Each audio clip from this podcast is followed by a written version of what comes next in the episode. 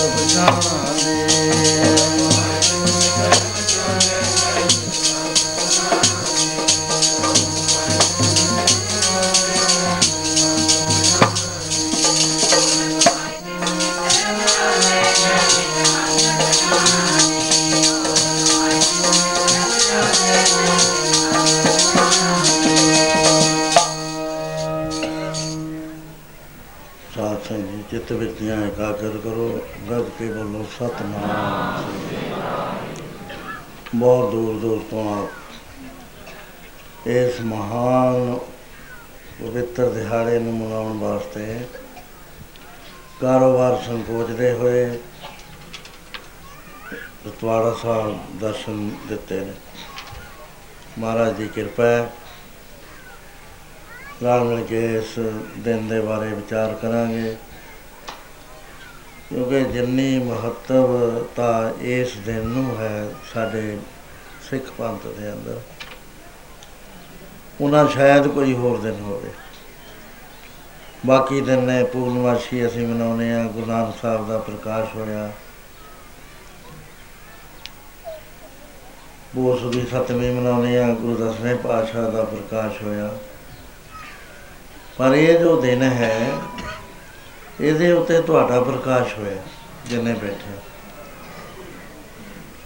ਇਸ ਕਰਕੇ ਆਪਣਾ ਜਨਮ ਦਿਨ ਮਨਾਉਣ ਵਾਸਤੇ ਅਮਰੀਕਾ 'ਚ, ਇੰਗਲੈਂਡ 'ਚ ਬੱਚੇ ਦੇਖੇ ਨੇ, ਮਾਂ-ਬਾਪ ਨਾਲ ਝਗੜੇ ਕਰਦੇ ਨੇ, ਰੌਲਾ ਪਾਉਂਦੇ ਨੇ।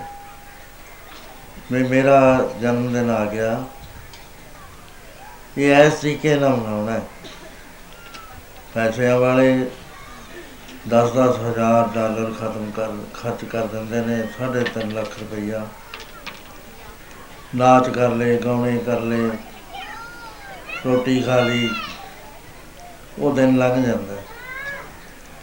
ਪਰ ਇਹ ਜੋ ਦਿਨ ਹੈ, ਇਹਦੇ ਵਿੱਚ ਇੱਕ ਕੌਮ ਦੀ ਸਿਰਜਣਾ ਹੋਈ ਹੈ ਜਿਹੜੇ ਤੁਸੀਂ ਵੀ, ਮੈਂ ਵੀ ਬੈਠੇ ਆ, ਇਹ ਸਮੁੱਚੇ ਤੌਰ ਤੇ ਹੋਈ ਹੈ। ਔਰ ਜਿਹਨੇ, ਜਿਹਦੇ ਰਾਹੀਂ ਹੋਈ ਹੈ, ਉਹ ਜੇ ਇਸ ਤਰ੍ਹਾਂ ਮੈਂ ਕਹਿੰਦਾ ਵੀ ਉਹ ਗੁਰੂ ਨਾਨਕ ਪਾਤਸ਼ਾਹ ਹੀ ਸੀਗਾ, ਕਿਉਂਕਿ 10 ਜਾਮਿਆਂ ਦੇ ਅੰਦਰ ਵੱਖਰੇ ਵੱਖਰੇ ਕੰਮ ਸੀਗੇ, ਵੱਖਰੇ ਵੱਖਰੇ ਨਾਂ ਸੀ, ਵੱਖਰਾ ਸਰੀਰ ਸੀ। ਲੇਕਿਨ ਅੰਦਰਲੀ ਜੋਤ ਇੱਕੋ ਹੀ ਸੀ, ਉਹ ਨਹੀਂ ਬਦਲੀ। ਸਰੀਰ ਬਦਲਦੇ ਗਏ। ਉਹ ਜੋਤ ਨੂੰ ਦੂਸਰੇ ਸਰੀਰ ਦੇ ਵਿੱਚ ਧਰਦੇ ਚਲੇ ਗਏ। 4 ਸਾਲ ਗੁਰੂ ਅੰਗਦ ਸਾਹਿਬ ਦੇ ਸਰੀਰ ਨੂੰ ਸਾਧਨ ਉੱਤੇ ਲੱਗੇ। ਜਦੋਂ ਪੂਰੀ ਤਰ੍ਹਾਂ ਸਾਧ ਲਿਆ, ਉਸ ਵੇਲੇ ਗੁਰੂ ਨਾਨਕ ਨੇ ਆਪਣਾ ਸਰੀਰ ਛੱਡ ਦਿੱਤਾ। ਤੇ ਉਹ ਜਿਹੜੀ ਗੁਰੂ ਜੋਤ ਸੀ, ਉਹ ਉਹਦੇ ਵਿੱਚ ਪ੍ਰਵੇਸ਼ ਕਰ ਗਈ। ਤੇ ਪੁਰਾਣੇ ਜ਼ਮਾਨਿਆਂ ਦੇ ਅੰਦਰ ਆਮ ਤੌਰ ਤੇ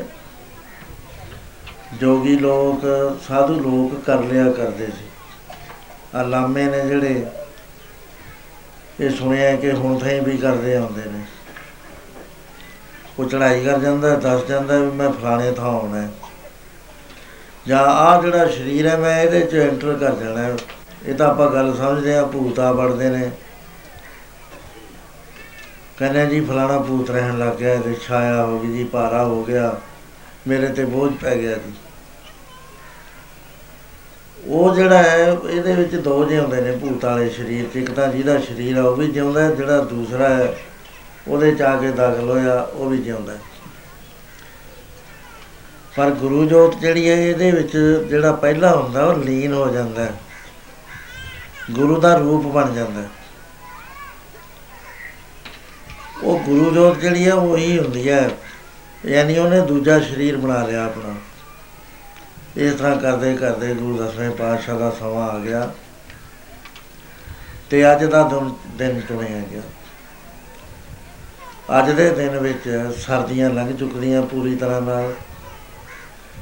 ਗਰਮੀ ਅਜੇ ਪੂਰੀ ਤਰ੍ਹਾਂ ਆਈ ਨਹੀਂ ਹੁੰਦੀ, ਉਹਦੇ ਵਾਸਤੇ ਤਿਆਰੀ ਹੁੰਦੀ ਹੈ ਫਸਲਾਂ ਬੀਜੀਆਂ ਹੁੰਦੀਆਂ।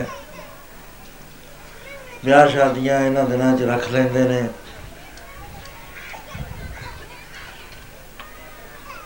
ਛੇ ਮਹੀਨੇ ਦੀ ਕੀਤੀ ਹੋਈ ਕਮਾਈ ਘਰ ਵਿੱਚ ਆਉਣ ਦੀ ਤਿਆਰੀ ਕਰਦੀ ਹੈ, ਖੁਸ਼ੀਆਂ ਹੁੰਦੀਆਂ ਨੇ। ਦੂਸਰਾ ਜੇ ਸਾਡੇ ਨਾਲ ਜੋ ਸੰਬੰਧ ਰੱਖਦਾ ਹੈ, ਗੁਰੂ ਨਾਨਕ ਪਾਤਸ਼ਾਹ ਨੇ ਜਦ ਸਾਰੀ ਸ੍ਰਿਸ਼ਟੀ ਜਲਦੀ ਦੇਖੀ, ਬਾਬਾ ਦੇਖੇ ਧਿਆਨ ਤਰ। ਕੀ ਦੇਖਦੇ ਨੇ ਪ੍ਰithvi ਸਾਰੀ ਜਲ ਰਹੀ ਹੈ। ਲੋਕ ਖਹਿ ਰਹੇ ਨੇ ਆਪਸ ਵਿੱਚ। ਉਸ ਵੇਲੇ ਗੁਰੂ ਨਾਨਕ ਪਾਤਸ਼ਾਹ ਨੇ ਆਪਣੇ ਸੁੱਖ, ਆਰਾਮ, ਘਰ, ਬੱਚੇ ਸਭ ਛੱਡ ਦਿੱਤੇ।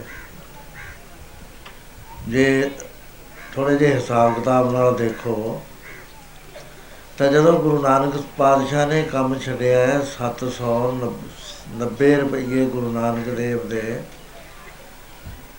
ਦੌਲਤ ਖਾਨ ਨਵਾਬ ਦੇ ਖਾਤੇ 'ਚ ਨਿਕਲੇ, ਸਰਕਾਰ ਵੱਲ ਨਿਕਲੇ। ਉਸ ਵੇਲੇ 1 ਰੁਪਏ ਦੇ 4 ਕੁਇੰਟਲ ਛੋਲੇ ਆਉਂਦੇ ਸੀ।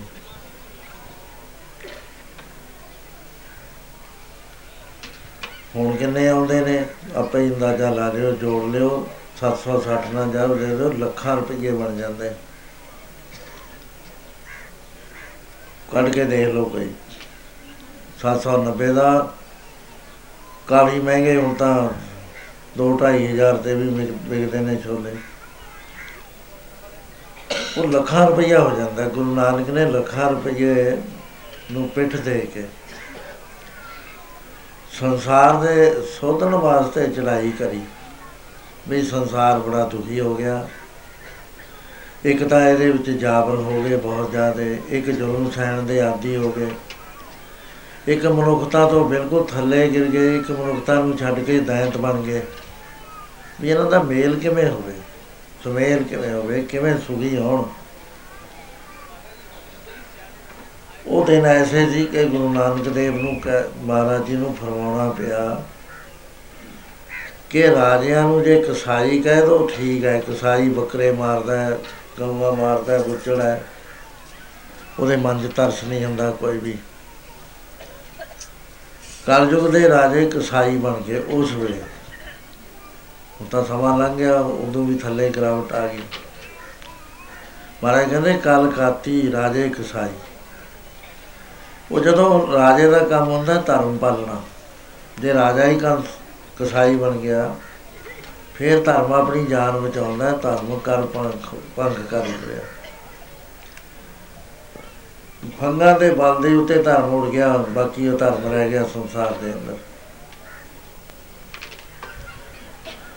ਤੇ ਹੋਇਆ ਕਿ, ਕੂੜ ਦੀ ਮੱਛਿਆ ਛਾ ਗਈ। ਸੱਚ ਦਾ ਜਿਹੜਾ ਪ੍ਰਕਾਸ਼ ਸੀ, ਚੰਦਰਮਾ ਦਾ ਲੋਪ ਹੋ ਗਿਆ। ਮੱਛਿਆ ਤੋਂ ਬਾਅਦ ਏਕਮ ਆਉਂਦੀ ਹੈ, ਦੂਜ ਆਉਂਦੀ ਹੈ ਬੜਾ ਬੜਾ ਚਾਨਣਾ ਹੋਣ ਲੱਗਦਾ ਲੇਕਿਨ ਉਹ ਚੰਦ ਮੁੜ ਕੇ ਚੜਿਆ ਹੀ ਨਾ, ਅਲੋਪ ਹੋ ਗਿਆ। ਗੁਰੂ ਨਾਨਕ ਕਹਿੰਦੇ ਇਹ ਕਮਾਲ ਦੀ ਗੱਲ ਹੈ। ਉਹ ਪ੍ਰਕਾਸ਼ ਚਲਿਆ ਕਿੱਥੇ ਗਿਆ? ਹਨੇਰਾ ਛਾ ਗਿਆ। ਹਾਂ ਭਾਲ ਵਿਕੁੰਨੀ ਹੋਈ ਮੈਂ ਥਾਂ ਥਾਂ ਤੇ ਫਿਰ ਕੇ ਤਲਾਸ਼ ਕਰ ਰਿਹਾ। ਪਰ ਮੈਂ ਦੇਖਿਆ ਅੰਧੇਰਾ ਹੈ, ਰਾਹ ਨਾ ਕੋਈ ਹਰ ਪਾਸੇ ਹਨੇਰਾ ਪੈ ਗਿਆ ਸਮਾਜ ਦੇ ਜੀਵਨ ਦੇ ਅੰਦਰ ਰਾਜਸੀ ਜੀਵਨ ਦੇ ਅੰਦਰ ਧਾਰਮਿਕ ਜੀਵਨ ਦੇ ਅੰਦਰ। ਮਸਜਿਦਾਂ 'ਚ ਹਨੇਰਾ ਮੰਦਰਾਂ 'ਚ ਹਨੇਰਾ ਤੀਰਥਾਂ ਤੇ ਹਨੇਰਾ ਧਰਮ ਸਥਾਨਾਂ ਤੇ ਹਨੇਰਾ ਕਿਤੇ ਚਾਨਣੇ ਦੀ ਅੰਸ਼ ਨਾ ਰਹੀ ਕਿਉਂਕਿ ਸੱਚ ਛੁਪ ਗਿਆ। ਮੈਂ ਬੜਾ ਟੁੱਲਿਆ ਉਸ ਉਹ ਲੱਭਿਆ ਹੀ ਨਹੀਂ। ਅੰਧੇਰਾ ਰਾਹ ਨਾ ਕੋਈ ਉਹ ਅੰਧੇਰੇ 'ਚ ਕਿਹਨੂੰ ਰਾਹ ਲੱਭ ਜਾਏਗਾ? ਕਹੋ ਨਾਨਕ ਕਿਨ ਵਿਦਗਤ ਹੋਈ? ਹੁਣ ਸ- ਕਿਵੇਂ ਸੰਸਾਰ ਤਰੇਗਾ? ਕੋਈ ਤਰੀਕਾ ਹੈ? ਕਰ ਹਉਮੈ ਵਿੱਚ ਦੁਖ ਰੋਈ, ਹਉਮੈ ਦੇ ਮਾਰੇ ਹੋਏ ਅਗਿਆਨ ਦੇ ਰੋਂਦੇ ਨੇ। ਸੋ ਇਹ ਅਵਸਥਾ ਗੁਰੂ ਨਾਨਕ ਪਾਤਸ਼ਾਹ ਵੇਲੇ ਸੀ। ਸਮਾਜ ਦਾ ਬਹੁਤ ਬੁਰਾ ਹਾਲ ਹੋ ਗਿਆ ਸੀ। ਆ ਤੁਸੀਂ ਜਿਹੜਾ ਅਪ੍ਰੈਲ ਦਾ ਮੈਗਜ਼ੀਨ ਹੈ ਬਹੁਤਾ ਕੋਈ ਸ਼ੌਕ ਰੱਖਦਾ ਹੈ, ਉਹ ਉਹ ਲੈ ਕੇ ਪੜ੍ਹ ਲਓ ਵਿਸਾਖੀ ਪੂਰੀ ਹੋਈ ਕਰਾਮਾਤ। ਉਹਦੇ ਚ 5000 ਸਾਲ ਤੋਂ ਸਾਰੇ ਹਾਲ ਖੋਲ ਕੇ ਲਿਖਿਆ ਹੈ ਵੀ ਕੀ ਹਾਲ ਸੀ ਸਾਡਾ ਕਿੰਨੇ ਗਰੀਬ ਕਿੰਨੇ ਮਾੜੇ ਹੋ ਗਏ। ਇੱਥੇ ਤੱਕ ਸੀ ਜੇ ਇਸਲਾਮ ਦੇ ਹਾਕਮ ਨੂੰ ਕਿਤੇ ਪਾਨ ਖਾ ਕੇ ਥੁੱਕਣ ਦੀ ਜਗ੍ਹਾ ਨਾ ਮਿਲੇ, ਤਾਂ ਉਹ ਹਿੰਦੂ ਨੂੰ ਕਹਿੰਦਾ ਸੀ, ਮੂੰਹ ਅੱਡ ਤਾਂ ਕਿ ਮੈਂ ਥੁੱਕਣਾ ਤੂੰ ਕਹਾਂ ਜਾ ਕੇ ਕਿਤੇ ਥੁੱਕਿਆ ਹੀ ਹੁਣ ਦੇਖੋ, ਇੰਨੀ ਇੰਨੀ ਗਰਾਵਟ ਕੋਈ ਸਹਿ ਸਕਦਾ ਹੈ? ਅੱਜ ਜੇ ਅਸੀਂ ਸੋਚੀਏ, ਅਸੀਂ ਤਿਆਰ ਹਾਂ ਕਿਸੇ ਦਾ ਥੁੱਕ ਸਾਡੇ ਮੂੰਹ 'ਚ ਆਵੇ ਤੇ ਫਿਰ ਅਸੀਂ ਥੁੱਕੀਏ ਦੂਜਾ ਇਹ ਸੀ ਹਾਕਮ ਦਾ ਕਹਿਣਾ ਵੀ ਤੇਰੀ ਲੜਕੀ ਜਵਾਨ ਹੋ ਗਈ? ਇਹ ਵਿਆਹਣ ਤੋਂ ਪਹਿਲਾਂ ਮੇਰੇ ਕੋਲ ਆਵੇ। ਤੇਰੀ ਨੌ ਸੁੰਦਰ ਆ ਗਈ, ਇਹ ਮੇਰੇ ਕੋਲ ਆਵੇ। ਕਰਨਾ ਪੈਂਦਾ ਸੀ। ਇਸ ਦੁੱਖ ਦੇ ਮਾਰੇ ਹੋਏ ਇਸਲਾਮ ਬੁਰਾ ਨਹੀਂ ਸੀ, ਸਾਧ ਸੰਗਤ ਜੀ, ਇਸਲਾਮ ਦੇ ਵਿੱਚ ਸਾਡੇ ਆ ਜਿਹੜੇ ਬਜ਼ੁਰਗ ਸੀ, ਇਹ ਇੱਕ ਪਰਮੇਸ਼ਰ ਨੂੰ ਛੱਡ ਕੇ ਦੇਵਤਿਆਂ ਦੀ ਪੂਜਾ ਕਰਨ ਲੱਗੇ ਰੱਬ ਤਾਂ ਪਾਸੇ ਹੀ ਰਹਿ ਗਿਆ, ਧਿਆਨ ਚ ਨਾ ਰਿਹਾ। ਉਹ ਈਸ਼ਵਰ ਨੂੰ ਬਣਾਤਾ ਵੀ ਉਹ ਤਾਂ ਕੇਵਲ ਸੱਤਾ ਦਿੰਦਾ ਹੈ, ਕਰਦਾ ਕਰਾਉਂਦਾ ਕੁਝ ਨਹੀਂ ਹੈ। ਉਹ ਪ੍ਰਕਿਰਤੀ ਨੂੰ ਅਨਾਦੀ ਤੱਤ ਬਣਾਤਾ, ਇਹ ਫਿਲਾਸਫੀ ਦੀ ਬਾਤ ਹੈ, ਉਹ ਲੇਖ ਦੇ ਵਿੱਚ ਮੈਂ ਲਿਖੀ ਹੋਈ ਹੈ। ਰੋਜ਼ ਹੀ ਅਸੀਂ ਇਸ- ਇਹ ਗੱਲ ਕਰਦੇ ਆ ਉਹਦੇ ਵਿੱਚ ਸਮਝ ਲਿਆ ਕਰੋ, ਜਿਹੜੇ satsang ਚਾਹੁੰਦੇ ਆ, ਉਹ ਸਾਰੇ ਜਾਣਦੇ ਨੇ ਵੀ ਇਹ ਕੀ ਗੱਲ ਕਹਿ ਰਹੇ ਆ। ਜੇ ਰੱਬ ਦਾ ਹੀ ਵਿਸ਼ਵਾਸ ਨਾ ਰਿਹਾ ਉਹ ਰੱਖੂ ਕਿਹੜਾ, ਉਹ ਤਾਂ ਦੇਵਤਿਆਂ ਨੂੰ ਪੂਜਦੇ ਨੇ। ਆਉਂਦੇ ਸੀ ਦੇਵਤੇ, ਐਸਾ ਨਹੀਂ ਵੀ ਨਹੀਂ ਆਉਂਦੇ ਸੀ। ਉਹ ਵੱਖਰੇ ਕਰੇ ਹੋਏ ਸੀ ਪਰਮੇਸ਼ਰ ਤੋਂ। ਗੁਰੂ ਮਹਾਰਾਜ ਨੇ ਇਕੱਠੇ ਹੀ ਕਰਤੇ ਵੀ ਇਹ ਤਾਂ ਸ਼ਕਤੀਆਂ ਨੇ ਪਰਮੇਸ਼ਰ ਦੀਆਂ, ਇਹਦੇ ਵਿੱਚ ਪਰਮੇਸ਼ਰ ਨੂੰ ਨਾ ਛੱਡੋ। ਉਹਦੀਆਂ ਅਨੇਕਾਂ ਸ਼ਕਤੀਆਂ ਨੇ, ਕਿਸੇ ਸ਼ਕਤੀ ਨਾਲ ਕੰਮ ਲੈ ਲੈ ਪਰ ਉਹ ਪਰਮੇਸ਼ਰ ਨੂੰ ਭੁੱਲ ਗਏ ਸੀ। ਇੱਥੇ ਤੱਕ ਆ ਗਏ ਸੀ, ਮੈਂ ਤਾਂ ਹੈਰਾਨ ਆ ਤੁਸੀਂ ਜਾਣਦੇ ਹੀ ਹੋ ਸਾਰੇ। ਆ ਜਿਹੜੇ ਪਸ਼ੂ ਨੇ, ਇਹਨਾਂ ਚੋਂ ਗਧਾ ਜਿਹੜਾ ਸਭ ਤੋਂ ਢੋਲ ਕਾ ਹੁੰਦਾ ਹੈ। ਨੀਜ, ਇਹਦੇ, ਇਹ ਤੋਂ ਥੱਲੇ ਕਿਸੇ ਦੀ ਅਕਲ ਨਹੀਂ ਹੈ। ਇਹਦੀ ਸਾਰੇ ਪਸ਼ੂਆਂ ਨਾਲੋਂ ਹੇਠਾਂ ਅਕਲ। ਕਾਰ ਚਲਾਉਂਦੇ ਚਲੇ ਜਾਓ। ਲਾਂਬੇ ਖੜਾ ਹੋ ਕੇ ਕਾਰ ਦੇ ਮੂਹਰੇ ਆ ਕੇ ਖੜ ਜੂਗਾ ਆਰਾਮ ਨਾਲ। ਲੋਕ ਕਹਿੰਦੇ ਥਾਣੇਦਾਰ ਖੜਾ ਜੀ, ਪਾਸੇ ਕਰ ਲੋ ਕਾਰ। ਤੋ ਪਤਾ ਵੀ ਇਹਨੇ ਪਾਸੇ ਤਾਂ ਹਟਣਾ ਨਹੀਂ ਹੈ, ਮਰ ਜੂਗਾ ਹੈ। ਇਹ ਤੋਂ ਵੀ ਭਾਲਦੇ ਨੇ ਵੀ ਕੁਛ ਮਿਲ ਜੇ, ਇਹਦੇ ਖੁਰਾਂ ਨੂੰ ਮੱਥੇ ਟੇਕਦੇ ਗਧੇ ਨੂੰ ਟੇਕਦੇ ਆ ਮੱਥੇ, ਹੁਣ ਦੱਸੋ, ਉਹ ਦੇਸ਼ ਕਿੱਥੇ ਰਹਿ ਗਿਆ? ਮਨੁੱਖੋਂ ਤੁਸੀਂ ਕੀ ਹੋ? ਫਿਰ ਉਹਨੂੰ ਲਾਲ ਕਪੜਾ ਲੈ ਕੇ ਉਹਦੇ ਉੱਤੇ ਪਾਉਂਦੇ ਨੇ। ਗਧੇ ਤੇ ਪਾ ਕੇ ਫਿਰ ਆਪਣਾ ਬੱਚਾ ਬਿਮਾਰ ਹੈ ਉਹਦੇ ਉੱਤੇ ਪਾਉਂਦੇ ਨੇ ਇਹਨੂੰ ਠੀਕ ਕਰ ਗੂੰਜਦੀ ਆ। ਇਧਰ ਨੂੰ ਮੂੰਹ ਜਰਾ। ਉਹ ਕਹਿੰਦੇ ਬੱਚਾ ਰਾਜੀ ਹੋ ਜਾਊਗਾ, ਗਧੇ ਨਾਲ ਲਾਲ ਕਪੜਾ ਛੋਇਆ ਹੋਇਆ। ਉਹ ਕਹਿੰਦੇ ਕਿਉਂ ਨੇ? ਕਹਿੰਦੇ ਮਾਤਾ ਰਾਣੀ ਦਾ ਜਿਹੜਾ ਵਾਹਨ ਆ, ਉਹ ਗਧਾ ਹੈ। ਉਹ ਘੋੜੇ ਨੂੰ ਖੁਸ਼ ਕਰ ਲੋ ਮਾਲਕ ਖੁਸ਼ ਹੋ ਜਾਏਗਾ। ਆ ਸਾਡੇ ਵਾਹਿਗੁਰੂ ਨੂੰ ਛੱਡ ਕੇ ਮੰਦਾ ਹਾਲ ਹੋਇਆ ਪਿਆ ਸੀ। ਆ ਮੈਂ ਇੱਥੋਂ ਦੀ ਲੰਘਦਾ ਹੁੰਦਾ ਰੋਜ਼ ਦੇ। ਇੱਕ ਦਿਨ ਬੜਾ ਹੀ ਸਵੇਰੇ ਸਵੇਰੇ ਇਕੱਠਾ ਇੱਕ ਦਰਖਤ ਖੜਾ ਹੈ ਕਲੋਨੀ ਦੇਖੋ ਮੈਂ ਹੈਰਾਨ ਹੋ ਗਿਆ ਵੀ ਇਹ ਕਮਲੇ ਹੋ ਗਏ ਲੋਕ। ਦੋ ਇੱਟਾਂ ਲਿਆਉਂਦੇ ਨੇ, ਸਫੈਦੀ ਕਰੀ, ਉਹਨੇ ਮੱਥੇ ਟੇਕੀ ਜਾਂਦੇ ਨੇ। ਜਦ ਅਸੀਂ ਪਿੰਡਾਂ 'ਚ ਫਿਰਦੇ ਸੀ, ਉਥੇ ਅਸੀਂ ਦੇਖਣਾ ਵੀ ਇਹ ਇਹਨਾਂ ਨੂੰ ਕਿਹੜੀ ਗੱਲ, ਕਿੱਥੋਂ ਸ਼ੁਰੂ ਕਰੀਏ ਇਹ ਗੱਲ। ਇਹਦੀ ਆਵਾਜ਼ ਠੀਕ ਕਰੋ ਭਾਈ। ਉਹ ਬਬਲੇ ਡਬਲੇ ਕਰਦੀ ਆ, ਸੁਣਦੀ ਨਹੀਂ ਆ ਸੰਗਤ ਨੂੰ। ਮੇਰੀ ਗੱਲ ਨਹੀਂ ਸਮਝ ਆ ਰਹੀ। ਉਹ ਇੱਕ ਦੂਏ ਦੇ ਲਾਊਡ ਸਪੀਕਰ ਲੱਗਦੇ ਹੁੰਦੇ ਨੇ, ਤਾਂ ਆਵਾਜ਼ ਬਣਦੀ ਹੁੰਦੀ ਹੈ ਜੀ ਹੌਰਨਾਂ ਦਾ ਫ਼ਰਕ ਹੁੰਦਾ ਹੈ। ਸੋ ਇਸ ਤਰ੍ਹਾਂ ਦੇ ਨਾਲ ਜਾਣਾ, ਦੀਵੇ ਹੀ ਦੀਵੇ ਬਚਣੇ ਹੈਰਾਨ ਹੋਣਾ ਬੀਬੀ ਨੇ ਉੱਠ ਕੇ ਉਹਨਾਂ ਦੇ ਨਾਲ ਤਕੜੀ ਸੀ, ਮਹਾਰਾਜ ਨੇ ਬਲ ਦਿੱਤਾ ਹੋਇਆ ਸੀ ਇਹਨੂੰ। ਇਹਨੇ ਕਹਿਣਾ, ਬੀਬੀਓ, ਮਨੁੱਖ ਤਾਂ ਕਦੇ ਦੇਖਿਆ ਨਹੀਂ ਹੈ, ਕਦੇ ਨੂੰ ਮੱਥਾ ਟੇਕਦਾ ਤੇ ਨਾ ਇੱਟਾਂ ਨੂੰ ਟੇਕਦਾ, ਨਾ ਦੀਵੇ ਜਲਦਾ। ਤੁਸੀਂ ਮਾਤਾ ਰਾਣੀ ਨੂੰ ਮੰਨਦੇ ਹੋ। ਉਹ ਮਾਤਾ ਰਾਣੀ ਸਾਰੇ ਸੰਸਾਰ ਨੇ ਇਕੱਠੇ ਹੋ ਕੇ ਕੱਢ ਦਿੱਤੀ। ਅਰੇ ਇਹ ਦੱਸ ਦਿੱਤਾ ਵੀ ਜਿਹੜਾ ਦੱਸੂਗਾ ਵੀ ਫਲਾਣੇ ਥਾਂ ਹੈ 1000 ਰੁਪਇਆ ਉਸੇ ਵੇਲੇ ਉਹਨੂੰ ਮਿਲ ਜਾਏਗਾ। ਵੀ ਹੁਣ ਤੁਸੀਂ ਉਹਦਾ ਪਿਆਰ ਕਰਦੀ ਹੋ, ਉਹਨੂੰ ਯਾਦ ਕਰਦੀ ਹੋ, ਮੈਂ ਤੁਹਾਨੂੰ ਮਾਤਾ ਰਾਣੀ ਦੇ ਦਰਸ਼ਨ ਕਰਾ ਦੇਣੀ ਆ ਦੱਸੋ ਕਿਹੜੇ ਬੱਚੇ ਦੇ ਦਰਸ਼ਨ ਕਰਾਵਾਂ। ਫੇਰ ਕੰਮ ਜਾਂਦੀਆਂ ਸੀ। ਵੀ ਹੈ ਕਿਹੜੇ ਬੱਚੇ ਦਾ ਨਾਮ ਲਈਏ ਵੀ ਇਹਦੇ ਉੱਤੇ ਕਰਾ ਦੇ ਦਰਸ਼ਨ? ਉਹ ਤਾਂ ਜਾ ਕੇ ਅਸੀਂ ਹਟਾਏ, ਕਿੰਨੀ ਗੱਲ। ਨਾ ਕੋਈ ਜਾਣ, ਨਾ ਪਛਾਣ, ਇੱਕ ਬਿਮਾਰੀ ਹੈ, ਸਵਾਲ ਪਾਉਸ। ਉਹਦੇ ਰੀਜ਼ਨ ਨੇ, ਉਹ ਕਿਉਂ ਹੁੰਦੀ ਹੈ? ਅਸੀਂ ਬਿਮਾਰੀਆਂ ਨੂੰ ਵੀ ਦੇਵਤੇ ਬਣਾ ਲੈਂਦੇ ਆ ਕੈਂਸਰ ਨੂੰ ਨਹੀਂ ਹਾਲੇ ਬਣਾਇਆ ਕੁਛ। ਪਤਾ ਨਹੀਂ, ਉਹ ਸਮਝ ਨਹੀਂ ਆਇਆ, ਕੋਈ ਲੱਭਿਆ ਨਹੀਂ ਵੀ ਆ ਫਲਾਣਾ ਦੇਵਤਾ ਬਣਾ ਲਈਏ, ਇਹਦਾ ਕੋਈ ਛੋਟਾ ਚਾਟਾ ਬਣਾ ਲੈਣ। ਇਹ ਜਿਹਾ ਹਾਲ ਸੀ ਸਾਡਾ। ਲੋਕ ਹੱਸਦੇ ਸੀ। ਵੀ ਇਹ ਕੀ ਹੋ ਗਿਆ? ਮੁਸਲ, ਇਸਲਾਮ ਵਾਲੇ ਹੱਸਦੇ ਸੀ। ਇਸਲਾਮ ਕੇਵਲ ਇੱਕ ਪਰਮੇਸ਼ਰ 'ਚ ਭਰੋਸਾ ਰੱਖਦਾ ਸੀ, ਉਹਨੂੰ ਪਿਆਰ ਕਰਦਾ ਸੀ। ਉਹਦਾ ਨਾਮ ਜਪਦਾ ਸੀ, ਉਹਦੇ ਵਾਸਤੇ ਕੁਰਬਾਨੀਆਂ ਦਿੰਦਾ ਸੀ।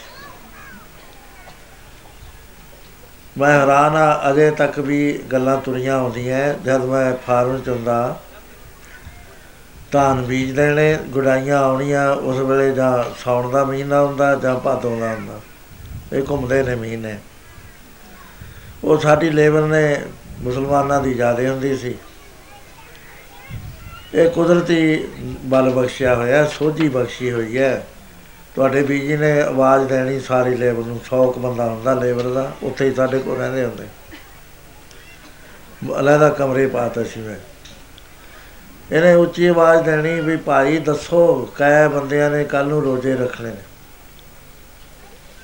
ਉਹ ਰੋਜ਼ੇ ਰੱਖਣ ਵਾਲਿਆਂ ਨੂੰ ਕੁਝ ਸਵੇਰੇ ਖਾਣ ਪੀਣ ਨੂੰ ਦੇਣਾ ਪੈਂਦਾ ਸੀ। ਇਹਨਾਂ ਨੇ ਜਿਹੜੇ ਘਰੋਗੀ ਨੌਕਰ ਸੀ, ਉਹਨਾਂ ਨੂੰ ਤਾਂ ਕਹਿਣਾ ਕੁਝ ਨਾ 2 ਵਜੇ ਉੱਠ ਕੇ ਘਰ ਦੇ ਕਿ ਉਹਦੇ ਪਰੌਠੇ ਲਾਉਣੇ ਸ਼ੁਰੂ ਕਰ ਦੇਣੇ। ਵੀ ਮੈਂ ਇਹਨਾਂ ਦੇ ਰੋਜ਼ੇ ਰਖਾ ਦਾਂ। ਉਹ ਰੋਜ਼ੇ ਦੇ ਵਕਤ ਤੋਂ ਪਹਿਲਾਂ ਪਹਿਲਾਂ ਲਾਈਨਾਂ ਲਾ ਕੇ ਪਰੌਠੇ ਵੀ ਦੇਣੇ, ਨਾਲ ਘਿਓ ਵੀ ਦੇਣਾ, ਨਾਲ ਦੁੱਧ ਵੀ। ਅੱਧਾ ਕਿਲੋ, ਪੌਣਾ ਕਿਲੋ, ਬਹੁਤ ਦੁੱਧ ਸੀ ਸਾਡੇ ਕੋਲ। 25 ਕਿਲੋ ਦੋਹਾਂ ਜਣਿਆਂ ਦੋਏ ਸੀ ਅਸੀਂ 25 ਕਿਲੋ ਰੋਜ਼ ਦੁੱਧ ਆਉਂਦਾ, ਤੰਗ ਆ ਗਏ ਸੀ। ਕਹਿੰਦੇ ਦੁੱਧ ਨੇ ਮੈਨੂੰ ਥਕਾਤਾ ਉਹ ਰੋਜ਼ੇ ਦਿਖਾ ਦੇਣੇ ਉਹਨਾਂ ਨੇ। ਪਰੌਠਿਆਂ ਕਰਕੇ ਕਈਆਂ ਨੇ ਰੱਖਣੇ ਨਹੀਂ ਹੁੰਦੇ, ਉਹ ਵੀ ਰੱਖ ਲੈਣੇ। ਵੀ ਮੌਜ ਆ, ਸਵੇਰੇ ਮੱਖਣ ਵੀ ਮਿਲਦਾ, ਪਰੌਠੇ ਵੀ ਮਿਲਦੇ ਆ, ਦੁੱਧ ਵੀ ਮਿਲਦਾ। ਉਹ ਦਿਨ 'ਚ ਔਖੇ ਹੁੰਦੇ ਸੀ। ਪਰ ਜਿਹੜੇ ਹਿੰਮਤ ਵਾਲੇ ਸੀ, ਗਰਮੀ ਵੱਟ ਪਿਆ ਹੋਇਆ, ਗੁਡਾਈ ਕਰ ਰਹੇ ਨੇ, ਧਾਨਾਂ ਦੀ ਘਾਹ ਕੱਢ ਰਹੇ ਨੇ। ਉਹ ਪਿਆਸ ਨੇ ਜਾਂ ਤੰਗ ਕਰ ਦੇਣੇ, ਟਿਊਬਵੈਲਾਂ ਦਾ ਬੜਾ ਹੀ ਠੰਡਾ ਪਾਣੀ ਚੱਲਦਾ ਹੁੰਦਾ। ਉਥੇ ਆ ਕੇ ਬੁੱਲ ਧੋਈ ਜਾਣੇ ਨੇ ਕੁੱਲੀ ਕਰ ਦੇਣੀ ਅੰਦਰ ਨਹੀਂ ਕਤਰਾ ਲ ਜਾਂਦੇ ਸੀ। ਮੈਂ ਕਹਿੰਦਾ ਪੀ ਲੋ ਕਹਿੰਦੇ ਨਾ ਜੀ, ਰੋਜ਼ਾ ਟੁੱਟ ਜੂ। ਅਸੀਂ satsang ਸ਼ੁਰੂ ਕਰੇ, ਉਥੇ ਜਦੇ ਹੀ ਗਲਾਸ ਲੈ ਲੈ ਕੇ ਆ ਗਏ। ਵਾਹ ਤੁਸੀਂ ਇੱਥੇ ਸ਼ਹੀਦ ਸਿੰਘ ਆਏ ਹੋਏ ਨੇ, ਦੇਵਤੇ ਆਏ ਹੋਏ ਤੁਸੀਂ ਵਾਤਾਵਰਨ ਝੂਠਾ ਕਰਦੇ ਹੋ? ਇਹ ਮੁਸਲਮਾਨਾਂ ਨਾਲੋਂ ਵੀ ਤੁਸੀਂ ਮਾੜੇ ਹੋ, ਸਾਰਾ ਦਿਨ ਨਹੀਂ ਨਾ ਪਾਣੀ ਪੀਂਦੇ ਆ ਨਾ ਰੋਟੀ ਖਾਂਦੇ ਆ ਤੁਹਾਨੂੰ 2 ਘੰਟਿਆਂ 'ਚ ਕੁਝ ਹੋ ਗਿਆ। ਤਾਂ ਮੈਂ ਹਟਾਏ ਨਹੀਂ ਰਵਾਜੇ ਪਿਆ ਹੋਇਆ, ਗਲਾਸ ਜੇ ਚੱਕ ਕੇ ਤੁਰ ਪਿਆ ਕਰ ਸ਼ਾਮ ਹੋਣੀ, ਇਹਨੇ ਆਵਾਜ਼ ਮਾਰਨੀ। ਉਹ ਮੱਝਾਂ ਦਾ ਦੁੱਧ ਚੋ ਲੈਣਾ, ਉਹ ਕਾਫੀ ਵੱਡਾ ਸੀ ਕੱਪ, ਜਿਹੜੇ ਫੌਜੀ ਕੱਪ ਹੁੰਦੇ, ਉਹ ਭਰ ਭਰ ਕੇ ਪਾਈ ਜਾਣੇ। ਯਾਨੀ ਉਹ ਉਹ ਪਰਮੇਸ਼ਰ ਤੇ ਭਰੋਸਾ ਰੱਖ ਕੇ, ਪਿਆਰ ਰੱਖ ਕੇ ਤਪ ਕਰਦੇ ਸੀ। ਜਿਹੜੇ ਅਸੀਂ ਸੀ, ਰੱਬ ਤਾਂ ਕਿਧਰੇ ਅਸੀਂ ਖੁੱਡੇ ਲਾਤਾ। ਅਸੀਂ ਕਿਹਨੂੰ ਮੰਨਣ ਲੱਗੇ? ਗਧੇ ਨੂੰ। ਜਿਹੜੇ ਹੋਰ ਸੀ, ਬਹੁਤੇ ਸਿਆਣੇ, ਉਹ ਸੱਪ ਨੂੰ ਸੇਮੀਆਂ ਪਾਉਂਦੇ ਨੇ ਜਾ ਕੇ। ਉਹ ਕੋਈ ਭੂਤਾਂ ਨੂੰ ਮੰਨ ਰਿਹਾ, ਕੋਈ ਪ੍ਰੇਤਾਂ ਨੂੰ ਮੰਨ ਰਿਹਾ, ਥਾਂ ਬਣਾ ਤੇ ਉੱਥੇ ਮੱਥੇ ਟੇਕੀ ਜਾਂਦੇ ਨੇ। ਉਹ ਇਹ ਸਾਡੀ ਸਮਾਜ ਦਾ ਹਾਲ ਦੇਖ ਕੇ ਇਸਲਾਮ ਵਾਲੇ ਜਿਹੜੇ ਰਾਜੇ ਸੀ, ਉਹਨਾਂ ਨੇ ਕੋਈ ਇਹ ਤਾਂ ਹੈ ਹੀ ਨਹੀਂ, ਇਹਨਾਂ ਦਾ ਭਰੋਸਾ ਹੀ ਨਹੀਂ, ਰੱਬ ਤੇ ਨਾਸਤਕ ਨੇ, ਇਹ ਕਾਫਰ ਨੇ। ਇਹ ਕਾਫਰਾਂ ਨੂੰ ਸਜ਼ਾ ਦੇਣੀ ਚਾਹੀਦੀ ਉਧਰੋਂ ਉਹਨਾਂ ਦੇ ਪੀਰ ਫਕੀਰ ਆ ਗਏ। ਉਹ ਬੜੀਆਂ ਸ਼ਕਤੀਆਂ ਵਾਲੇ ਸੀ। ਉਹਨਾਂ ਨੇ ਹਮਲੇ ਕਰਤੇ ਰਾਜਿਆਂ ਨੇ ਤੇ ਇਧਰ ਪੀਰ ਫਕੀਰ ਸੀਗੇ, ਸਿੱਧੀਆਂ ਕਰਾਮਾਤਾਂ ਇਹਨਾਂ ਕੋਲ ਸਾਡੇ ਸੰਤਾਂ ਕੋਲ ਨਹੀਂ, ਸਾਡੇ ਤੰਤਰੀ ਸੀਗੇ। ਉਹਨਾਂ ਦਾ ਜਿਹੜਾ ਸ਼ਕਤੀ ਸੀ, ਉਹ ਪਰਮੇਸ਼ਰ ਦੇ ਨਾਮ ਦੀ ਸੀ, ਇਹਨਾਂ ਕੋ ਮੰਤਰਾਂ ਦੀ ਸੀ, ਇਹ ਸਾਰੇ ਹੀ ਹਾਰ ਜਾਂਦੇ ਸੀ। ਉਹਨਾਂ ਨੂੰ ਇੱਕ ਵੀ ਨਹੀਂ ਬੰਦਾ ਜਿੱਤ ਸਕਿਆ। ਸਾਰਾ ਇਤਿਹਾਸ ਪੜ੍ਹ ਕੇ ਦੇਖ ਲਓ, ਮੈਂ ਸਾਰਾ ਦੇਖਿਆ। ਸਾਰਿਆਂ ਨਾਲੋਂ ਵੱਡਾ ਜਾਦੂਗਰ ਉਸ ਵੇਲੇ ਪ੍ਰਿਥਵੀ ਰਾਜ ਚੌਹਾਨ ਦਾ ਹੁੰਦਾ, ਉਹਦਾ ਰਾਜ ਹੁੰਦਾ ਸੀ ਅਜਮੇਰ। ਉਹਦਾ ਨਾਮ ਰਾਜ ਕਪੂਰ ਸੀ। ਜਦ ਮਯੂਦੀਨ ਆਏ, ਬਾਬਾ ਬਾਬਾ ਗੁਰੂ ਫਰੀਦ ਜੀ ਦੇ, ਇਹਨੇ ਉਹਦੇ ਉੱਤੇ ਸੱਪ ਸਿੱਟ ਦਿੱਤੇ ਹਜ਼ਾਰਾਂ ਹੀ, ਜਾਦੂ ਨਾਲ। ਉਹ ਜਦ ਸੱਪੇ ਸੱਪ ਹੋ ਗਏ, ਉਹਨਾਂ ਨੇ ਕਿਹਾ, ਸ਼ਹਿਰ ਵੱਲ ਨੂੰ ਜਾਓ, ਹੱਥ ਕਰਤਾ ਹੈ। ਸਾਰੇ ਸ਼ਹਿਰਾਂ, ਸ਼ਹਿਰ ਵੱਲ ਨੂੰ ਕਰਾਂ ਚਲੇ ਗਏ ਦੁਆਰੀ ਮਚ ਗਈ। ਉਹਤੇ ਕਾਬੂ ਨਾ ਹੋਏ। ਉਹ ਫਿਰ ਆਇਆ ਆ ਕੇ ਬੜਾ ਕੁਝ ਉਹਨੇ ਕਰਿਆ ਖੀਰ ਉਹ ਮੁਰਗਾ ਬਣ ਗਿਆ। ਇਹ ਮਾਇਓਦੀਨ ਨੇ ਆਪਣਾ ਵੱਡੇ ਬਿੱਲੇ ਦਾ ਰੂਪ ਧਾਰ ਲਿਆ। ਉਹ ਉੜ ਚੱਲਿਆ ਅਸਮਾਨ 'ਚ। ਅਸਮਾਨ 'ਚ ਜਾ ਕੇ ਫੜ ਲਿਆ, ਉੱਥੇ ਇਸਲਾਮ ਧਾਰਨ ਕਰਾ ਕੇ ਥੱਲੇ ਲਾ ਕੇ ਲਿਆਂਦਾ ਉਹਨੂੰ। ਉਹਦੀ ਵਜ੍ਹਾ ਕੀ ਸੀ? ਇਹ ਪਰਮੇਸ਼ਰ ਨੂੰ ਮੰਨਦੇ ਸੀ, ਇਹਨਾਂ 'ਚ ਬੇਅੰਤ ਸ਼ਕਤੀਆਂ ਸੀ। ਇਹਨਾਂ ਦੇ ਅਸਰ ਦੇ ਨਾਲ ਇਸਲਾਮ ਫੈਲਣਾ ਸ਼ੁਰੂ ਹੋ ਗਿਆ। ਦੂਸਰੇ ਪਾਸੇ ਉਹ ਰਾਜਿਆਂ ਨੇ, ਸਾਡੇ ਰਾਜੇ ਜਿਹੜੇ ਸੀ, ਮਹਾਭਾਰਤ ਵੇਲੇ ਇਹਨਾਂ ਦੇ ਮੁਕਾਬਲੇ ਦਾ ਕੋਈ ਨਹੀਂ ਸੀਗਾ। ਉਹਦੇ ਬਾਅਦ ਇੱਥੇ ਨਾਸਤਕ ਮਤ ਆ ਗਏ, ਚਾਰ, ਛੇ ਮਤ ਐਸੇ ਚੱਲੇ, ਜਿਹੜੇ ਚਾਰ ਵਾਕੀਏ, ਬਾਮ ਮਾਰ ਗਏ ਸ਼ੁਕ ਚੱਕ ਇਸ ਤਰ੍ਹਾਂ ਦੇ ਸੀਗੇ। ਉਹ ਰੱਬ ਨੂੰ ਨਹੀਂ ਸੀ ਮੰਨਦੇ, ਕਹਿੰਦੇ ਰੱਬ ਨਹੀਂ ਹੈ ਕੋਈ ਚੀਜ਼, ਵੀ ਐਵੇਂ ਹੀ eat drink and be merry for we shall have to die ਖਾਓ, ਪੀਓ ਐਸ਼ ਕਰੋ, ਕੋਈ ਰੱਬ ਨਹੀਂ। ਉਹਨਾਂ 'ਚ ਵਿਦਵਾਨ ਪੁਰਸ਼ ਸੀਗੇ। ਉਹਨਾਂ ਨੇ ਵੇਦ ਵੀ ਬਦਲਤੇ ਜਿਹੜੇ ਜੱਗ ਕਰਦੇ ਸੀ, ਉਹਨਾਂ ਨੇ ਕਿਹਾ ਵੀ ਇਹ ਮਾਸ ਜੱਗ ਦਾ ਬੜਾ ਪਵਿੱਤਰ ਹੈ, ਬ੍ਰਾਹਮਣਾਂ ਨੂੰ ਵੀ ਖਿਲਾਤਾ ਉਹਨਾਂ ਨੇ। ਉਹ ਸਾਰਾ ਕੁਝ ਵਿਗਾੜਤਾ। ਉਹਦੇ ਨਾਲ ਪਤਨ ਆ ਗਿਆ, ਸ਼ਕਤੀ ਜਾਂਦੀ ਰਹੀ। ਇੱਕ ਇੱਕ ਰਾਜਾ ਹਾਰਦਾ ਗਿਆ, ਮੰਦਰ ਟਹਿ ਗਏ, ਬੁਰਾ ਹਾਲ। ਇੱਕ ਰਾਜਾ ਸੀ, ਇਹ ਅਲਾਉਦੀਨ ਜਦ ਆਇਆ, ਉਹਦੀਆਂ ਰਾਣੀਆਂ ਨੂੰ ਉਹਦਾ ਮਾਸ ਰਿੰਨ ਕੇ ਖਿਲਾਤਾ ਜ਼ਬਰਦਸਤੀ। ਹੁਣ ਦੱਸੋ, ਇਹ ਜੇ ਟੌਰਚਰ ਇਹ ਜੇ ਜ਼ੁਲਮ ਹੁੰਦੇ ਸੀ, ਸਾਡੇ ਨਾਲ ਵੀ ਬਥੇਰੇ ਹੋਏ ਨੇ। ਉਸ ਵੇਲੇ ਬਿਲਕੁਲ ਥੱਲੇ ਚਲੇ ਗਏ। ਰਾਜਿਆਂ ਨੇ ਇਸਲਾਮ ਧਾਰਨ ਕਰ ਲਿਆ। ਵੱਡੇ ਵੱਡੀਆਂ ਕੌਮਾਂ ਨੇ, ਜਿਵੇਂ ਪੱਟੀ ਨੇ, ਉਸ ਵੇਲੇ ਸਭ ਤੋਂ ਤਗੜੇ ਕੌਂਦੇ ਸੀ, ਇਸਲਾਮ ਧਾਰਨ ਕਰ ਲਿਆ। ਖਰਲਾ ਨੇ ਚੱਠਿਆਂ ਨੇ, ਚੀਮਿਆਂ ਨੇ, ਬੇਅੰਤ ਰਾਜਿਆਂ ਨੇ। ਬਈ ਰਾਮ ਨਾਲ ਤਾਂ ਰਹਾਂਗੇ। ਇਧਰਲੇ ਪਾਸੇ ਕੀ ਚੱਲ ਰਿਹਾ ਸੀ? ਇਹਦਾ ਮੁਕਾਬਲਾ ਤਾਂ ਕਿਸੇ ਨੇ ਕੀ ਕਰਨਾ ਸੀ? ਮਨੁੱਖ ਦੇ ਟੁਕੜੇ ਕਰੇ ਪਏ ਸੀ। ਜਿਹੜਾ ਸਿਰ ਸੀ, ਉਹ ਅੱਡ ਕੱਢ ਦਿੱਤਾ, ਕੱਟ ਕੇ ਛਾਤੀ ਅੱਡ ਕੱਢ ਦਿੱਤੀ। ਆ ਪਟਾਂ ਥਈ ਲੱਤਾਂ ਅੱਡ ਕੱਢ ਦਿੱਤੀਆਂ। ਗੋਡਿਆਂ ਤੋਂ ਥੱਲੇ ਜਿਹੜਾ ਪੈਰਾਂ ਥਈਆਂ ਉਹ ਅੱਡ ਕੱਢਤਾ। ਹੇਠਲੇ ਨੂੰ ਤਾਂ ਸ਼ੂਦਰ ਕਹਿਤਾ। ਕਹਦੇ ਇਹਨੂੰ ਨਾ ਕੋਈ ਧਰਮ ਦਾ ਗਿਆਨ ਦੋ ਨਾ ਇਹ ਮੰਦਰ ਚਾਵੇ ਨਾ ਇਹ ਭਜਨ ਕਰੇ, ਇਹਦਾ ਕੰਮ ਹੈ ਸੇਵਾ ਕਰਨਾ ਉੱਪਰਲਿਆਂ ਦੀ। ਇੱਥੇ ਤੱਕ ਆ ਗਿਆ ਵੀ ਜੇ ਇਹ ਕਿਤੇ ਵੇਦ ਕਥਾ ਸੁਣ ਲਵੇ, ਇਹਦੇ ਕੰਨਾਂ 'ਚ ਸਿੱਕਾ ਪਾ ਦੋ। ਜੇ ਕਿਤੇ ਓੰਕਾਰ ਰਾਮ ਕਹਿ ਦੇਵੇ ਤਾਂ ਇਹਦੀ ਜ਼ੁਬਾਨ ਕੱਟ ਦੋ। ਇਹ ਜਿੱਥੋਂ ਦੀ ਤੁਰ ਕੇ ਜਾਂਦਾ, ਆਪਣੀ ਪੈਰ ਪੈੜ ਮਟਾ ਕੇ ਜਾਵੇ ਚਾਫੇ ਬੰਨੇ ਹੁੰਦੇ ਗਰ ਦੁੜਦੀ ਜਾਂਦੀ ਸੀ, ਉਹ ਪੈਰ ਮਿਟਦੀ ਜਾਂਦੀ ਸੀ, ਕੱਚੇ ਰਾਹ ਹੁੰਦੇ। ਯਾਨੀ ਇਨਸਾਨ ਨੂੰ ਪਸ਼ੂ ਤੋਂ ਵੀ ਮਾੜਾ ਕਰਤਾ, ਪਸ਼ੂ ਨੂੰ ਤਾਂ ਹੱਥ ਲਾ ਲੈਂਦੇ ਸੀ। ਗਊ ਨੂੰ ਹੱਥ ਲਾ ਲਿਆ, ਮੱਝ ਨੂੰ ਲਾ ਲਿਆ, ਹੋਰ ਬੱਕਰੀ ਨੂੰ ਲਾ ਲਿਆ, ਕੁਛ ਨਹੀਂ ਸੀ ਬਣਦਾ। ਕਿਸੇ ਪੰਛੀ ਨੂੰ ਹੱਥ ਲਾ ਲਿਆ, ਕੁਛ ਨਹੀਂ ਸੀ, ਦੋਸ਼ ਹੁੰਦਾ। ਉਹ ਪਰ ਬੰਦੇ ਨੂੰ ਹੱਥ ਲਾ ਕੇ ਕਹਿੰਦੇ, ਨਾ ਉਹ ਜੀ, ਹੁਣ ਤਾਂ ਤੇਰੇ ਤਾਂ ਹੱਥ ਲੱਗ ਗਿਆ, ਗੰਗਾ ਜਲੀ ਲਿਆਉਂਦੇ ਸੀ, ਉਹ ਪਲਾਉਂਦੇ ਸੀ, ਛਿੜਕਦੇ ਸੀ, ਤਾਂ ਬੰਦਾ ਸੁੱਧ ਹੁੰਦਾ। ਆ ਹਾਲ ਸਾਡੇ ਦੇਸ਼ ਦੇ ਵਿੱਚ ਚੱਲ ਰਿਹਾ ਸੀ। ਉਹ ਕਿਹੜਾ ਸੂਰਮਾ ਜਿਹੜਾ ਇਹਨੂੰ ਸੁਧਾਰ ਦੇਵੇ? ਉਹ ਤਾਂ ਨੇੜੇ ਤੇੜੇ ਪਰਛਾਵਾਂ ਲੈਣ ਦੀ ਦੇ ਤਿਆਰ ਨਹੀਂ ਤੇ ਇੱਕ ਪੰਗਤ 'ਚ ਬੈਠ ਕੇ ਕੌਣ ਰੋਟੀ ਖਿਲਾ ਦੂ ਉਹਨਾਂ ਨੂੰ? ਕੋਈ ਸੂਰਮਾ ਹੀ ਹੋਵੇ ਰਾਣੀ ਝਾਲੀ ਨੇ ਰਵਿਦਾਸ ਜੀ ਨੂੰ ਗੁਰੂ ਧਾਰਨ ਕਰ ਲਿਆ ਇੱਕ ਵੀ ਪੰਡਤ ਨਾ ਆਇਆ। ਉਹ ਤਾਂ ਪਰਮੇਸ਼ਰ ਬਹਿ ਗਏ। ਜਦੋਂ ਰੋਟੀ ਖਾਣ ਲੱਗੇ ਨਾਲੇ ਰਵਿਦਾਸ ਜੀ ਦਾ ਹੱਥ ਨਾਲੇ ਰਵਿਦਾਸ ਜੀ ਦਾ, ਹਾਰ ਕੇ ਉਹਨਾਂ ਨੇ ਗੱਲ ਮੰਨੀ। ਨਹੀਂ, ਮੰਨਦੇ ਨਹੀਂ ਇੰਨਾ ਸਖਤ ਸੀਗੇ ਸੋ ਐਸੀ ਹਾਲਤ ਦੇ ਵਿੱਚ ਬਹੁਤ ਅਧੋਗਤੀ ਨੂੰ ਪ੍ਰਾਪਤ ਹੋ ਗਏ, ਮੰਦਰ ਟਹਿ ਗਏ, ਬੁਰਾ ਹਾਲ, ਇੱਜ਼ਤ ਕੋਈ ਰਹੀ ਨਾ। ਹੁਣ ਰੱਖੇ ਕਿਹੜਾ ਪੈਰਾਂ ਨੇ, ਜਿਹੜੇ ਗੋਡੇ ਕੱਟ ਦਿੱਤੇ, ਉਹ ਕੀ ਕਰਨਗੇ? ਉਹ ਕਹਿੰਦੇ ਵੀ ਅਸੀਂ ਤਾਂ ਸੇਵਾ ਹੀ ਕਰਨੀ ਹੈ ਕਿਸੇ ਦੀ ਕਰਾ ਲੈਣ। ਉਹਨਾਂ ਨੂੰ ਨਾ ਕੋਈ ਗਿਆਨ, ਨਾ ਧਿਆਨ, ਨਾ ਕੋਈ ਮੰਦਰ 'ਚ ਦਾਖਲਾ ਕਿਤੇ ਨਹੀਂ ਆ ਸਕਦੇ। ਬਈ ਤੁਸੀਂ ਸੇਵਾ ਕਰੋ। ਹੁਣ ਇਹ ਚਾਰ ਟੁਕੜੇ ਕਿਵੇਂ ਕਰੇ? ਸਿਰ ਦੇ ਵਿੱਚ ਗਿਆਨ ਹੁੰਦਾ ਹੈ। ਉਹ ਪੜਨ ਪੜਾਉਣ ਵਾਲੇ 6 ਕਰਮ ਸੀਗੇ। ਦਾਨ ਦੇਣਾ, ਦਾਨ ਲੈਣਾ ਪੜਨਾ ਪੜਾਉਣਾ ਜਗ ਕਰਨਾ, ਕਰਾਉਣਾ। 6 ਕਰਮ ਜਿਹੜਾ ਇਹਨੂੰ ਖਟਕ ਕਰਮ ਕਹਿੰਦੇ ਨੇ। ਜਿਹੜਾ ਇਹ ਕਰਦਾ ਸੀ ਉਹਨੂੰ ਬ੍ਰਾਹਮਣ ਕਹਿੰਦੇ ਸੀ। ਉਹ ਸਭ ਤੋਂ ਉੱਚਾ ਬਣਾਤਾ। ਉਹਨੂੰ ਕਿਹਾ ਇਹ ਮੁਖ ਤੋਂ ਪੈਦਾ ਹੋਇਆ ਬਰਮਾ ਦੇ। ਉਹਦੇ ਬਾਅਦ ਡੌਲਿਆਂ ਦੀ ਲੋੜ ਪੈਂਦੀ ਸੀ। ਡੌਲਿਆਂ ਨੂੰ ਕਸ਼ਤਰੀ ਬਣਾ ਦਿੱਤਾ। ਹੁਣ ਕਸ਼ਤਰੀ ਜਿਹੜਾ ਹੈ, ਉਹਨੂੰ ਵੇਦ ਪੜਨ ਦੀ ਲੋੜ ਹੀ ਨਾ ਰਹੀ। ਉਹਦਾ ਕੰਮ ਕੀ ਹੋ ਗਿਆ? ਲੜਨਾ, ਮਾਰਨਾ, ਲੜਨਾ, ਮਰਨਾ, ਮਾਰਨਾ। ਉਹ ਕਰੀ ਜਾਂਦੇ ਸੀ, ਆਪਣੇ ਧਰਮ ਬਣਾ ਦਿੱਤਾ, ਕਰਮ ਬਣਾ ਤੇ ਉਹਨੂੰ ਮਰਨਾ ਹੀ ਪੈਂਦਾ ਸੀ। ਜਿਹੜਾ ਕਿਰਤ ਕਰਨ ਵਾਲਾ ਸੀ, ਉਹਨੂੰ ਵੈਸ਼ ਕਹਿਤਾ। ਉਹ ਜਿਹੜਾ ਵੈਸ਼ ਹੈ, ਉਹਨੇ ਵਪਾਰ ਕਰਨਾ ਹੈ। ਖੇਤੀ ਬੀਜਣੀ ਹੈ।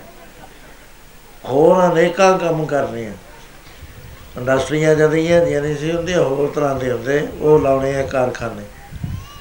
ਉਹ ਜਿਹੜੀ ਕਮਾਈ ਹੈ, ਉਹ ਰਾਜਾ ਬਣਾਤਾ ਖੱਤਰੀ ਨੂੰ। ਖੱਤਰੀ ਨੇ ਉਹਦੇ ਉੱਤੇ ਟੈਕਸ ਲਾਉਣਾ ਹੈ। ਉਹ ਸਾਰਿਆਂ ਦੀ ਕਮਾਈ ਦਾ ਇੱਕ ਹਿੱਸਾ ਕ- ਰਾਜੇ ਕੋਲ ਆਈ ਜਾਣਾ। ਰਾਜੇ ਨੇ ਬ੍ਰਾਹਮਣ ਦੇ ਪੈਰੀਂ ਹੱਥ ਰੱਖ ਕੇ ਮੱਥਾ ਟੇਕ ਕੇ ਉਹਨੂੰ ਖਾਣ ਨੂੰ ਦੇਣਾ, ਉਹਨੂੰ ਕੱਪੜੇ ਦੇਣੇ ਆ, ਉਹਦਾ ਮਕਾਨ ਦੇ ਪੈਸੇ ਦੇਣੇ ਆ। ਸਾਰਾ ਖਰਚਾ ਉਹਨੇ ਸਾਹਮਣੇ। ਹੁਣ ਬ੍ਰਾਹਮਣ ਦਾ ਕੰਮ ਰਹਿ ਗਿਆ, ਕੇਵਲ ਪੜਨਾ ਪੜਾਉਣਾ ਉਹਦਾ ਲੜਨਾ, ਲੜਾਉਣਾ। ਜ਼ਮੀਨ ਦਾ ਮਾਲਕ ਹੁੰਦਾ ਸੀ, ਰਾਜਾ ਖੱਤਰੀ ਹੁੰਦੇ। ਵੈਸ਼ ਦੇ ਕੋਲ ਕੋਈ ਪ੍ਰਾਪਰਟੀ ਨਹੀਂ ਸੀ ਹੁੰਦੀ, ਉਹ ਬ- ਵਣਜ ਵਪਾਰ ਤੋਂ ਫਿਰ ਕੇ ਕਰਦਾ। ਜਿਹੜਾ ਸ਼ੂਦਰ ਆ, ਉਹਦਾ ਕੰਮ ਸੀ ਸੇਵਾ ਕਰਨਾ, ਨਾ ਕੋਈ ਉਹਦੀ ਜਾਇਦਾਦ, ਕੁਛ ਨਹੀਂ। ਉਹ ਕਮੀ ਕਹਾਉਂਦੇ ਸੀ। ਉਹਨਾਂ ਨੂੰ ਵੈਸ਼ ਦੀ ਕਿਰਤ ਦੇ ਵਿੱਚੋਂ ਕੁਝ ਹਿੱਸਾ ਬੰਨਿਆ ਹੋਇਆ ਸੀ ਵੀ ਇੰਨਾ ਪਾਈਆ ਦਾਣੇ ਜਾਣੇ ਨੇ ਆਧੋ ਸੇਰ ਇਹਨੂੰ ਜਾਣੇ ਨੇ, ਪੌਣਾ ਸੇਰ ਇਹਨੂੰ ਜਾਣੇ ਹੈ ਉਤਲੇ ਪਾਸੇ ਮੱਥਾ ਟੇਕਣਾ ਹੈ ਆਪੇ ਹੀ ਜਾ ਕੇ।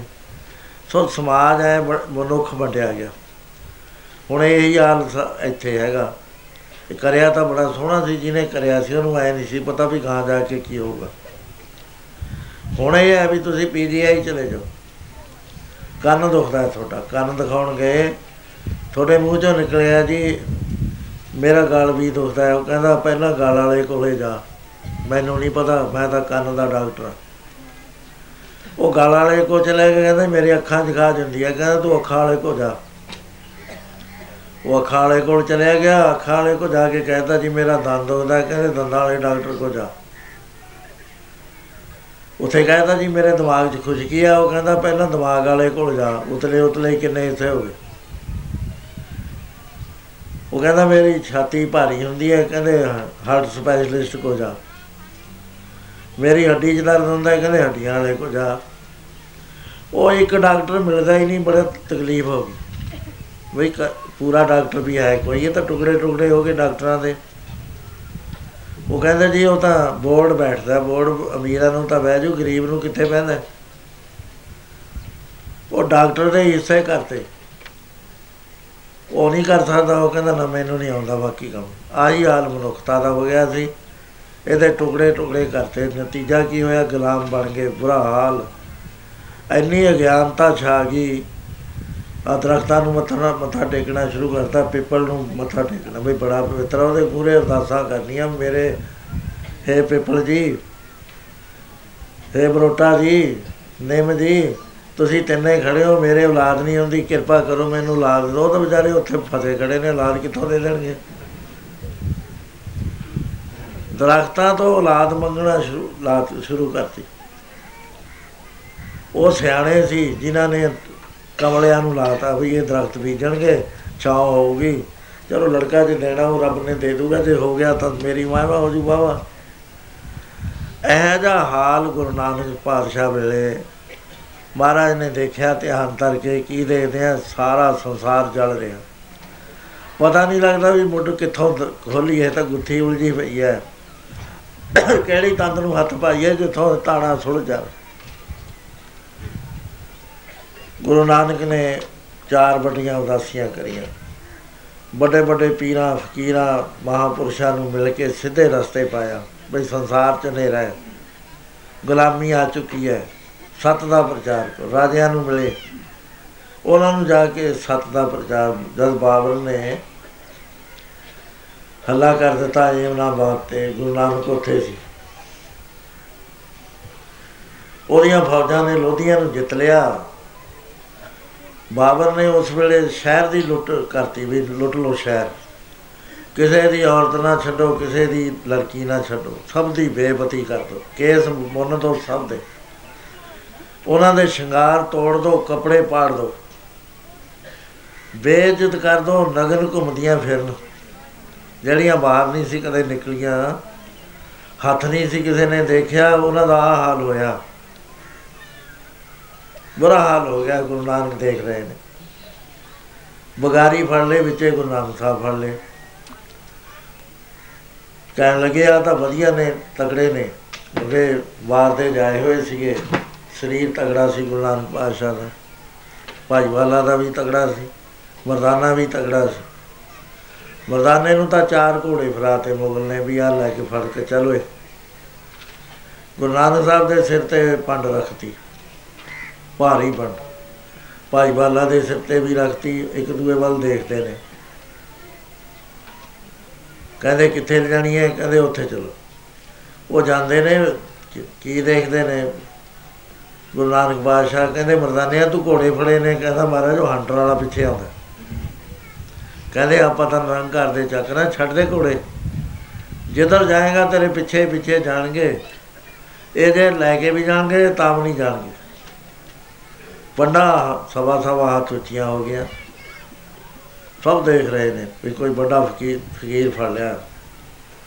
ਉਥੇ ਆ ਕੇ ਚੱਕੀਆਂ ਦੇਤੀਆਂ, ਭਾਰੀਆਂ ਚੱਕੀਆਂ ਵੀ ਆਟਾ ਪੀਓ, ਬਾਬਰ ਦੀ ਫੌਜ ਨੇ ਰੋਟੀ ਖਾਣੀ ਹੈ ਉਧਰ ਸ਼ਹਿਰ ਦੇ ਵਿੱਚ ਲੁੱਟ ਮਚਾਤੀ।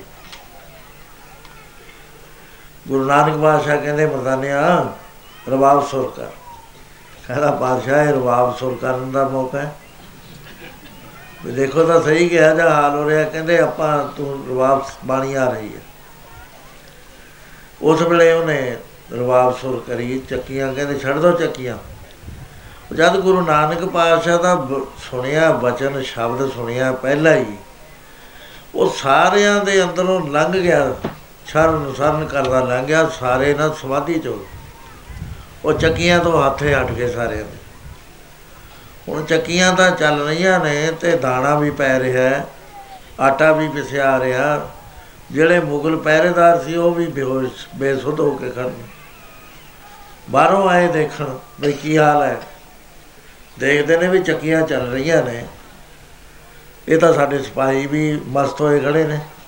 ਕੋਈ ਗਾ ਰਿਹਾ ਉਹਦੀ ਆਵਾਜ਼ ਨਹੀਂ ਸਹੀ, ਜਾਂਦੀ ਬਾਬਰ ਨੂੰ ਦੱਸਦਾ ਆ ਗਿਆ। ਬਾਬਰ ਬਹੁਤ ਕਾਲੀ ਨਾਲ ਆਇਆ ਵੀ ਕੋਈ ਵੱਡਾ ਦਰਵੇਸ਼ ਮੇ ਤੋਂ ਫੜਿਆ ਗਿਆ, ਗਲਤੀ ਨਾ ਹੋਵੇ। ਉਸ ਵੇਲੇ ਆ ਕੇ ਦੇਖਿਆ ਗੁਰੂ ਨਾਨਕ ਪਾਤਸ਼ਾਹ ਦਾ ਜਲਾਲ ਦੇਖ ਕੇ ਚਰਨਾਂ ਤੇ ਟੈ ਪਿਆ। ਫਕੀਰ ਸਾਈ, ਉੱਠ, ਤੇਰੇ ਤੇਰੇ ਵਾਸਤੇ ਨਹੀਂ ਹੈ ਚੱਕੀ। ਹੈਰਾਨ ਹੋ ਗਿਆ ਵੀ ਚੱਕੀਆਂ ਆਪੇ ਚੱਲ ਰਹੀਆਂ, ਕੋਈ ਦਾਣੇ ਪਾਉਣ ਵਾਲਾ ਨਹੀਂ ਹੈ। ਇਹਦੇ ਤਾਂ ਸ਼ਬਦ ਵਿੱਚ ਇੰਨੀ એનર્ਜੀ ਹੈ ਕਿ ਕਮਾ ਦਿੱਤੀਆਂ ਚੱਕੀਆਂ ਸਾਰੀਆਂ। ਉਸ ਵੇਲੇ ਗੁਰੂ ਨਾਨਕ ਪਾਤਸ਼ਾਹ ਨੂੰ ਲਿਆ ਕੇ ਪਲੰਗ ਤੇ ਬਿਠਾਇਆ। ਆਪ ਨੀਵਾ ਹੋ ਕੇ ਬੈਠਿਆ ਕੁਰਸੀ ਤੇ। ਉਥੇ ਮਹਾਰਾਜ ਜੀ ਨੇ ਸ਼ਬਦ ਉਚਾਰਨ ਕੀਤਾ ਖੁਰਾਸਾਨ ਖਸਮਾਨਾ ਕੀਆ ਹਿੰਦੁਸਤਾਨ ਰਾ ਉਹਦੇ ਮਹਾਰਾਜ ਨੇ ਕਿਹਾ, ਏਤੀ ਮਾਰ ਪਈ ਕਰਲਾਣੇ ਤੈ ਕੀ ਦਰਦ ਨਾ ਬਾਬਰ, ਤੂੰ ਪੱਥਰ ਦਾ ਬਣਿਆ ਹੋਇਆ ਉਹ ਇੰਨਾ ਸ਼ਹਿਰ ਦਾ ਤੈਂ ਬੁਰਾ ਹਾਲ ਕਰਤਾ, ਤੈਨੂੰ ਦਰਦ ਨਹੀਂ ਆਇਆ? ਜਾਂ ਤੇਰੀਆਂ ਫੌਜਾਂ ਲੜਦੀਆਂ ਸੀ, ਅਸੀਂ ਕੁਝ ਨਹੀਂ ਕਿਹਾ। ਉਹ ਹੁਣ ਤੇਰਾ ਰਾਜ ਹੈ, ਤੂੰ ਇਹਦਾ ਮਾਲਕ ਬਣ ਗਿਆ ਜਦੋਂ ਹਾਰ ਗਿਆ ਫੌਜਾਂ। ਮਾਲਕ ਬਣ ਕੇ ਤੂੰ ਸ਼ੇਰ ਛੱਡ ਦਿੱਤੇ ਗਾਈਆਂ 'ਚ। ਮਹਾਰਾਜ ਨੇ ਹਿੰਦ ਵਾਸੀਆਂ ਨੂੰ ਗਾਈਆਂ ਕਿਹਾ, ਕਿਉਂਕਿ ਸੀਏ ਵਿਚਾਰੇ ਗਊਆਂ ਦੀਆਂ।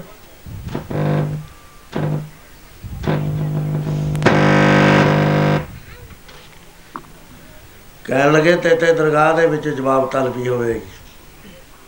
ਉਸ ਵੇਲੇ ਬਾਬਰ ਨੇ ਕਿਹਾ ਵੀ ਮਹਾਰਾਜ ਮੇਰਾ ਗੁਸਤਾਖੀ, ਮੇਰਾ ਗੁਨਾਹ ਕਿਵੇਂ ਮਾਫ ਹੋਵੇ? ਕਹਿੰਦੇ ਸਭ ਮੋੜ ਦੇ ਸਮਾਨ ਛੱਡ ਦੇ ਸਾਰੇ ਕਹਿੰਦੀ ਸਭ ਘਰਾਂ ਨੂੰ ਚੱਲ ਗਏ। ਸਮਾਨ ਟੋਲ ਟੋਲ ਕੇ ਮੋੜਤਾ। ਸੋ ਐਸਾ ਹਾਲ ਗੁਰੂ ਨਾਨਕ ਪਾਤਸ਼ਾਹ ਨੇ ਅੱਖਾਂ ਦੇ ਨਾਲ ਦੇਖਿਆ। ਇਹ ਕੁਛ ਵੀ ਨਹੀਂ ਸੀ ਕਰ ਰਹੇ। ਹੁਣ ਇਹ ਇਹਨਾਂ ਦੇ ਨਾਂ ਕਰਨ ਦਾ ਕੀ ਸੀ? ਇਹਨਾਂ ਨੂੰ ਦੇਸ਼ ਦਾ ਕੋਈ ਹਿੱਤ ਨਾ ਰਿਹਾ। ਹਾਰਦੇ ਹਾਰਦੇ ਇੰਨਾ ਹਾਰ ਗਏ। ਰਾਜ ਕਰਨ ਵਾਲੇ ਵੀ, ਇਸਲਾਮ ਵਾਲੇ ਹਮਲਾ ਕਰਨ ਵਾਲੇ ਵੀ ਇਹ ਚੁੱਪ ਕਰਕੇ ਬਹਿ ਗਏ। ਇਹ ਜ਼ੁਲਮ ਸਹੀ ਜਾਂਦੇ। ਗੁਰੂ ਨਾਨਕ ਪਾਤਸ਼ਾਹ ਨੇ ਦੇਖਿਆ ਵੀ ਇਹ ਤਾਂ ਵੰਡਿਆ ਪਿਆ ਮਨੁੱਖ। ਪਹਿਲਾ ਜਾਤ ਪਾਤ ਤੇ ਬਾਰ ਕੀਤਾ। ਮਹਾਰਾਜ ਕਹਿੰਦੇ, ਨੀਚਾ ਅੰਦਰ ਨੀਚ ਜਾਤ, ਨੀਚੀ ਹੂੰ ਅਤ ਨੀਚ। ਨਾਨਕ ਤਿਨਕੇ ਸੰਗ ਸਾਥ ਵੱਡਿਆ ਕਿਉ ਸਿਆਰੀ ਗੁਰੂ ਤੀਸਰੇ ਪਾਤਸ਼ਾਹ ਮਹਾਰਾਜ ਜੀ ਨੇ ਲੰਗਰ ਇਕੱਠਾ ਕਰਤਾ, ਪੰਗਤ ਲਾਤੀ ਵੀ ਜਿਹਨੇ ਸਾਡੇ ਦਰਸ਼ਨ ਕਰਨੇ ਆ, ਪਹਿਲਾਂ ਪੰਗਤ ਚ ਪ੍ਰਸ਼ਾਦਾ ਛਕ ਕੇ ਆ ਉਹ ਨੇੜੇ ਲਿਆਤੀਆਂ ਚਾਰੇ ਜਾਤਾਂ। ਬਥੇਰੇ ਇਤਿਹਾਸ ਵਿੱਚ ਆਉਂਦੇ ਨੇ ਵੀ ਕਈਆਂ ਨੇ ਲੰਗਰ ਨਹੀਂ ਛਕਿਆ, ਫੇਰ ਛਕਣਾ ਪਿਆ ਉਹਨਾਂ ਨੂੰ। ਇਸ ਤਰ੍ਹਾਂ ਚੱਲਦੇ ਚੱਲਦੇ ਜਦ ਗੁਰੂ ਦਸਵੇਂ ਪਾਤਸ਼ਾਹ ਜੀ ਦਾ ਸਮਾਂ ਆਇਆ, ਉਸ ਵੇਲੇ ਤਿਆਰ ਬਿਲਕੁਲ ਤਿਆਰ ਸੀ। ਹਰ ਚੀਜ਼ ਕੱਚਾ ਮਾਲ ਤਿਆਰ ਹੋ ਚੁੱਕਿਆ ਸੀ। ਸੰਚੇ ਵਿੱਚ ਟਲਦਾ ਸੀ। ਉਸ ਵੇਲੇ ਸਤਗੁਰ ਪੁਰਖ ਗਮ ਹੈ, ਨਰਵੈਰ ਨਰਾਲਾ। ਕੌਤਕ ਵਰਤਾਇਆ ਗੁਰੂ ਨੇ। ਛੋਟੀ ਜਾਤ ਦੇ ਜਿਹੜੇ ਪੰਜ ਪਿਆਰੇ ਸੀ, ਉਹਨਾਂ ਤੋਂ ਅੰਮ੍ਰਿਤ ਆਪ ਛਕਿਆ। ਇਸ ਤਰ੍ਹਾਂ ਦੇ ਨਾਲ ਫਰਮਾਨ ਆਉਂਦਾ ਹੈ ਪੜੋ ਪਿਆਰ ਨਾਲ।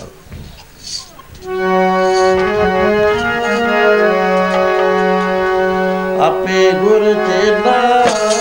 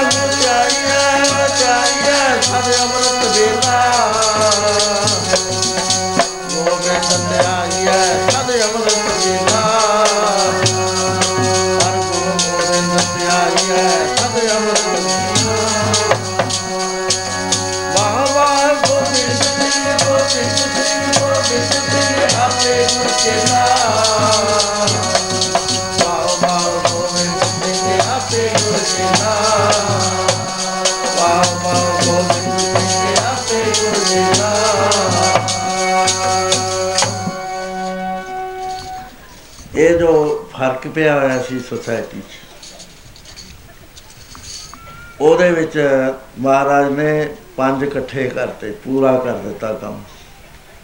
ਇੱਕ ਜਾਤ ਦਾ ਖੱਤਰੀ ਹੈ, ਦੂਸਰਾ ਜੱਟ ਹੈ, ਤੀਸਰਾ ਜੀਵਰ ਹੈ, ਚੌਥਾ ਨਾਈ ਹੈ, ਪੰਜਵਾਂ ਦਰਜੀ ਹੈ। ਇੱਕ ਦੂਏ ਦੇ ਹੱਥ ਦਾ ਨਹੀਂ ਸੀ ਕੋਈ ਵੀ ਖਾਂਦਾ। ਉਹਨਾਂ ਨੇ ਮਹਾਰਾਜ ਨੇ ਅੰਮ੍ਰਿਤ ਛਕਾ ਕੇ ਉਹਨਾਂ ਨੂੰ ਕਿਹਾ ਕਿ ਤੁਹਾਡੀ ਜਾਤ ਗੋਤ ਜਿਹੜੀ ਸੀ ਪਿਛਲੀ, ਉਹ ਖਤਮ ਹੋ ਗਈ। ਤੁਸੀਂ ਗੁਰੂ ਗੁਰੂ ਨਾਨਕ ਦੇ ਗੁਰਸਿੱਖੀ ਮੰਡਲ ਚ ਆ ਗਏ। ਤੁਹਾਨੂੰ ਅਸੀਂ ਖਾਲਸਾ ਪਦ ਦੇ ਅਧਿਕਾਰੀ ਬਣਾ ਦਿੱਤਾ। ਖਾਲਸਾ ਕੀ ਹੈ? ਕੇਸ ਰੱਖ ਲੈ ਖਾਲਸਾ ਹੋ ਗਿਆ। ਕਿਰਪਾਨ ਪਾ ਲਈ, ਖਾਲਸਾ ਹੋ ਗਿਆ। ਨਹੀਂ ਸਾਸਾਂ ਜੀ, ਖਾਲਸੇ ਦੀਆਂ ਰਹਿਤਾਂ ਨੇ। ਪੰਜ ਰਹਿਤਾਂ ਤਾਂ ਉਹ ਨੇ ਜਿਹੜੀਆਂ ਤੋੜ ਨਹੀਂ ਸਕਦਾ ਹੈ। ਜੇ ਤੋੜ ਦੇਵੇ, ਤਾਂ ਇਹਨੂੰ ਦੁਬਾਰਾ ਪੰਜ ਪਿਆਰਿਆਂ ਦੇ ਪੇਸ਼ ਹੋਣਾ ਪੈਂਦਾ ਹੈ। ਪਤਤ ਹੋ ਜਾਂਦਾ, ਦਾੜੀ ਬਣਾ ਦੇਵੇ। ਸੋ ਇਸ ਤਰ੍ਹਾਂ ਦੇ ਨਾਲ ਇਹ ਤਾਂ ਹੈਗਾ ਬਹੁਤ ਸੁਖਾਲਾ ਕੰਮ। ਜਿਹੜੀਆਂ ਮਹਾਰਾਜ ਨੇ ਅਸਲੀ ਰਹਿਤਾਂ ਦਿੱਤੀਆਂ ਖਾਲਸੇ ਨੂੰ, ਉਹ ਸੀ ਵੀ ਤੁਸੀਂ ਧਰਮ ਦੇ ਧਾਰਨੀ ਹੋਣਾ।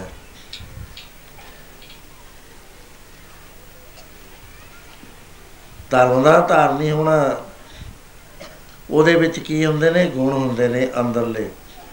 ਸਿਆਣੇ ਬੰਦਿਆਂ ਨੇ 10 ਗੁਣ ਗੁਣੇ ਗਿਣੇ ਨੇ, ਵੀ ਇਹ ਜੇ- ਜੇ- ਜਿਹੜੇ ਬੰਦੇ ਚ ਹੋਣ, ਉਹ ਧਰਮੀ ਹੁੰਦਾ, ਨਹੀਂ ਅਧਰਮੀ ਹੁੰਦਾ। ਸਭ ਤੋਂ ਪਹਿਲਾਂ ਖਿਮੈ। ਤਾਕਤ ਹੋਵੇ, ਦੂਸਰੇ ਨੂੰ ਉਜਾੜ ਦੇਣਾ ਦਾ ਸ਼ਕਤੀ ਰੱਖਦਾ ਹੋਵੇ, ਲੇਕਿਨ ਫੇਰ ਉਹਦੇ ਉੱਤੇ ਖਿਮਾ ਕਰ ਦੇਣੀ। ਮਹਾਰਾਜਾ ਰਣਜੀਤ ਸਿੰਘ ਜਾ ਰਿਹਾ, ਬੱਚੇ ਬੇਰ ਝਾੜਦੇ ਨੇ। ਇੱਕ ਬੱਚੇ ਨੇ ਇੱਟ ਮਾਰੀ, ਉਹ ਬੇਰੀ ਦੇ ਵਿੱਚ ਹੀ ਹੋ ਕੇ ਮਹਾਰਾਜਾ ਰਣਜੀਤ ਸਿੰਘ ਦੇ ਮੋਢੇ ਤੇ ਜਾ ਰਹੀ ਉਸੇ ਵੇਲੇ ਬੜਾ ਫਿਕਰ ਪਿਆ ਵੀ ਇੱਟ ਮਾਰੀ, ਮਹਾਰਾਜ ਦੇ ਇੱਟ ਮਾਰੀ, ਉਹ ਉਹ ਬੜਾ ਸਿਆਣਾ ਸੀ ਧੀਰਜੀ ਬੰਦਾ ਸੀ ਮਹਾਰਾਜਾ ਰਣਜੀਤ ਸਿੰਘ। ਉਹਨੇ ਕਿਸੇ ਨੂੰ ਨਹੀਂ ਫਾਂਸੀ ਦਿੱਤੀ ਆਪਣੀ ਸਾਰੀ ਜ਼ਿੰਦਗੀ ਦੇ ਅੰਦਰ। ਬਖਸ਼ ਦਿੰਦਾ ਸੀ। ਨਾਲ ਖਾਣ ਵਾਸਤੇ ਦੇ ਦਿੰਦਾ ਸੀ, ਇਹ ਵੀ ਨਹੀਂ ਵੀ ਉਹ ਮੰਗਦੇ ਫਿਰ। ਜਦੋਂ ਰਾਜ ਖੋ ਲੈਂਦਾ ਸੀ ਤਾਂ ਇੰਨਾ ਦੇ ਦਿੰਦਾ ਸੀ ਵੀ ਇਹਨਾਂ ਦੀਆਂ 7-8 ਪੁਸ਼ਤਾਂ ਰ- ਰ- ਸਰਦਾਰੀਓ ਭੋਗਣ ਆ ਨਵਾਬ ਮੁਰਦੋਟ ਵਾਲਿਆਂ ਨੂੰ ਇੱਕ ਰਜਵਾਹੇ ਦੀ ਜ਼ਮੀਨ ਦੇਤੀ, ਸਾਰੇ ਮਰਬੇ, ਸੈਂਕੜੇ ਮਰਬੇ ਦੇਤੇ ਵੀ ਤੁਸੀਂ ਹੁਣ ਆਹ ਇਲਾਕਾ ਲੈ ਲਓ, ਇੱਥੇ ਆਪਣਾ ਗੁਜ਼ਾਰਾ ਕਰੋ। ਰਾਜ ਤੁਸੀਂ ਤਿੰਨ ਵਾਰੀ ਤੁਹਾਨੂੰ ਮੈਂ ਬਾਰ-ਬਾਰ ਦਿੱਤਾ, ਤੁਸੀਂ ਤਿੰਨੇ ਵਾਰੀ ਮੇਰੇ ਨਾਲ ਧੋਖਾ ਕਰਿਆ। ਮਾਰਦਾ ਨਹੀਂ ਸੀ, ਫਾਂਸੀ ਨਹੀਂ ਸੀ ਦਿੰਦਾ। ਅੱਜ ਵਰਗਾ ਨਹੀਂ ਸੀ। ਅੱਜ ਤਾਂ ਬੜਾ ਭਾਰੀ ਤੁਹਾਡੇ ਸਾਖਾਂ ਦੇ ਸਾਹਮਣੇ ਕਿੰਨਾ ਸੰਤਾਪ ਲੰਘ ਕੇ ਹਟਿਆ। ਬੰਦੇ ਨੂੰ ਮਾਰ ਦੇਣਾ, ਕਿੰਨੇ ਚੰਗੇ ਚੰਗੇ ਬੰਦਿਆਂ ਨੂੰ ਮਾਰ ਦੇਣਾ। ਆਹ ਰੋਜ਼ ਅਖਬਾਰਾਂ 'ਚ ਪੜ੍ਹਦੇ ਆ। ਅਮਰੀਕਾ ਤੋਂ ਆਇਆ, ਇੱਥੇ ਮਾਰਤਾ ਡਾਕਟਰ। ਕਿੰਨੇ ਇੱਕ ਦਾ ਨਹੀਂ ਹੈ ਬੇਅੰਤ ਸਾਨੂੰ ਤੁਸੀਂ ਜਾਣਦੇ ਹੀ ਹੋ। ਮਹਾਰਾਜਾ ਰਣਜੀਤ ਸਿੰਘ ਐਸਾ ਰਾਜਾ ਸੀ, ਉਹਨੇ ਇੱਕ ਵੀ ਬੰਦਾ ਨਹੀਂ ਸੀ ਮਰਵਾਇਆ। ਤੇ ਉਹਦੇ ਵੇਲੇ ਕਿੰਨਾ ਸੀ ਰੌਲਾ ਰੱਪਾ, ਕਿੰਨੀਆਂ ਫੌਜਾਂ ਚੜ੍ਹਦੀਆਂ ਸੀ। ਉਹਨਾਂ ਦਾ ਰਾਜ ਸੀ ਇਸਲਾਮ ਵਾਲਿਆਂ ਦਾ। ਇਹ ਪਹਿਲਾਂ ਤਾਂ ਦੇ ਰੱਖਦਾ ਸੀ, ਜਦੋਂ ਨਹੀਂ ਸਹੀ ਚੱਲਦੇ ਸੀ, ਫਿਰ ਰਾਜ ਖਾਂਦਾ ਸੀ, ਨਹੀਂ ਨਹੀਂ ਸੀ ਖਾਂਦਾ। ਉਹ ਤੀਰ ਜੀ ਸੀਗਾ, ਇੱਕਦਮ ਕਾਲਾ ਨਹੀਂ ਸੀ ਪੈਂਦਾ। ਕਾਲਾ ਬੰਦਾ ਜਿਹੜਾ ਹੈ, ਉਹ ਸਾਰੀ ਜ਼ਿੰਦਗੀ ਦੁਖੀ ਹੁੰਦਾ ਹੈ। ਕਾਲੀਆਂ, ਕਾਲਿਆਂ ਅੱਗੇ ਟੋਏ। ਇੱਟ ਲੱਗੀ, ਘਬਰਾ ਕੇ ਕਹਿੰਦਾ ਨਾ ਉਹ ਘਬਰਾਓ ਨਾ, ਦੇਖੋ ਆਰਾਮ ਨਾਲ ਦੇਖੋ ਕੀ ਗੱਲ ਹੈ। ਗਾਂ ਗਏ ਤਾਂ ਬੱਚੇ ਬੇਰ ਝਾੜਦੇ ਨੇ, ਪਤਾ ਲੱਗ ਗਿਆ। ਕਹਿੰਦੇ ਤੁਸੀਂ ਮਹਾਰਾਜ ਦੇ ਇੱਟ ਮਾਰੀ ਆ, ਉਹ ਕਹਿੰਦੇ ਇਸ ਤਾਂ ਬੇਰੀ ਦੇ ਮਾਰੀ ਸੀ। ਇਹਦੇ ਨਹੀਂ ਲੱਗੀ, ਉਹਨਾਂ ਦੇ ਜਾ ਲੱਗੀ, ਉਹ ਬੱਚੇ ਨੂੰ ਫੜ ਲਿਆ। ਉਹ ਵਿਚਾਰਾ ਬਹੁਤ ਸਹਿ ਸਹਿ ਕੇ ਸੁੱਕਿਆ ਹੋਇਆ ਹੁੰਦਾ, ਡਰਿਆ ਹੋਇਆ। ਮਹਾਰਾਜ ਕੋ ਆ ਕਹਿੰਦਾ, ਕਰਦੇ ਹੋ ਤੁਸੀਂ ਬੱਚੇ ਨੂੰ ਡਰਾਉਂਦੇ ਹੋ? ਕਹਿੰਦੇ, ਮਹਾਰਾਜ ਇਹਨੇ ਇੱਟ ਮਾਰੀ ਹੈ ਕਹਿੰਦੇ, ਬੇਟਾ ਤੇਰਾ ਤਾਂ ਮੈਂ ਕੁਝ ਵਿਗਾੜਿਆ ਨਹੀਂ ਸੀ। ਮੈਨੂੰ ਲੱਗਦਾ ਤੇਰੇ ਪਿਤਾ ਦਾ ਵੀ ਮੈਂ ਕੁਝ ਨਹੀਂ ਵਿਗਾੜਿਆ। ਤੇਰੇ ਮਾਤਾ ਨਾਨਕਿਆਂ ਦਾ ਵੀ ਕੁਝ ਨਹੀਂ ਵਿਗਾੜਿਆ। ਤੂੰ ਮੇਰੇ ਇੱਟ ਕਿਉਂ ਮਾਰੀ? ਹੁਣ ਬਾਦਸ਼ਾਹ ਬੋਲਦਾ ਹੈ, ਜਿਹਦਾ ਹੁਕਮ ਹੈ ਉਹ ਕਾਨੂੰਨ ਹੈ। ਹੁਣ ਤਾਂ ਕਾਨੂੰਨ ਚੱਲਦਾ ਇਹਨੂੰ ਨਹੀਂ ਕੱਖ ਵੀ ਮੰਨਦੇ, ਉਹ ਤਾਂ ਬਾਦਸ਼ਾਹ ਸੀ। ਉਹ ਕਹਿਣ ਲੱਗਾ ਹਜੂਰ, ਮੈਂ ਤੁਹਾਡੇ ਨਹੀਂ ਮਾਰੀ, ਮੈਂ ਤਾਂ ਬੇਰੀ ਤੇ ਮਾਰੀ ਸੀ। ਤੁਹਾਡੇ ਆ ਲੱਗੀ। ਕਹਿੰਦੇ ਬੇਰੀ ਤੈਨੂੰ ਕੀ ਦਿੰਦੀ ਸੀ, ਇੱਟਾਂ ਮਾਰਦਾ ਸੀ। ਕਹਿੰਦੇ ਮਹਾਰਾਜ, ਪੱਕੇ ਬੇਰ ਝੜ ਜਾਂਦੇ ਸੀ, ਕੱਚੇ ਨਹੀਂ ਸੀ ਚੜਦੇ ਉੱਤੇ ਚੜ ਨਹੀਂ ਹੁੰਦਾ ਬੇਰੀ ਦੇ। ਅਸੀਂ ਕਮਜ਼ੋਰ ਆ ਸਾਤੋਂ ਹਲੂਣਾ ਵੀ ਨਹੀਂ ਦੇ ਹੁੰਦਾ, ਬੇਰੀ ਭਾਰੀ ਹੈ ਚੁੱਪ ਕਰਕੇ ਸੋਚਣ ਲੱਗ ਗਏ। ਜੇਬ ਜਾ ਤੁਹਾਰੇ ਲੱਭਿਆ, ਜੇਬ ਖਾਲੀ। ਉਹ ਜਿਹੜਾ ਲਿਖਣ ਵਾਲਾ ਸੀ, ਸੈਕਟਰੀ, ਉਹਨੂੰ ਕਹਿੰਦੇ ਲਿਖੋ। ਇਹਨੂੰ ਦੋ ਪਿੰਡ ਇਨਾਮ ਦੋ। ਕਹਿੰਦੇ ਹਜੂਰ ਉਹ ਤਾਂ ਇੱਟ ਮਾਰੀ ਆ ਤੁਹਾਡੇ, ਕਹਿੰਦੇ ਇੱਟ ਤਾਂ ਮਾਰੀ ਆ, ਜੇ ਬੇਰੀ ਨਾਲੋਂ ਵੀ ਮੈਂ ਮਾੜਾ। ਹੈ? ਬੇਰੀ ਇੱਟ ਖਾ ਕੇ, ਅੰਬ ਇੱਟ ਖਾ ਕੇ, ਅੰਬ ਸਿੱਟ ਦਿੰਦਾ ਹੈ। ਬੇਰੀ ਇਹਨਾਂ ਨੂੰ ਇੱਟ ਖਾ ਕੇ, ਬੇਰੀ ਨੇ ਮੈਂ ਤਾਂ ਕੁਝ ਦਿੱਤਾ ਹੀ ਨਹੀਂ। ਮੈਂ ਹੁਣ ਰਾਜਾ, ਮੈਂ ਆਪਣੀ ਤੌਫੀਕ ਦੇ ਮੁਤਾਬਕ ਦੇਵਾਂਗਾ, ਦੋ ਪਿੰਡ ਲਿਖ ਦਿੱਤੇ। ਕਹਿੰਦੇ ਲੈ ਹੁਣ ਮਕਾਨ ਨੂੰ ਨਾ ਮਾਰੀ ਜਾਣ ਕੇ ਮਾਰੇਗਾ, ਫਸ ਜਾਏਗਾ। ਇੱਕ ਮਾਤਾ ਨੂੰ ਪਤਾ ਲੱਗਿਆ ਵੀ ਰਾਜਾ ਜਿਹੜਾ ਉਹ ਪਾਰਸ ਹੈ। ਪਾਰਸ ਜਿਹੜਾ ਲੋਹੇ ਨੂੰ ਕਰ ਦਿੰਦਾ ਹੈ ਸੋਨਾ। ਮਾਤਾ ਨੇ ਕਿਹਾ ਵੀ ਮਹਾਰਾਜਾ ਰਣਜੀਤ ਸਿੰਘ ਦੀਆਂ ਬਹੁਤ ਗੱਲਾਂ ਸੁਣਦੇ ਆ। ਵੀ ਜੇ ਮੇਰਾ ਤਵਾ ਕਿਸੇ ਤਰੀਕੇ ਨਾਲ ਉਹਦੇ ਨਾਲ ਲੱਗ ਜਾਵੇ ਤਾਂ ਮੇਰਾ ਸਾਰਾ ਹੀ ਦਲੇਦਰ ਦੂਰ ਹੋ ਜਾਏ। ਮਾਤਾ ਮਹਾਰਾਜਾ ਰਣਜੀਤ ਸਿੰਘ ਆ ਰਿਹਾ, ਐ ਨਹੀਂ ਸੀ ਹੁੰਦਾ ਜਿਵੇਂ ਅੱਜ ਕੱਲ ਪਹਿਰੇ ਲੱਗਦੇ ਆ, ਹਟੋ ਪਰੇ ਹਟੋ ਪਰੇ। ਉਹ ਤਾਂ ਸੰਤਾਂ ਦੇ ਪਹਿਰੇ ਲਾਉਣ ਲੱਗ ਗਿਆ। ਮਾਤਾ ਨਹੀਂ ਲਵਾਉਂਦਾ ਹੁੰਦਾ। ਸ਼ੁਰੂ ਸ਼ੁਰੂ ਦੇ ਵਿੱਚ ਜਦ ਮਾਨ ਲੱਗਣੇ, ਉਹ ਸੀਆਈਡੀ ਦੇ ਬੰਦੇ ਨਿਹੰਗ ਬਣ ਕੇ ਆ ਗਏ। ਬੜਾ ਰੋਬ ਦਿਖਾਉਣ ਸੰਗਤ ਤੇ, ਜਦ ਮੈਂ ਨਿਕਲਾ, ਪਰੇ ਹਟੋ ਪਰੇ ਹਟੋ। ਮੈਂ ਕਿਹਾ, ਤੁਹਾਨੂੰ ਕਿਹਨੇ ਕਿਹਾ? ਉਹ ਇਹ ਸੰਗਤ ਮੇਰੇ ਨਾਲ ਮਾਂ-ਬਾਪ, ਅਸੀਂ ਮਾਂ-ਬਾਪ ਆ ਇਹ ਸਾਡੇ ਬੱਚੇ ਨੇ, ਅਸੀਂ ਉਹਨਾਂ ਹੀ ਪਿਆਰ ਕਰਦੇ ਤੁਸੀਂ ਵਿਚਾਲੇ ਕੌਣ ਆ ਗਏ? ਉਹ ਹੁਣ ਵੀ ਅਸੀਂ ਤਾਂ ਕਰਦੇ ਆ ਬਹੁਤੇ ਬੰਦੇ ਪੈਰਾਂ ਨੂੰ ਫੜਦੇ ਨੇ, ਮੈਂ ਗਿਰ ਪੈਣਾ ਪਰ ਇਹ ਜਿਹੜੇ ਮੇਰੇ ਨਾਲ ਨੇ, ਇੱਕ ਗੱਲ ਸੁਣ ਲਓ।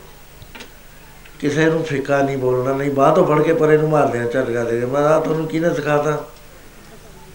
ਹੈ ਝਟਕੇ ਮਾਰਦੇ ਹੋ ਬੱਚਿਆਂ ਨੂੰ, ਇਹ ਬੱਚੇ ਆਉਂਦੇ ਨੇ, ਠੀਕ ਹੈ, ਪਿਆਰ ਕਰਦੇ ਨੇ। ਮੇਰੇ ਮੇਰੇ ਚ ਨਾ ਦਖਲ ਦਿਆ ਕਰੋ ਕੋਈ ਵੀ, ਐਵੇਂ ਨਾ ਡਰਾਓ ਸੰਗਤ ਉਸ ਵੇਲੇ ਰਾਜਿਆਂ ਨੂੰ ਵੀ ਨਹੀਂ ਸੀ, ਰੱਖਦੇ, ਦੂਰ ਨਹੀਂ ਸੀ ਰੱਖਦੇ ਰਿਆਇਆ ਦੇਖਦੀ ਰਹਿੰਦੀ ਖੜੀ ਹੋ ਕੇ।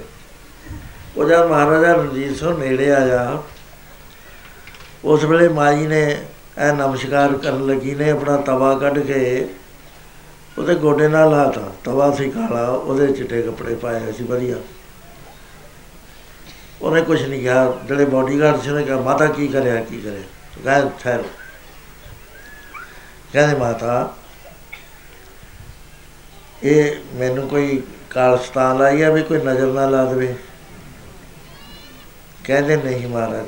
ਕਹਿੰਦੇ, ਫੇਰ ਕਹਿੰਦੇ ਮਹਾਰਾਜ, ਰਾਜੇ ਨੂੰ ਮੈਂ ਸੁਣਿਆ ਸੀ, ਮੈਨੂੰ ਦੱਸਿਆ ਵੀ ਪਾਰ ਸੁਣਦਾ ਮੈਂ ਹੱਥ ਤੋਂ ਜ਼ਿਆਦਾ ਗਰੀਬ। ਮੈਂ ਕਿਹਾ ਵੀ ਮੈਂ ਜੇ ਆਪਣਾ ਤਵਾ ਨਾਲ ਛੋਹ ਲਵਾਂ ਤਾਂ ਇਹ ਸੋਨੇ ਦਾ ਹੋ ਮਹਾਰਾਜ ਰਣਜੀਤ ਸਿੰਘ ਕਹਿਣ ਲੱਗਿਆ, ਮਾਈ ਦਾ ਤਵਾ ਲੈ ਲਓ। ਜਾਨਕੀ ਨੂੰ ਕਿਹਾ, ਇਹਨੂੰ ਤੋਲ ਦੇ ਤੇ ਇਹਦਾ ਸਵਾਇਆ ਸੋਨਾ ਦੇ ਦੇ ਇਹਨੂੰ। ਇਹਨੂੰ ਖਿਮਾ ਕਹਿੰਦੇ ਨੇ। ਇਹ ਖਾਲਸੇ ਦੇ ਵਿੱਚ ਕੁੱਟ-ਕੁੱਟ ਕੇ ਭਰਤੀ ਗੁਰੂ ਸਾਹਿਬ ਨੇ ਵੀ ਤੁਸੀਂ ਖਿਮਾ ਚ ਰਹਿਣਾ, ਤਗੜੇ ਬਣਨਾ ਹੈ ਉਹ ਇਹਨਾਂ ਗਰੀਬਾਂ ਦਾ ਨਾਸ਼ ਕਰ ਦਿਓ। ਖਿਮਾ ਧਾਰਨ ਕਰੋ। ਦੂਸਰਾ ਮਹਾਰਾਜ ਨੇ ਕਿਹਾ ਵੀ ਅਹਿੰਸਾ ਨਾ ਤਾਂ ਸਰੀਰ ਨਾਲ ਕਿਸੇ ਨੂੰ ਦੁਖੀ ਕਰਨਾ ਹੈ ਸ਼ਸਤਰ ਨਾਲ। ਐਵੇਂ ਗੱਲ ਵੜਤਾ ਜਾਂਦੇ ਦਾ ਜੇ ਤੁਹਾਡੇ ਤੇ ਕੋਈ ਹੱਲਾ ਕਰਦਾ ਹੈ, ਫੇਰ ਵੀ ਗੁੱਸੇ 'ਚ ਨਹੀਂ ਆਉਣਾ। ਜੁੱਧ ਕਰੋ, ਜੇ ਉਹਦਾ ਸ਼ਸਤਰ ਟੁੱਟ ਗਿਆ, ਉਹਨੂੰ ਕੁਛ ਨਾ ਕਹੋ। ਜੇ ਉਹਨੇ ਪੈਰ ਫੜ ਲਏ, ਫੇਰ ਨਾ ਕੁਛ ਕਹੋ। ਜੇ ਉਹ ਨੱਠ ਗਿਆ, ਫੇਰ ਨਾ ਕੁਛ ਕਹੋ। ਸਰੀਰ ਨਾਲ ਕਿਸੇ ਨੂੰ ਦੁੱਖ ਦੇਣਾ, ਗਲ ਵੱਢ ਦੇਣਾ, ਇਹ ਇਹ ਹਿੰਸਾ ਕਹਾਉਂਦੀ ਹੈ। ਬਚਨ ਇਹ ਜਿਹਾ ਬੋਲਣਾ ਵੀ ਇਹ ਤਾਂ ਪੁਸਤਾਂ ਤੱਕ ਨਾ ਬੋਲੇ ਬਚਨ ਦੀ ਬੜੀ ਕਹਿੰਦੇ, ਚੋਟ, ਸੁਹਾਰੇ, ਸ਼ਬਦ ਕੀ, ਤਾਸ, ਗੁਰੂ ਮੈਂ ਤਾਸ। ਕਹਿੰਦੇ ਬਰਛੇ ਦੀ ਜਿਹੜੀ ਹੈ ਨਾ ਚੋਟ, ਉਹ ਤਾਂ ਰਾਜੀ ਹੋ ਜਾਂਦਾ ਬੰਦਾ। ਸ਼ਬਦ ਦਾ ਬੰਨਿਆ ਹੋਇਆ ਨਹੀਂ ਰਾਜੀ ਹੁੰਦਾ, ਦੋਏ ਪਾਸੇ ਸ਼ਬਦ ਚੱਲਦਾ। ਇੱਕ ਪਾਸੇ ਤਾਂ ਸ਼ਬਦ ਹੁੰਦਾ ਮਹਾਪੁਰਸ਼ਾਂ ਦਾ, ਉਹਨੂੰ ਨਰਕਾਂ ਚੋਂ ਕੱਢ ਦਿੰਦਾ, ਜੰਮਣ ਮਰਨ ਕੱਟ ਦਿੰਦਾ ਉਹਦਾ।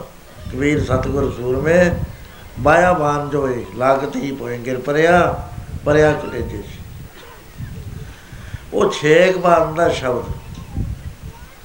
ਦੂਜੇ ਪਾਸੇ ਵੀ ਛੇਕ ਪਾਉਣ ਵਾਲਾ ਪਰ ਉਹ ਬਹੁਤ ਦੁਖੀ ਕਰਦਾ ਮਿਹਣਾ ਮਾਰਦਾ ਤੇਰਾ ਦਾਦਾ ਆਇਆ ਸੀ, ਤੇਰੀ ਦਾਦੀ ਆਈ ਸੀ। ਮਹਾਰਾਜ ਕਹਿੰਦੇ, ਇਹ ਬਚਨ ਨਾਲ ਨਹੀਂ ਕਿਸੇ ਦਾ ਦਿਲ ਦੁਖੀ ਕਰਨਾ, ਮਿੱਠਾ ਬੋਲਣਾ ਫਿੱਕਾ ਬੋਲਣਾ, ਫਿੱਕਾ ਦਰਗਾਹ ਛੁੱਟੀ ਹੈ, ਮੂੰਹ ਥੁੱਕਾ ਫਿੱਕੇ ਪਾਏ। ਫਿੱਕਾ ਮੂਰਖਾ ਕੀਏ, ਪਾਣਾ ਲੈ ਸੀ ਫਿੱਕਾ ਬੋਲਣਾ ਬਿਲਕੁਲ ਮਨਾ ਖਾਲਸੇ ਵਿੱਚ। ਜਿਹੜਾ ਬੋਲਦਾ ਹੈ, ਉਹ ਰਹਿਤ ਕਰੈਤੀਆ ਉਹ ਤਾਂ ਦਰਗਾਹ ਵਿੱਚ ਛਟਿਆ ਜਾਂਦਾ ਹੈ। ਗੁਰੂ ਦੇ ਘਰ ਕਿਵੇਂ ਪ੍ਰਵਾਨ ਹੋ ਜੀ ਤੀਸਰਾ ਹੁੰਦਾ ਮਨ ਦੇ ਨਾਲ। ਮਨ ਨਾਲ ਕਿਸੇ ਦਾ ਬੁਰਾ ਨਹੀਂ ਚਿਤਵਣਾ ਰੋਜ਼ ਸੱਚੇ ਦਿਲੋਂ ਕਹਿਣਾ ਵੀ, ਹੈ ਵਾਹਿਗੁਰੂ, ਜਿਹੜੇ ਭੁੱਲੇ ਹੋਏ ਨੇ, ਉਹਨਾਂ ਨੂੰ ਬਖਸ਼ ਦੇ।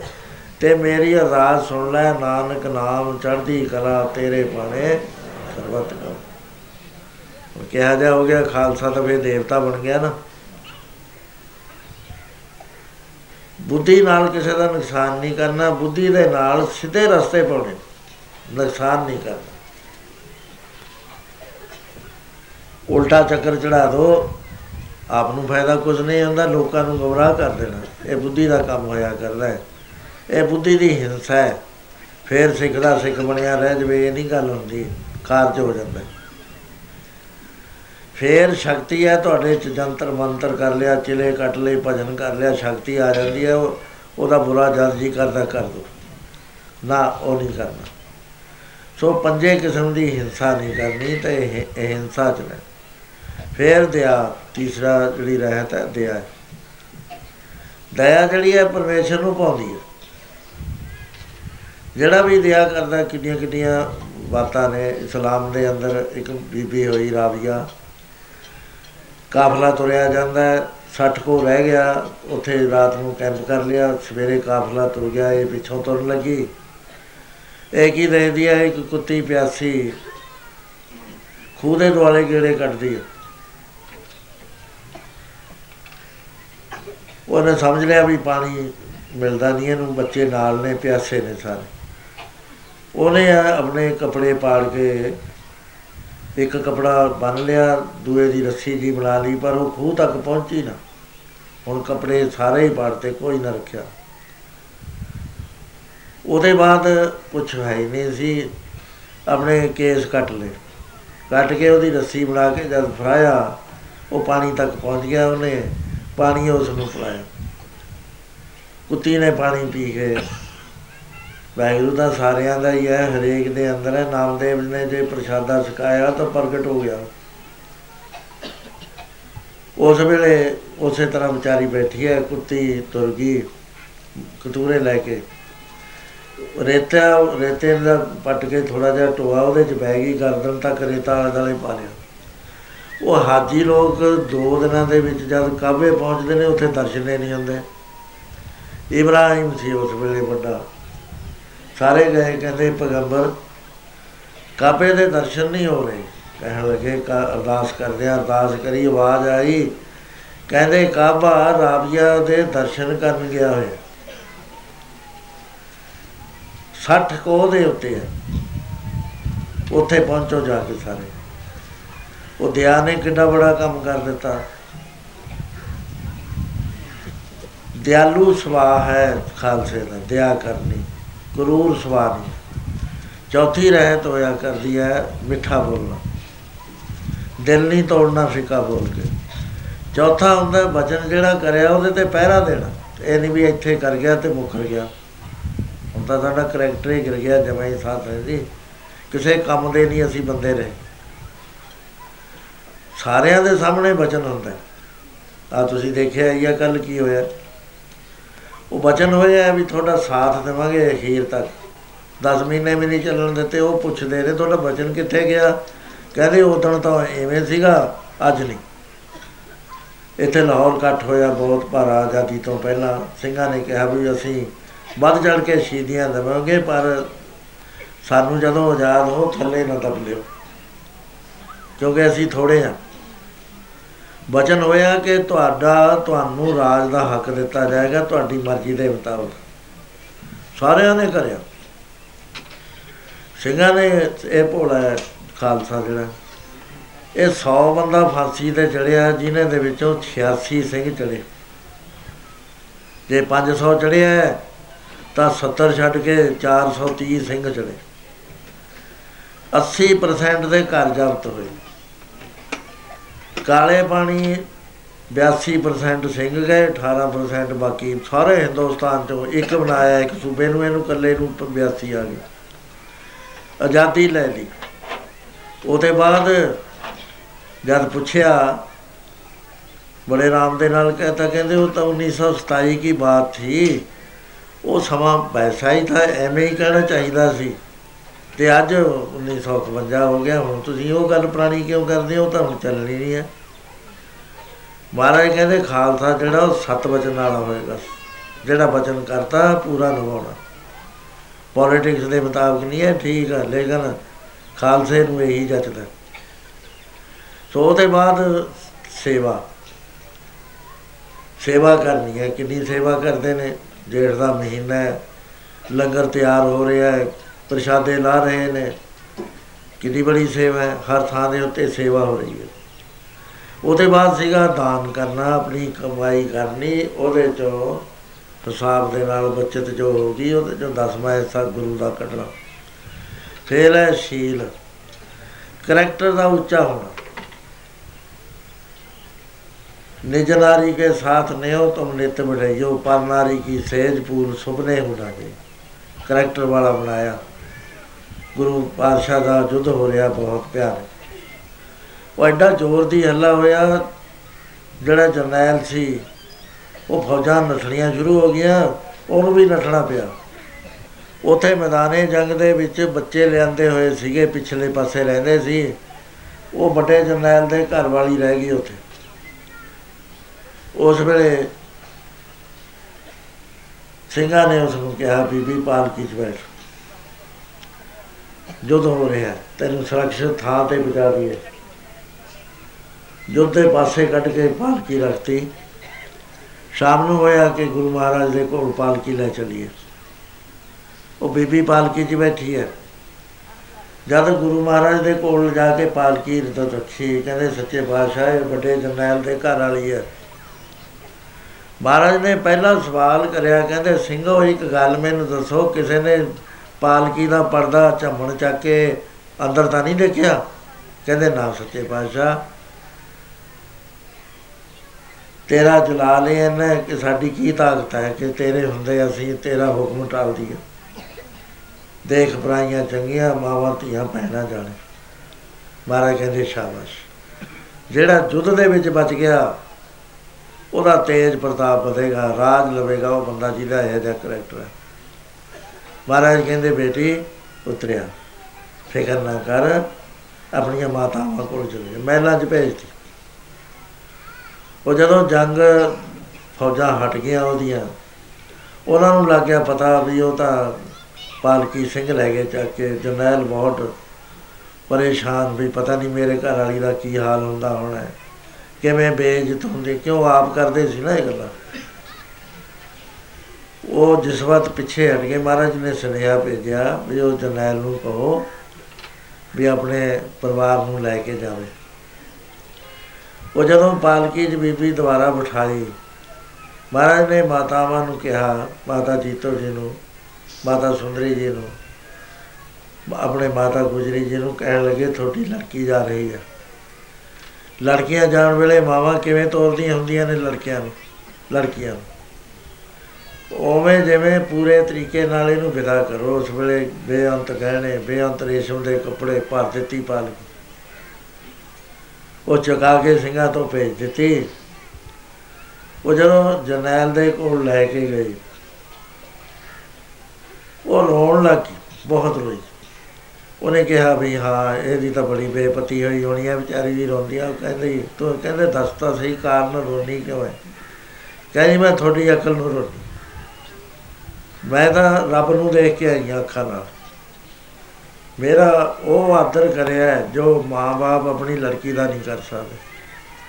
ਗੁਰੂ ਗੋਬਿੰਦ ਸਿੰਘ ਤੇ ਉਹਦੇ ਸਿੱਖ ਤਾਂ ਫਰਿਸ਼ਤੇ ਨੇ। ਤੁਸੀਂ ਫਰਿਸ਼ਤਿਆਂ ਨਾਲ ਜੁੱਧ ਕਰ ਰਹੇ ਹੋ। ਇਹ ਕਰੈਕਟਰ ਸੀ ਗੁਰੂ ਮਹਾਰਾਜ ਨੇ ਜਿਹੜਾ ਸਾਨੂੰ ਦਿੱਤਾ। ਖਾਲਸਾ ਮੰਨਦਾ ਰਿਹਾ ਇਸ ਨੂੰ 20 ਹਜ਼ਾਰ ਲੜਕੀ ਛਡਾਉਣੀ। ਉਹਨਾਂ ਨੇ ਬੇਨਤੀਆਂ ਕਰਨੀਆਂ ਕਿ ਸਾਨੂੰ ਘਰਾਂ 'ਚ ਨਾ ਭੇਜੋ, ਸਾਡੇ ਨਾਲ ਕਿਸੇ ਨੇ ਵਰਤਣਾ ਨਹੀਂ ਹੈ। ਸਾਨੂੰ ਉਹ ਪਤਤ ਸਮਝਣਗੇ ਪਿੱਟੇ ਹੋਏ ਸਮਝਣੇ ਜਥੇਦਾਰ ਨੇ ਹੁਕਮ ਕਰਨਾ ਕਿ ਇਹਨਾਂ ਦੇ ਹੱਥਾਂ ਤੋਂ ਬੁਲਾ ਕੇ ਪ੍ਰਸ਼ਾਦਾ ਛਕਾਉਣਾ ਸਾਰੇ ਪਿੰਡ ਨੂੰ, ਤਾਂ ਮੁੜਨਾ ਉਥੇ ਲੈ ਕੇ ਵੀ ਤੁਹਾਡੀ ਲੜਕੀ ਆ ਗਈ ਭਾਈ, ਉਹ ਉਹਨਾਂ ਦੇ ਘਰ ਵਾਲਿਆਂ ਨੇ ਕਹਿਣਾ, ਜੀ, ਹੁਣ ਤਾਂ ਸਾਡੇ ਕੰਮ ਦੀ ਹੋ ਨਹੀਂ। ਇਧਰ ਲੜਕੀਆਂ ਨੇ ਕਹਿਣਾ ਵੀ ਤੁਸੀਂ ਸਾਨੂੰ ਸਿੰਘਾਂ ਨਾਲੇ ਵਿਆਹ ਦਿਓ, ਹੁਣ ਉੱਥੇ ਨਾ ਛੱਡੋ। ਇਹਨਾਂ ਨੇ ਕਹਿਣਾ, ਦੇਖ ਭੈਣ, ਤੁਹਾਨੂੰ ਅਸੀਂ ਮਾਤਾਵਾਂ, ਭੈਣਾਂ ਤੇ ਬੱਚੀਆਂ ਸਮਝਦੇ ਹਾਂ। ਕੋਈ ਬੱਚੀ ਨਾਲ ਆਪਣੀ ਨਾਲ ਵਿਆਹ ਕਰਾ ਲੂ ਕੋਈ ਭੈਣ ਨਾਲ ਕਰਾ ਲੂ ਨਾ, ਸਿੱਖ ਦਾ ਕਰੈਕਟਰ ਹੱਥ ਤੋਂ ਜ਼ਿਆਦਾ ਉੱਚਾ ਦੇਵਤਾ ਸੀ। ਸੋ ਮਹਾਰਾਜ ਕਹਿੰਦੇ, ਸ਼ੀਲ ਤੁਹਾਨੂੰ ਦਿੱਤਾ ਹੈ, ਉੱਚਾ ਕਰੈਕਟਰ ਦਿੱਤਾ ਹੈ, ਉੱਚਾ ਜੀਵਨ ਦਿੱਤਾ ਹੈ। ਸੋਚ ਦਿੱਤੀ ਹੈ ਪਵਿੱਤਰਤਾ ਦਿੱਤੀ ਹੈ ਤੁਹਾਡੇ ਬਚਨ ਚ ਪਵਿੱਤਰਤਾ, ਤੁਹਾਡੇ ਸਰੀਰ ਚ ਪਵਿੱਤਰਤਾ, ਤੁਹਾਡਾ ਘਰ ਪਵਿੱਤਰ, ਤੁਹਾਡਾ ਮਨ ਪਵਿੱਤਰ, ਤੁਹਾਡੀ ਬੁੱਧੀ ਪਵਿੱਤਰ। ਇਹ ਗੁਣ ਮਹਾਰਾਜ ਜੀ ਨੇ ਤ੍ਰਿਸ਼ਨਾ ਤੋਂ ਬਗੈਰ ਸੰਤੋਖ ਚ ਰਹਿਣਾ। ਇਹਨੂੰ ਕਹਿੰਦੇ ਖਿਮਾ, ਹਿੰਸਾ, ਦਇਆ ਮਿਰਦ ਸਤ ਬਚਨ ਤਪਦਾਨ ਸ਼ੀਲ, ਸੋਚ, ਤ੍ਰਿਸ਼ਨਾ ਬਿਨਾ ਧਰਮ, ਲਿੰਗ, ਦਸ ਜਾਣ। ਇਹ ਧਰਮੀ ਜੇ ਕਹਿੰਦੇ ਬੜਾ ਧਰਮੀ ਹੈ ਉਹਦੇ ਚ 10 ਗੁਣ ਹੋਇਆ ਕਰਦੇ। ਉਹ ਤੋਂ ਬਾਅਦ ਮਹਾਰਾਜ ਨੇ ਪੂਰਨ ਗਿਆਨਵਾਨ ਬਣਾਤਾ ਹਮੈ ਰਹਿਤ ਕਰ ਦਿੱਤਾ। ਆਤਮ ਰਸੀਆ ਬਣਾ ਦਿੱਤਾ। ਤੇ ਸੰਪਰਦਾਵਾਂ ਦਾ ਭੇਦ ਮਨ ਚੋਂ ਖਟ ਖਟਾ ਦਿੱਤਾ ਵੀ ਸਾਰੇ ਹੀ ਚੰਗੇ ਨੇ। ਕੋਈ ਚਾਹੇ ਹਿੰਦੂ, ਕੋਈ ਭਇਓ ਹਿੰਦੂ ਚਾਹੇ ਕੋਈ ਮੁਸਲਮਾਨ ਬਣਿਆ ਹੋਇਆ। ਉਹ ਸਾਰੇ ਪਰਮੇਸ਼ਰ ਦੇ ਪਿਆਰੇ ਨੇ। ਦੇਰਾ ਮੁਸੀਤ ਸੋਈ ਪੂਜਾ ਨਵਾਜ਼ ਹੋਈ ਪੂਜਾ ਤੇ ਨਵਾਜ਼ ਦਾ ਤੁਸੀਂ ਆਦਰ ਕਰਨਾ ਹੈ ਦੇਰੇ ਦਾ ਵੀ ਆਦਰ ਕਰਨਾ ਮਸਜਿਦ ਦਾ ਵੀ ਇਹ ਨਹੀਂ ਵੀ ਢਾਹ ਦੇਣੀਆਂ ਮਸਜਿਦ ਦਾ ਤੁਸੀਂ। ਇਹ ਗੱਲਾਂ ਨਹੀਂ ਕਰਨੀਆਂ। ਸੋ ਨਾਲ ਸੇਵਾਦਾਰ ਬਣਾਤਾ, ਭੈ ਤੋਂ ਰਹਿਤ ਕਰ ਦਿੱਤਾ। ਕਿਰਤੀ ਬਣਾਤਾ, ਵੀ ਵੇਲੇ ਨਹੀਂ ਖਾਵਾ ਬੇਲੜ ਨਹੀਂ ਹੋਏਗਾ ਖਾਲਸਾ, ਕਿਰਤ ਕਰੇਗਾ। ਕਿਰਤ ਬਿਰਤ ਕਰ ਧਰਮ ਦੀ। ਹੱਥੋਂ ਦੇ ਕੇ ਭਲਾ ਬਣਾਏ। ਸੋ ਇਸ ਤਰ੍ਹਾਂ ਦਾ ਇੱਕ ਜੀਵਨ ਗੁਰੂ ਮਹਾਰਾਜ ਜੀ ਨੇ ઋષਿ ਬਣਾਤਾ ਵਰਮ ਗਿਆਨੀ ਬਣਾਤਾ ਇੱਥੇ ਤੱਕ ਆਪਣੇ ਬਰਾਬਰ ਬਣਾ ਲਿਆ। ਬਰਾਬਰ ਬਣਾ ਕੇ ਉਹਨੂੰ ਰੱਬ ਬਣਾਤਾ ਉਸੇ ਬੰਦੇ ਨੂੰ ਜਿਹਨੂੰ ਕੋਈ ਪੁੱਛਦਾ ਨਹੀਂ ਸੀ। ਜਿਹਨੇ ਜ- ਜਿਹੜਾ ਕੁੱਟ ਕਟਿਆ ਪਿਆ ਸੀ ਕਿਤੇ ਸ਼ੂਦਰ ਬਣ ਕੇ ਲੱਤਾਂ ਵੱਲੋਂ ਕਟਿਆ ਪਿਆ ਹੈ, ਕਿਤੇ ਪੱਟ ਕੱਟੇ ਪਏ ਨੇ ਕਿਤੇ ਪੇਟ ਕੱਟਿਆ ਪਿਆ ਕਿਤੇ ਛਾਤੀ ਕਿਤੇ ਸਿਰ। ਮਹਾਰਾਜ ਨੇ ਜੋੜ ਦਿੱਤਾ ਵੀ ਮੇਰਾ ਜਿਹੜਾ ਖਾਲਸਾ ਹੋਊਗਾ, ਇਹ ਪੰਡਤ ਵੀ ਹੋਏਗਾ, ਬ੍ਰਾਹਮਣ ਵੀ ਹੋਏਗਾ। ਇਹ ਵਿਦਵਾਨ ਹੋਏਗਾ। ਬ੍ਰਾਹਮਣ ਦੇ 6 ਕਰਮ ਹੁੰਦੇ ਨੇ ਪੜਨਾ ਪੜਾਉਣਾ ਦਾਨ ਦੇਣਾ, ਦਾਨ ਲੈਣਾ, ਜਗ ਕਰਨਾ, ਜਗ ਕਰੋ। ਆ ਹੁਣ ਜਗ ਚੱਲ ਰਿਹਾ ਹੈ ਲੰਗਰ ਤੁਸੀਂ ਛਕ ਰਹੇ ਹੋ। ਇਹ ਖਾਲਸੇ ਦੇ ਜੰਮੇ ਆ ਗਿਆ ਵੀ ਜਗ ਵੀ ਤੈਅ ਕਰਨਾ ਹੈ। ਵਿਸਾਖੀ ਦਾ ਜਗ ਹੋ ਰਿਹਾ, ਕੋਈ ਜਗ ਲੋ ਜਿਹਦਾ ਜੀ ਕਰਨਾ ਹੈ। ਕਰਾਉਣਾ, ਉਹ ਪਹਿਲਾਂ ਹੀ ਆ ਗਿਆ ਆ ਸ਼ੀਤਲ ਸਿੰਘ ਉਹਨਾਂ ਦੇ ਬੱਚੇ ਨੇ, ਘਿਓ ਦੇ ਗਿਆ, ਚੀਨੀ ਦੇ ਗਿਆ, ਇੱਕ ਪ੍ਰੇਮੀ 5000 ਰੁਪਏ ਦੇ ਲੱਡੂ ਕਰ ਗਿਆ, ਉਹ ਜੱਗ ਕਰਾਉਂਦੇ ਵੀ ਨੇ, ਜੱਗ ਕਰਦੇ ਵੀ ਨੇ ਦੋਏ ਕੰਮ ਖਾਲਸੇ ਨੂੰ ਸੌਂਪਤੇ ਉਹ ਪੜਦਾ ਵੀ ਹੈ ਗੁਰੂ ਗ੍ਰੰਥ ਸਾਹਿਬ ਪੜਦਾ ਹੈ ਫਿਰ ਪੜਾਉਂਦਾ ਵੀ ਹੈ। ਦਾਨ ਦਿੰਦਾ ਹੈ ਦਾਨ ਲੈਂਦਾ ਹੈ। ਲੈ ਕੇ ਸੋਹਣੇ ਕੰਮਾਂ ਦੇ ਉੱਤੇ ਲਾਉਂਦਾ ਹੈ, ਆਪ ਨਹੀਂ ਖਾਂਦਾ ਪੂਜਾ ਦਾ ਦਾਨ ਸੋ ਐਸੀ ਇੱਕ ਸੰਪਰਦਾ ਪੈਦਾ ਕਰਤੀ ਸੰਸਾਰ ਦੇ ਅੰਦਰ ਕਰਾਮਾਤ ਕਰ ਦਿੱਤੀ। ਜਿਹੜੀ ਹੋਏ ਨਹੀਂ ਸੀ ਸਕਦੀ ਕੋਈ ਬੰਦਾ ਨਹੀਂ ਬਣਾ ਸਕਿਆ ਅੱਜ ਤੱਕ। ਸਾਰਾ ਇਤਿਹਾਸ ਪੜ੍ਹ ਲਓ ਤੁਸੀਂ ਪੂਰੇ ਦਾ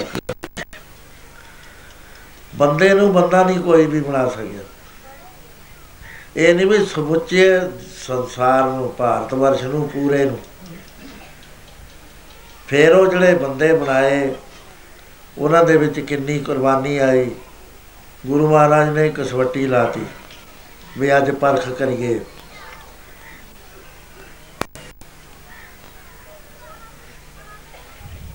ਉਹ ਕੋਈ ਕੋਈ ਵਿਰਲਾ ਬੰਦਾ ਹੈ ਜਿਹੜਾ ਰਾਮ ਦੀ ਕਸਵੱਟੀ ਨੂੰ ਸਹਿ ਜਾਵੇ ਹੈ ਪੜ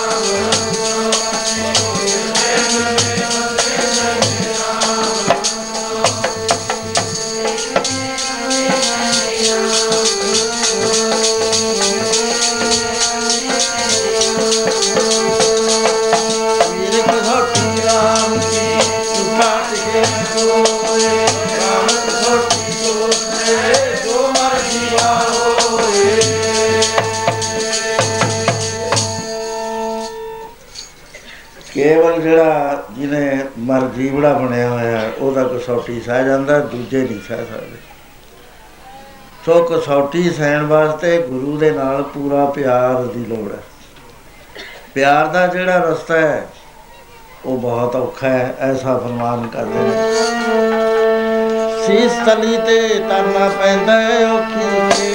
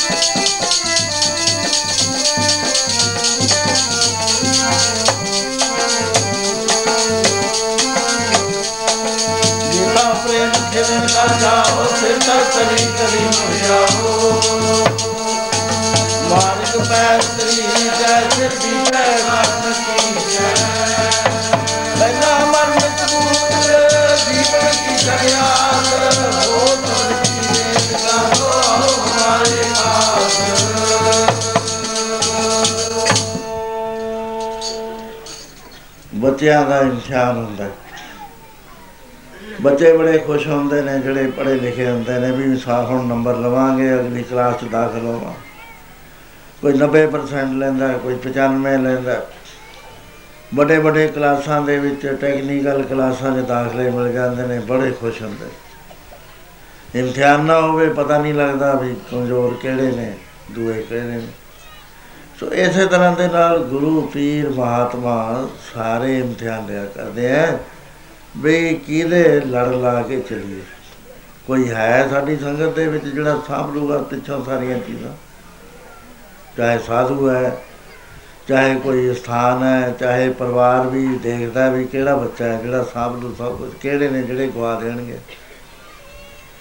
ਸੋ ਅੱਜ 200 ਸਾਲ ਦੀ ਪਕਾਈ ਜਾ ਰਹੀ ਸਿੱਖੀ ਦਾ ਇਮਤਿਹਾਨ ਲੈਣ ਵਾਸਤੇ ਗੁਰੂ ਦਸ਼ਮੇਸ਼ ਪਿਤਾ ਜੀ ਸਟੇਜ ਤੇ ਆ ਜਾਂਦੇ ਪਹਿਲੇ ਗੁਰੂਆਂ ਨੇ ਵੀ ਲਿਆ ਗੁਰੂ ਨਾਨਕ ਪਾਤਸ਼ਾਹ ਨੇ ਇਮਤਿਹਾਨ ਲਿਆ, ਬੜਾ ਔਖਾ। 20000 ਸੀ ਉਸ ਵੇਲੇ। ਹੌਲੀ ਹੌਲੀ ਨੱਠਦੇ ਨੱਠਦੇ 500 ਰਹਿ ਗਿਆ, ਫਿਰ 20 ਰਹਿ ਗਏ, ਫਿਰ 2 ਰਹਿ ਗਏ। ਦੋਨੋਂ ਗਿਆ ਮੁਰਦਾ ਖਾਓ। ਉੱਥੇ ਪਾਸ ਹੋ ਗਏ। ਇੱਕ ਇੱਕ ਪਾਸ ਹੁੰਦਾ ਆਇਆ ਦੋਨੋਂ ਦੇ ਵਿੱਚ। ਤੇ ਅੱਜ ਬਹੁਤ ਵੱਡਾ ਕੰਮ ਕਰਨਾ ਸੀ। ਸੰਸਾਰ ਨੂੰ ਇੱਕ ਆਦਰਸ਼ਕ ਜੀਵਨ ਦੇਣਾ ਸੀ। ਸਦਾ ਵਾਸਤੇ ਅਮਰ ਰਹਿਣ ਵਾਲਾ ਇੱਕ ਆਦਰਸ਼ ਦੇਣਾ ਸੀ, ਜਿਹੜਾ ਕਿਸੇ ਤਰੀਕੇ ਨਾਲ ਗਿਰ ਨਾ ਸਕੇ, ਮੁੜ ਕੇ ਨਾ ਹੇਠਾਂ ਆ ਜਾਵੇ। 5000 ਸਾਲ ਦਾ ਜਿਹੜਾ ਸੰਤਾਪ ਹੋ ਗਿਆ ਸੀ, ਮਹਾਭਾਰਤ ਦੇ ਯੁੱਧ ਤੋਂ ਪਿੱਛੋਂ। ਮੁੜ ਕੇ ਉਹ ਸਮੇਂ ਨਾਲ ਜੋੜਨਾ ਸੀ 5000 ਸਾਲ ਦਾ ਗੈਪ ਕੱਢ ਕੇ ਮਨੁੱਖ ਨੂੰ ਉਹ ਤੋਂ ਉੱਚਾ ਕਰਨਾ ਉਹਦੇ ਵਿੱਚ ਕਮਜ਼ੋਰੀਆਂ ਸੀ।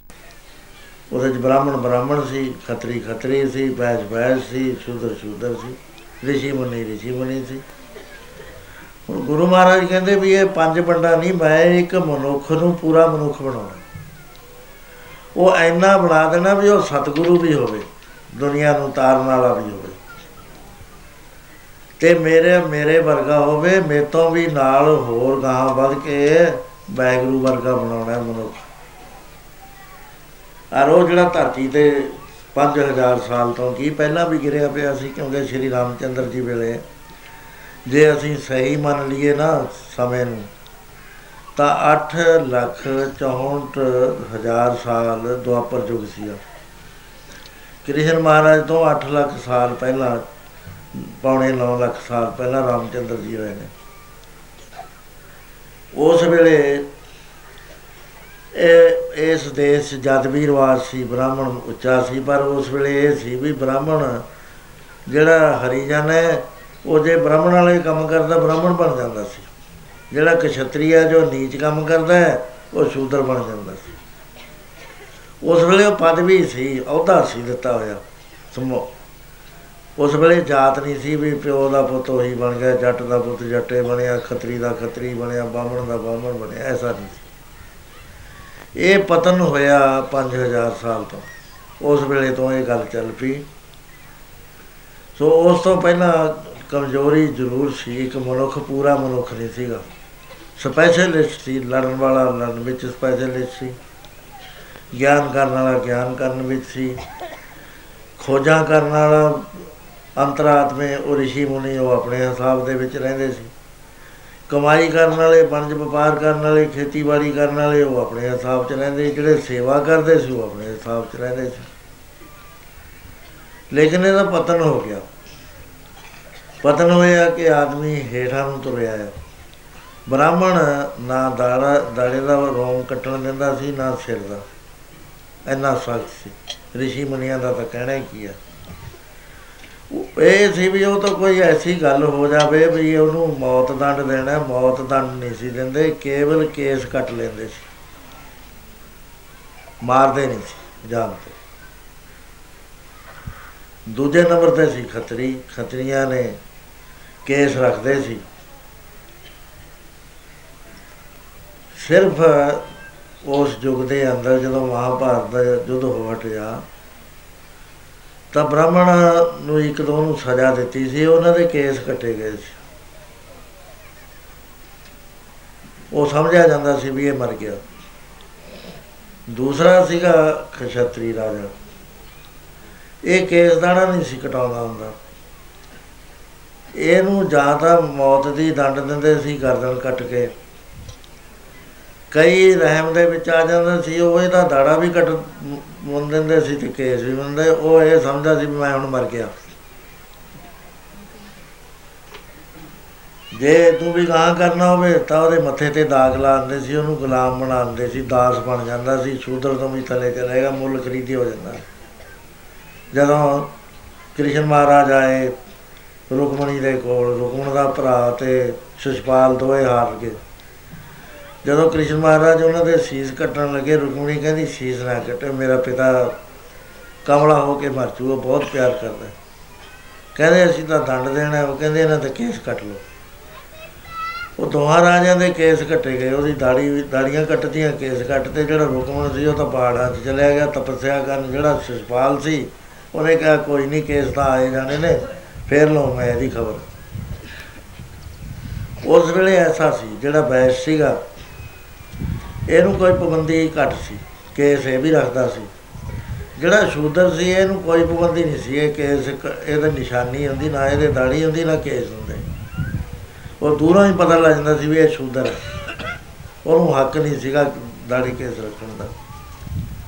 ਜਿਹੜਾ ਦਾਸ ਸੀਗਾ, ਉਹ ਬਿਲਕੁਲ ਹੀ ਨਹੀਂ ਸੀ ਰੱਖਦਾ ਹੁੰਦਾ, ਉਹਦੇ ਮੱਥੇ ਤੇ ਦਾਗ ਲੱਗਿਆ ਹੁੰਦਾ। ਵੀ ਇਹ ਦਾਸ ਹੈ, ਗੁਲਾਮ ਹੈ। ਸੋ ਗੁਰੂ ਮਹਾਰਾਜ ਜੀ ਨੇ ਇਨਕਲਾਬ ਲਿਆ ਕੇ ਸਾਰੀਆਂ ਜਾਤੀਆਂ ਨੂੰ ਇਕੱਠਾ ਕਰਤਾ ਤੇ ਅੱਜ ਜਦੋਂ ਆਪ ਨੇ ਆ ਕੇ ਕਿਹਾ ਕਿ ਅੱਜ ਬਹੁਤ ਵੱਡੇ ਕੰਮ ਵਾਸਤੇ ਸਾਨੂੰ ਇੱਕ ਸੀਸ ਦੀ ਲੋੜ ਹੈ। ਅਸੀਂ ਦੇਸ਼ ਨੂੰ ਪੂਰੀ ਤਰ੍ਹਾਂ ਆਜ਼ਾਦ ਕਰਾ ਕੇ ਇੱਕ ਐਸਾ ਆਦਰਸ਼ ਪੈਦਾ ਕਰਨਾ ਚਾਹੁੰਦਾ ਜਿਹੜਾ ਮੁੜ ਕੇ ਗਿਰੇ ਨਾ। ਉਹਦੇ ਵਿੱਚ ਤੁਹਾਡੇ ਖੂਨ ਦੀ ਆਹੂਤੀ ਦੇਣੀ। ਉਹਦੇ ਵਿੱਚ ਤੁਹਾਡੀ ਖੂਨ ਦਾ ਜਿਵੇਂ ਹੋਮ ਹੁੰਦਾ ਹੋਮ ਕਰਨਾ ਹੈ, ਪਾ ਪਾ ਕੇ ਥੋੜਾ ਥੋੜਾ ਕੋਈ ਸਿੱਖ ਉਠੋ ਤੇ ਆਪਣਾ ਸੀਸ ਭੇਟ ਕਰੋ। ਮਹਾਰਾਜ ਦੇ ਮੂੰਹ ਚੋਂ ਬਚਨ ਨਿਕਲਦਾ ਹੈ।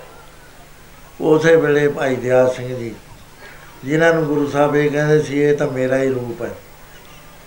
ਉਹ ਇੱਕਦਮ ਆ ਜਾਂਦੇ ਨੇ ਸੱਚੇ ਪਾਤਸ਼ਾਹ। ਜਦ ਤੇਰੇ ਦਰ ਤੇ ਆਇਆ ਸਿੱਖੀ ਦਾ ਦਾਨ ਮੰਗਿਆ। ਤਾਂ ਉਸ ਵੇਲੇ ਇਹ ਗੱਲ ਕਹੀ ਸੀ ਵੀ ਭਾਈ, ਸਿੱਖੀ ਜਿਹੜੀ ਹੈ, ਇਹ ਸਖਾਲੀ ਨਹੀਂ ਹੈਗੀ। ਇਹਦੇ ਵਿੱਚ ਮਰਨਾ ਪੈਂਦਾ ਜੇ ਤਾਂ ਮਰਨਾ ਕਬੂਲ ਕਰਦਾ ਹੈ, ਤਾਂ ਤਾਂ ਠੀਕ ਹੈ ਸੱਚੇ ਪਾਤਸ਼ਾਹ। ਆਪ ਜੀ ਦੇ ਜੋ ਬਚਨ ਸਨ, ਉਹ ਇਸ ਤਰ੍ਹਾਂ ਸਨ।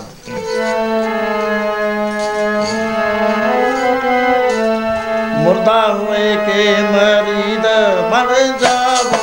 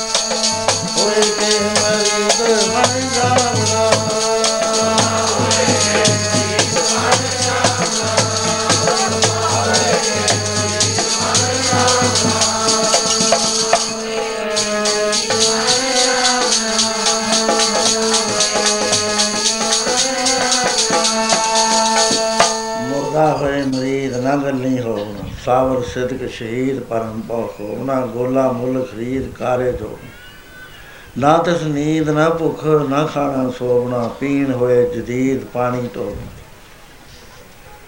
ਸੋ ਸੱਚੇ ਪਾਤਸ਼ਾਹ, ਉਸੇ ਵੇਲੇ ਤੁਹਾਨੂੰ ਆਪਣਾ ਜੀਵਤ ਭਾਵ ਹੰਗਤਾ ਤੇ ਮਮਤਾ ਤੁਸੀਂ ਕਿਹਾ ਸੀ, ਦੋਏ ਛੱਡ ਦੇ। ਹੰਗਤਾ ਹੁੰਦੀ ਹੈ ਸਰੀਰ ਦੀ, ਮੈਂ ਦੀ, ਮੈਂ ਆ, ਮੈਂ ਬਰਿਆਮ ਸਿੰਘ। ਇਹ ਪਤਾ ਹੀ ਨਹੀਂ ਹੈ ਬਰਿਆਮ ਸਿੰਘ ਕਿਹੜੀ ਚੀਜ਼ ਦਾ ਹੱਥ ਰੱਖ ਕੇ ਦਿਖਾਓ ਕੋਈ। ਕੋਈ ਲੱਸੇ ਨਹੀਂ ਸਕਦਾ ਜੇ ਇੱਥੇ ਮੈਂ ਰੱਖਦਾ ਵੀ ਆਹ ਹੈ, ਇਹ ਤਾਂ ਮੇਰੀ ਬਾਹ ਹੈ। ਆਹ ਰੱਖਤਾ ਇਹ ਛਾਤੀ ਹੈ। ਆਹ ਰੱਖਤਾ ਵੀ ਆਹ ਹੈ, ਕਹਿੰਦੇ ਇਹ ਸਿਰ ਹੈ। ਤੂੰ ਬਰਿਆਮ ਸਿੰਘ ਦਿਖਾ ਕਿੱਥੇ ਹੈ ਉਹ ਇੱਕ ਹੰਗਤਾ ਹੈ ਕੁਝ ਵੀ ਨਹੀਂ ਹੈ। ਕੋਈ ਚੀਜ਼ ਨਹੀਂ ਹੈ। ਮਨੌਤ ਬਣੀ ਹੋਈ ਹੈ। ਉਹ ਹਉਮੈ ਦਾ ਪ੍ਰਭਾਵ ਕਰਕੇ ਆਪਣੇ ਆਪ ਨੂੰ ਸਾਢੇ ਤਿੰਨ ਹੱਥ ਦੀ ਦੇਹ ਸਮਝਦਾ ਹਰ ਬੰਦਾ ਜਿੰਨਾ ਵੀ ਹੈ। ਅੱਜ ਤੱਕ ਨਹੀਂ ਹਟੇ। ਇੰਨਾ ਚਿਰ ਹੋ ਗਿਆ। ਹਟਦਾ ਹੀ ਨਹੀਂ, ਕੋਈ ਨਹੀਂ ਹਟਦਾ। ਸਾਧ ਸੰਤ ਨਹੀਂ ਹਟਦੇ। ਉਹਦੀ ਨਿਸ਼ਾਨੀ ਕੀ ਹੁੰਦੀ ਹੈ? ਜਿਹੜਾ ਜਿਉਂਦਾ ਹੈ ਨਾ, ਜੇ ਉਹਨੂੰ ਉਹਦਾ ਆਦਰ ਨਾ ਕਰੋ, ਦੋ ਤਰ੍ਹਾਂ ਹੁੰਦਾ। ਇੱਕ ਤਾਂ ਮਰਿਆਦਾ ਪੁਰਸ਼ੋਤਮ ਹੋ ਕੇ ਸੰਸਾਰ ਨੂੰ ਸਿਖਾਉਂਦਾ ਹੈ ਵੀ ਭਾਈ ਆਦਰ ਵੀ ਤੁਹਾਨੂੰ ਕਰਨਾ ਚਾਹੀਦਾ, ਤੁਹਾਨੂੰ ਦੋਸ਼ ਲੱਗੂ। ਜੇ ਸਾਧੂ ਦਾ ਆਦਰ ਨਹੀਂ ਕਰਦੇ, ਨਰਾਦਰ ਕਰਦੇ ਨਾ ਤੁਹਾਨੂੰ ਦੋਸ਼ ਲੱਗੇਗਾ। ਉਹ ਦੋਸ਼ ਤੋਂ ਬਚਾਉਣ ਵਾਸਤੇ ਉਹਨੂੰ ਦੱਸਦੇ ਨੇ ਵੀ ਇਹਨੂੰ ਪਰਮੇਸ਼ਰ ਵੱਲੋਂ ਲੱਗ ਜਾਣਾ ਹੈ ਦੋਸ਼। ਮੈਂ ਇੱਕ ਵਾਰੀ ਮਹਾਰਾਣੀ ਸੀ ਪਟਿਆਲਾ, ਮੈਨੂੰ ਉਹਨੇ ਕਿਹਾ ਵੀ ਮਹਾਰਾਣੀ ਇੱਕ ਹੋਰ ਸੀ, ਉਹਦੇ ਕੋਲ ਭੇਜਤਾ। ਕੱਲ ਸੀ ਆ ਉਹ ਜਦ ਮੈਂ ਉੱਥੇ ਜਾ ਕੇ ਸੁਨੇਹਾ ਦਿੱਤਾ, ਚਿੱਠੀ ਸੀ ਉਹ ਪ੍ਰਾਈਵੇਟ ਸੈਕਟਰੀ ਕਹਿਣ ਲੱਗਿਆ ਜਦ ਮੈਂ ਤੁਰਨ ਲੱਗਿਆ, ਉਹਨੇ ਇੱਕ ਲਿਫਾਫੇ ਵਿੱਚ 50 ਰੁਪਏ ਪਾਏ 50 ਰੁਪਏ ਹੁੰਦੇ 5000 ਵਰਗੇ ਨੇ ਇਦੋਂ ਵੀ ਜ਼ਿਆਦਾ ਨੇ 100 ਨਾ ਜਰਮ ਦੇ ਲਓ। ਉਹ ਮੈਨੂੰ ਦੇ ਦੇ ਮੈਂ ਲਵਾਣਾ ਮੈਂ ਕਿਹਾ ਮੈਂ ਨਹੀਂ ਲੈਣਾ, ਕਹਿੰਦੇ ਸਾਡੇ ਰਾਜਿਆਂ ਦੇ ਤਲਕ ਨੇ, ਇਹ ਖਰਾਬ ਹੋ ਜਾਣਗੇ। ਇਹ ਤਾਂ ਤੈਨੂੰ ਲੈਣੇ ਪੈਣੇ ਨੇ। ਮੈਂ ਲੈ ਆਇਆ ਜਦ ਮੈਂ ਆਇਆ। ਪਹਿਲੀ ਗੱਲ ਮੈਂ ਤੇ ਰਾਣੀ ਨੇ ਪੁੱਛੀ ਵੀ ਤੈਨ, ਤੇਰਾ ਕੀ ਆਦਰ ਕਰਿਆ ਉਹਨਾਂ? ਨੇ ਕੀ ਭੇਟਾ ਦਿੱਤੀ? ਮਾਂ ਜੀ 50 ਰੁਪਏ, ਅੱਗ ਬਗੋਲਾ ਹੋ ਗਈ। ਕਹਿੰਦੀ, ਉਹਨੇ ਸਾਨੂੰ ਸਮਝਿਆ ਕੀ ਹੈ? ਸਾਡੀ ਹਸਤੀ 50 ਦੀ ਹੈ। 500 ਰੁਪਇਆ ਉਹਨੂੰ ਦੇਣਾ ਚਾਹੀਦਾ ਸੀ। ਯਾਨੀ 50000 ਰੁਪਇਆ ਅੱਜ ਦਾ ਉਹ ਆਦਰ ਹੁੰਦਾ ਹੈ। ਰਾਜੇ ਦੀ ਜਿਹੜੀ ਹੈ ਨਾ ਇੱਜ਼ਤ ਘਟਦੀ ਹੈ, ਜੇ ਉਹਨੇ 50 ਦੇਤੀ, ਐਵੇਂ ਜਿਵੇਂ ਸੰਤਾਂ ਦਾ ਜੇ ਕੋਈ ਸਤਿਕਾਰ ਨਹੀਂ ਨਾ ਕਰਦਾ, ਉਹ ਰੱਬ ਦੀ ਇੱਜ਼ਤ ਘਟ ਜਾਂਦੀ ਹੈ। ਉਹਦੇ ਬੰਦੇ ਹੁੰਦੇ ਨੇ। ਸੰਤਾਂ ਨੂੰ ਕੋਈ ਲੋੜ ਨਹੀਂ, ਆਦਰ ਕਰੋ, ਨਾ ਕਰੋ। ਉਹ ਸੰਤ ਰਹਿਮ ਚਾ ਕੇ ਕਹਿੰਦੇ ਨੇ, ਬਈ ਭਾਜੀ, ਸੰਤਾਂ ਦਾ ਇਹ ਆਦਰ ਕਰਨਾ ਚਾਹੀਦਾ। ਉਹਨੂੰ ਪਤਾ ਹੈ ਵੀ ਮਾਲਕ ਨੇ ਗੁੱਸੇ ਹੋ ਜਾਣਾ। ਵੀ ਮੇਰਾ ਬੰਦਾ ਗਿਆ, ਉਹਦੀ ਇਹ ਆਦਰ ਕਰਿਆ, ਨਰਾਦਰ ਕਰਿਆ। ਫਿਰ ਉਹ ਸਜ਼ਾ ਦੇ ਦਿੰਦਾ ਵਾਹਿਗੁਰੂ, ਉਹ ਸਜ਼ਾ ਤੋਂ ਬਚਾਉਣ ਵਾਸਤੇ ਸੰਤ ਦੱਸ ਦਿੰਦੇ ਨੇ। ਕਿਸੇ ਕਿਸੇ ਨੂੰ ਪੁਰਾਣੇ ਜ਼ਮਾਨਿਆਂ 'ਚ ਰਿਵਾਜ ਹੁੰਦਾ। ਯੂਪੀ ਮੇਰੇ ਦੀਵਾਨ ਲੱਗੇ ਹੋਏ ਸੀ। ਇੱਕ ਮਾਈ ਸਾਰਾ ਦਿਨ ਪੁਲ ਤੇ ਬੈਠੀ ਰਹੀ ਵੀ ਕਦੇ ਤਾਂ ਮੈਂ 11 ਵਜੇ ਰਾਤ ਦੇ ਆਇਆ। ਸਾਹਮਣੇ ਖੜ ਗਈ ਦੋ ਹੱਥ ਫਲਾ ਕੇ। ਮੈਂ ਮਾਈ ਨੇ ਨਹੀਂ ਛੱਡਣੇ।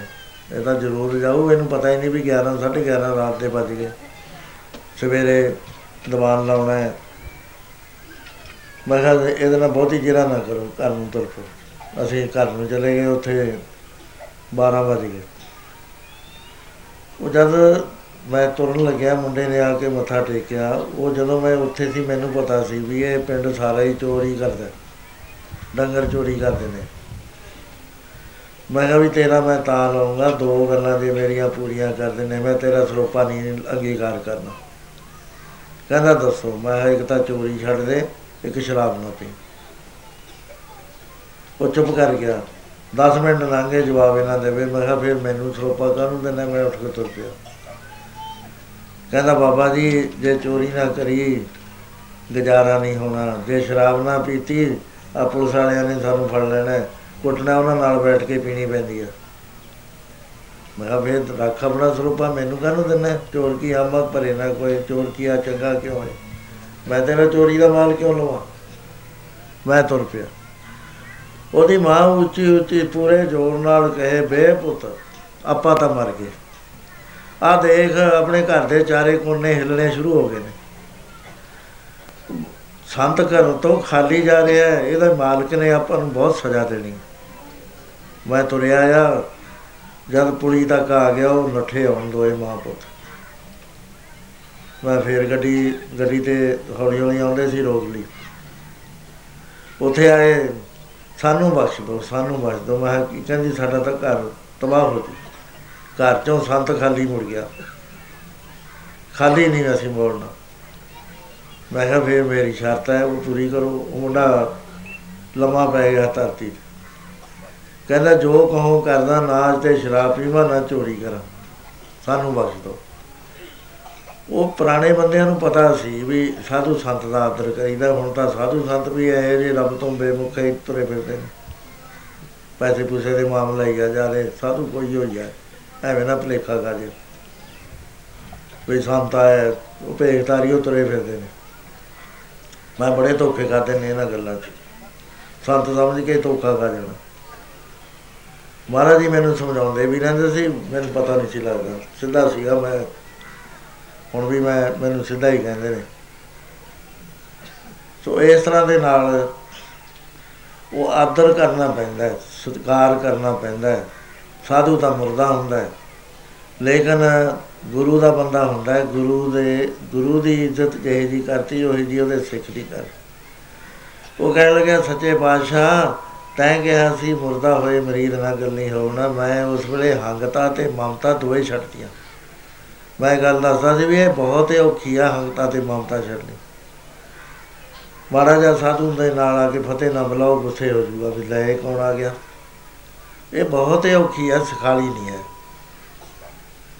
ਟੈਸਟ ਵੀ ਕੋਈ ਪੂਰਾ ਹੀ ਲੈ ਸਕਦਾ, ਇਹ ਨਹੀਂ ਵੀ ਜਣਾ ਖਣਾ ਉੱਠ ਕੇ ਟੈਸਟ ਲੈਣਾ ਸ਼ੁਰੂ ਕਰ ਦੇ। ਸੋ ਉਸ ਵੇਲੇ ਪਾਤਸ਼ਾਹ, ਮੈਂ ਤਾਂ ਆਪਣਾ ਨਹੀਂ ਕੁਝ ਵੀ ਰੱਖਿਆ। ਮੇਰਾ ਮੁਝ ਮੈਂ ਕੁਛ ਨਹੀਂ, ਜੋ ਕੁਛ ਹੈ ਸੋ ਤੇਰਾ ਤੇਰਾ ਤੁਝ ਕੋ ਸੌਂਪਦੇ ਕਿਆ ਲਾਗੇ ਮੇਰਾ। ਮਹਾਰਾਜ ਜੀ ਉਤੇ ਜਾ ਕੇ ਉਹਨੇ ਨਮਸਕਾਰ ਕਰੀ। ਮਹਾਰਾਜ ਨੇ ਸਾਰਿਆਂ ਦੇ ਸਾਹਮਣੇ ਬਾਹ ਫੜ ਲਈ। ਸ੍ਰੀ ਸਾਹਿਬ ਦਾ ਵਾਰ ਕਰਿਆ, ਸਿਰ ਕੱਟ ਕੇ ਗਿਰ ਗਿਆ ਉੱਥੇ।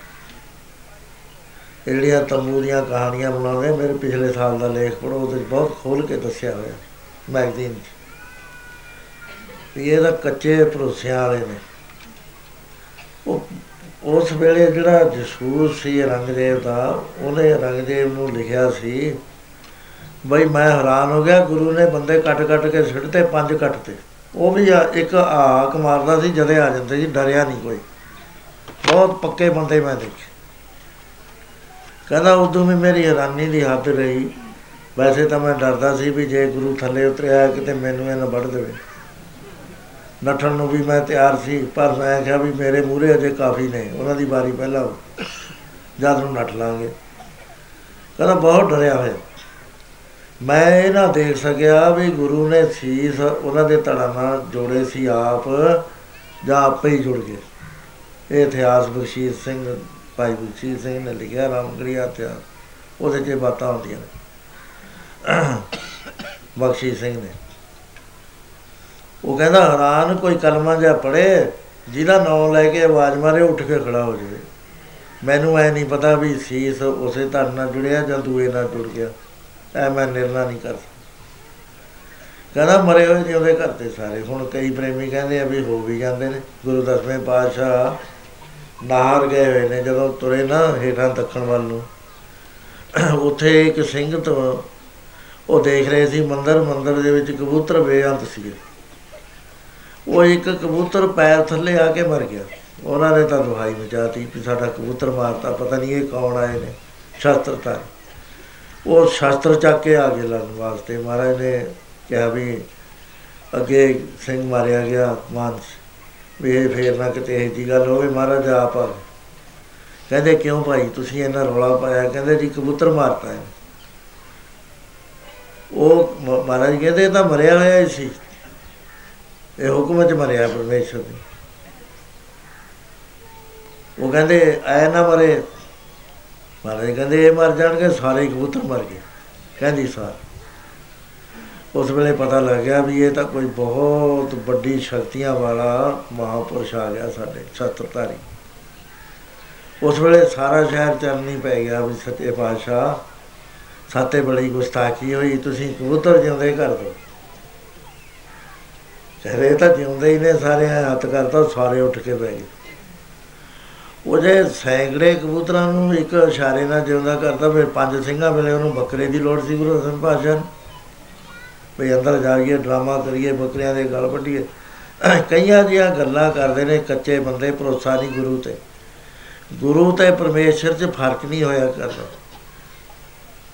ਬਾਣੀ ਦਾ ਵਿਚਾਰ ਨਹੀਂ ਕਰਦੇ। ਗੁਰ ਪਰਮੇਸ਼ਰ ਇੱਕੋ ਜਾਣ। ਸਮੁੰਦ ਮਹਾਰਾਜ ਕਹਿੰਦੇ, ਅਸੀਂ ਦੇਖ ਲਿਆ। ਸਮੁੰਦ ਬਰੋਲ ਸ੍ਰੀ ਰਾਮ ਦੇਖਿਆ, ਇੱਕ ਵਸਤ ਨੂਪ ਦਿਖਾਈ। ਗੁਰ ਗੋਬਿੰਦ ਗੋਬਿੰਦ ਗੁਰੂ ਹੈ, ਨਾਨਕ ਭੇਦ ਨਾ ਪਾਈ। ਬਾਬਾ ਗੁਰਦਿੱਤਾ ਜੀ ਤੋਂ ਗਊ ਮਰ ਗਈ ਸ਼ੇਰ ਦੇ ਭਲੇਖੇ। ਉਹ ਗਊ ਵਾਲੇ ਨੇ ਦਵਾਈ ਮਚਾਤੀ ਉਸ ਵੇਲੇ ਜਦ ਬਹੁਤ ਪਹਾੜੀਏ ਇਕੱਠੇ ਹੋ ਗਏ ਬਾਬਾ ਜੀ, ਇਹ ਜਾ ਕੇ ਰਾਜੇ ਦੇ ਕੋ ਫਰਿਆਦ ਦੀ ਉਹ ਰਾਜਾ ਫੌਜ ਲੈ ਕੇ ਚੜੇਗਾ ਤੇ ਉਹਦੇ ਨਾਲ ਚੰਗਾ ਇਹੀ ਆ ਵੀ ਗਊ ਜੀਂਦੀ ਹੋ ਜਾਏ। ਸਤਨਾਮ ਕਹਿ ਕੇ ਉਹਨਾਂ ਨੇ ਛਟਾ ਮਾਰਿਆ ਗਊ ਜਿਉਂਦੀ ਹੋ ਗਈ। ਨਾਮਦੇਵ ਜੀ ਦੇ ਅੱਗੇ ਬਿਸਮਿਲ ਕਰਕੇ ਗਊ ਛੱਡਤੀ ਰਛਾ ਰਗ ਵੱਢ ਕੇ ਕਹਿੰਦੇ ਜਾਂ ਤਾਂ ਜਿਉਂਦੀ ਕਰਦੇ, ਨਹੀਂ ਤੈਨੂੰ ਵੀ ਇੱਕ ਪੈਰ ਬਾਰ ਮਾਰ ਦਿੱਤਾ ਜਾਏਗਾ। ਉਹ ਗਊ ਜਦੋਂ ਆਖਰੀ ਪੈਰ ਆਇਆ, ਸਾਤ ਘੜੀ ਦਾ ਬੀਤੀ ਸੁਣੀ, ਅਜ ਹੁਣ ਆਇਆ ਤੇ ਪਵਨ ਤਣੀ ਉਸ ਵੇਲੇ ਗੱਲ ਚੜੇ ਗੋਬਿੰਦ ਆਇਲਾ ਪਾਖੰਤਨ ਬਾਜ ਵਜਾਇਲਾ ਪ੍ਰਭੂ ਆ ਗਿਆ, ਕਹਿਣ ਲੱਗਿਆ, ਨਾਮਦੇਵ, ਤੈਨੂੰ ਬੜਾ ਦੁੱਖ ਦਿੱਤਾ ਇਹਨਾਂ ਨੇ। ਜੇ ਕਹੇ ਤਾਂ ਮੈਂ ਗਰਕ ਕਰਦਾ ਧਰਤੀ ਮਹਾਰਾਜ, ਕਹਿੰਦੇ ਜੀਵਾਂ ਦਾ ਕੀ ਕਸੂਰ ਹੈ? ਫਿਰ ਰਾਜੇ ਦੇ ਸਿਰ ਤੇ ਧਰ ਦਵਾਂ ਪੁੱਠੀ ਕਰਕੇ, ਕਹਿੰਦੇ ਮਹਾਰਾਜ, ਰਾਜਾ ਤਾਂ ਰਾਜ ਮੱਧ ਵਿੱਚ ਹੈ, ਇਹਨੂੰ ਸਮਾਤੇ ਦੇ ਤੋਂ ਚੰਗਾ ਕਹਿੰਦੇ ਫਿਰ ਗਊ ਜਿਉਂਦੀ ਕਰਦਾ, ਕਹਿੰਦੇ ਸਾਰੇ ਝਗੜੇ ਖਤਮ ਹੋ ਜਾਣਗੇ, ਗਊ ਜਿਉਂਦੀ ਕਰ ਦੋ ਉਹ ਗਲ ਵੱਢਿਆ ਹੋਇਆ, ਗਊ ਜਿਉਂਦੀ ਹੋ ਗਈ। ਗੁਰੂ ਨਾਨਕ ਸਾਹਿਬ ਬੈਠੇ ਨੇ, ਦਿੱਲੀ ਹਾਥੀ ਮਰ ਗਿਆ ਰਾਤ ਨੂੰ ਚੀਕ ਪੁਚਾੜਾ ਸ਼ੁਰੂ ਹੋ ਗਿਆ। ਮਹਾਰਾਜ ਕਹਿੰਦੇ ਮਰਦਾਨਿਆਂ ਉਹਨਾਂ ਨੂੰ ਕਹਿਆ ਹਾਥੀ ਮਰਿਆ ਨਹੀਂ ਹੈ ਐਵੇਂ ਗਿਰਿਆ ਹੋਇਆ। ਉਹ ਜਾ ਕੇ ਉਹਨੇ ਕਹਿਤਾ ਵੀ ਤੁਸੀਂ ਕਿਉਂ ਰੋਨੇ ਹੋ? ਤਾਂ ਜਿਉਂਦਾ ਵੀ ਮਹਾਪੁਰਸ਼ਾਂ ਦੀ ਸਮਾਧੀ 'ਚ ਤੁਸੀਂ ਖਲਲ ਪਾਉਂਦੇ ਹੋ।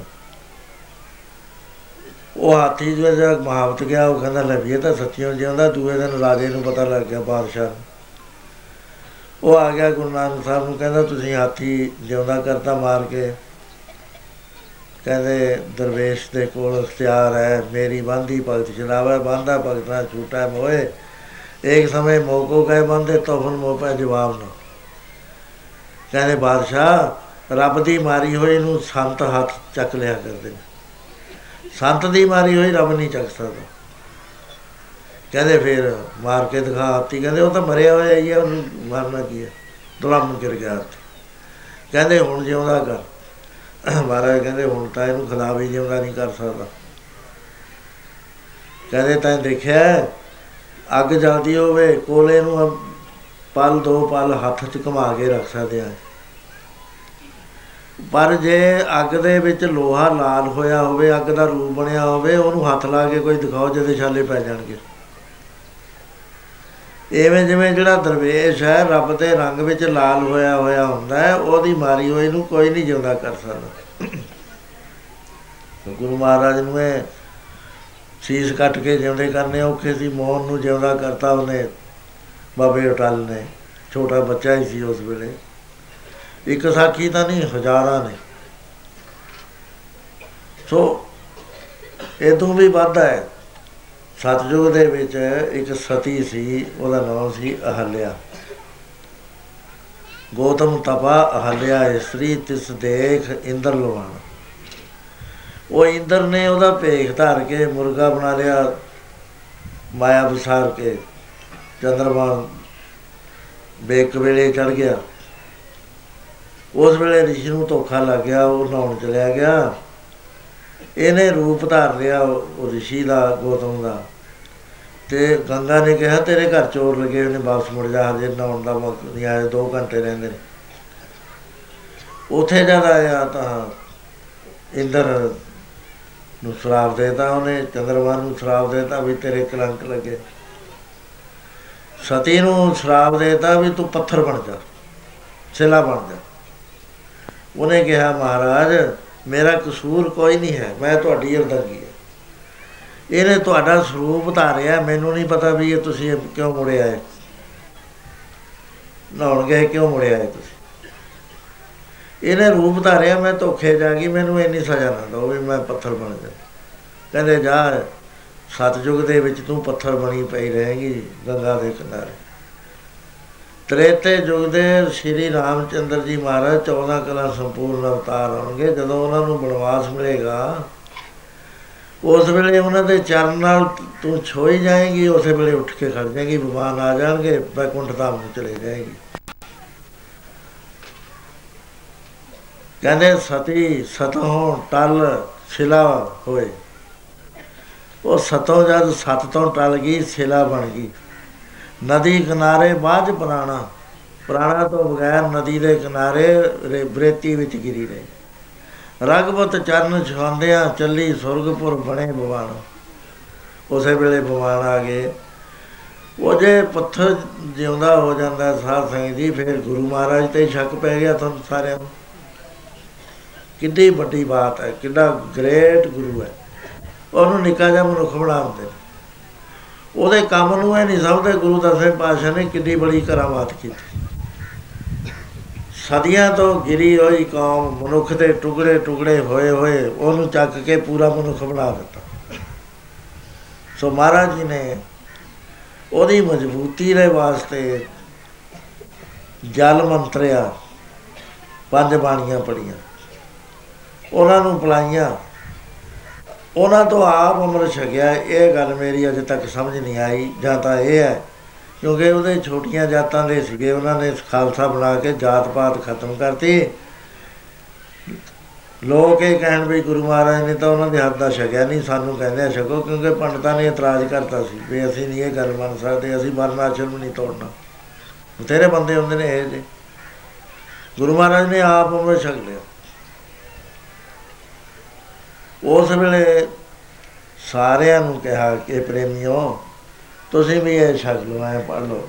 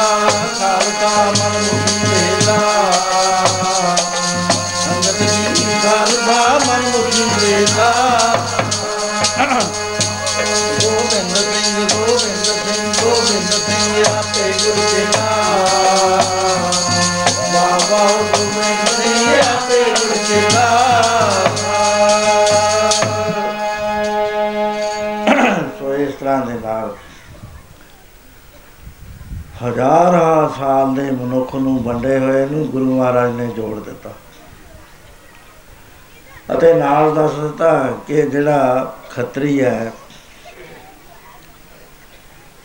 ਸ਼ੂਦਰ ਹੈ, ਵੈਸ਼ ਹੈ। ਉਸ ਵੇਲੇ ਇੱਕ ਕਰਾਮਾਤ ਗੁਰੂ ਮਹਾਰਾਜ ਨੇ ਕਰੀ। ਪੈਰਾਂ ਨੂੰ ਨੀਵਾ ਜਾਣਦੇ ਸੀ ਸਾਰੇ। ਇਹਨਾਂ ਨੇ ਖੇਲ ਉਲਟਾ ਕਰ ਦਿੱਤਾ। ਉਲਟਾ ਖੇਲ ਪਰਮਕਾ ਪੈਰਾਂ ਉੱਪਰ ਸੀਸ ਨਵਾਇਆ ਸੀਸ ਨੂੰ ਇਹ ਪੈਰਾਂ ਦੇ ਉੱਤੇ ਨਵਾਤਾ। ਇਹਦਾ ਮਤਲਬ ਹੈ, ਵਿਦਵਾਨ ਨੂੰ ਸੇਵਾਦਾਰ ਦੇ ਚਰਨਾਂ ਤੋਂ ਛੋਟਾ ਬਣਾ ਦਿੱਤਾ। ਸੇਵਾਦਾਰ ਨੂੰ ਸਭ ਤੋਂ ਵੱਡਾ ਬਣਾਤਾ ਸ਼ੂਦਰ ਦਾ ਕੰਮ ਸੀ ਸੇਵਾ ਕਰਨਾ। ਗੁਰੂ ਮਹਾਰਾਜ ਕਹਿੰਦੇ, ਪਿਆਰਿਓ, ਰੱਬ ਨੂੰ ਮਿਲਣ ਦਾ ਸਖਾਲਾ ਰਸਤਾ ਜਿਹੜਾ ਹੈ ਨਾ, ਉਹ ਸੇਵਾ ਹੈ।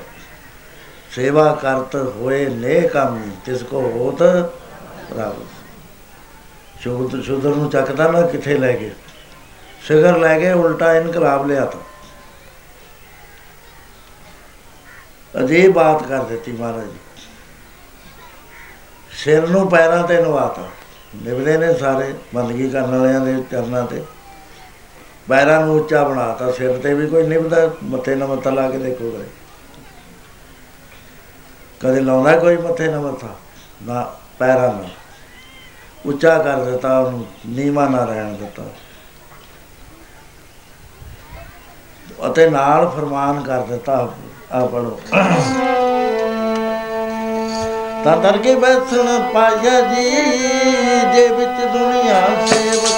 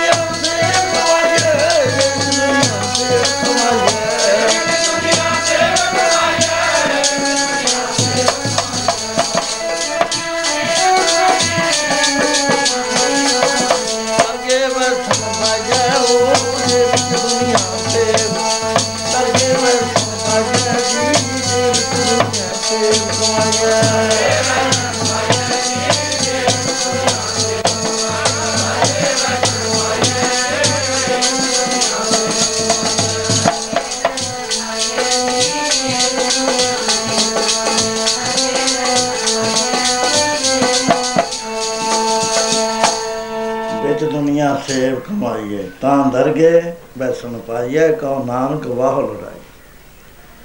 ਛਾਤੀ ਖੋਲ ਕੇ ਤੁਰਦਾ ਉੱਥੇ। ਡਰ ਕੇ ਨਹੀਂ ਤੁਰਦਾ, ਕਿਉਂਕਿ ਦੁਨੀਆ 'ਚ ਸੇਵਾ ਕਰੀ ਉਹਨੇ। ਸੇਵਾ ਦੀ ਕਿੰਨੀ ਮਹਾਨਤਾ, ਕਿੱਥੇ ਤਾਂ ਸ਼ੂਦਰ ਬਣਿਆ ਹੋਇਆ ਸੇਵਾ ਕਰਨਾ। ਉਹਦੇ ਨਾਲ ਕੋਈ ਛੋਹਦਾ ਨਹੀਂ ਹੈ। ਕੋਈ ਉਹਦੇ ਹੱਥ ਦਾ ਲੱਗਿਆ ਹੋਇਆ, ਖਾਂਦਾ ਨਹੀਂ, ਜੇ ਖਾਂਦੇ ਖਾਂਦੇ ਨੂੰ ਹੱਥ ਲਾ ਦੇਵੇ, ਉਹ ਸਾਰਾ ਹੀ ਛੱਡ ਦੇਣਾ ਪੈਂਦਾ ਸੀ।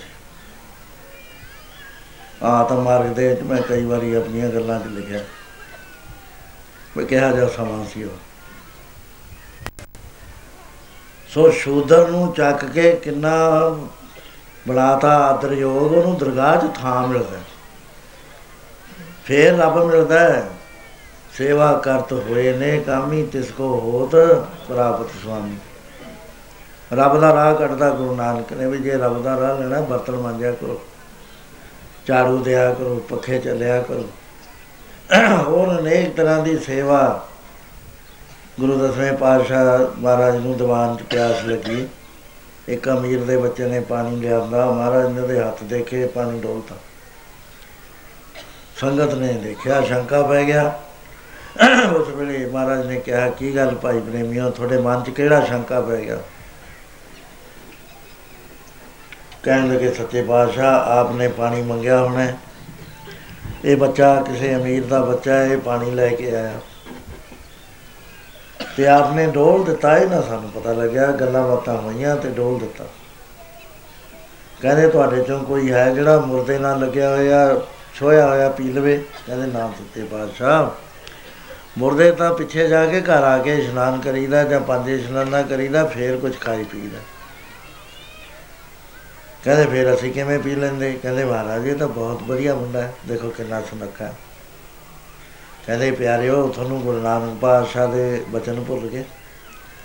ਪਾਤਸ਼ਾਹ ਨੇ ਬਚਨ ਕਰਿਆ, ਅਤ ਸੁੰਦਰ, ਕੁਲੀਨ, ਚਤਰ, ਮੁਖ ਗਿਆਨੀ ਤਨਵੰਤ ਮਿਰਤਕ ਕਹੀਏ, ਨਾਨਕਾ ਜੇ ਪ੍ਰੀਤ ਨਹੀਂ, ਭਗਵਾਨ। ਇਹ ਬੱਚੇ ਨੂੰ ਅਸੀਂ ਪੁੱਛਿਆ ਵੀ ਤੈਂ ਕਦੇ ਸੇਵਾ ਕਰੀ ਹੈ?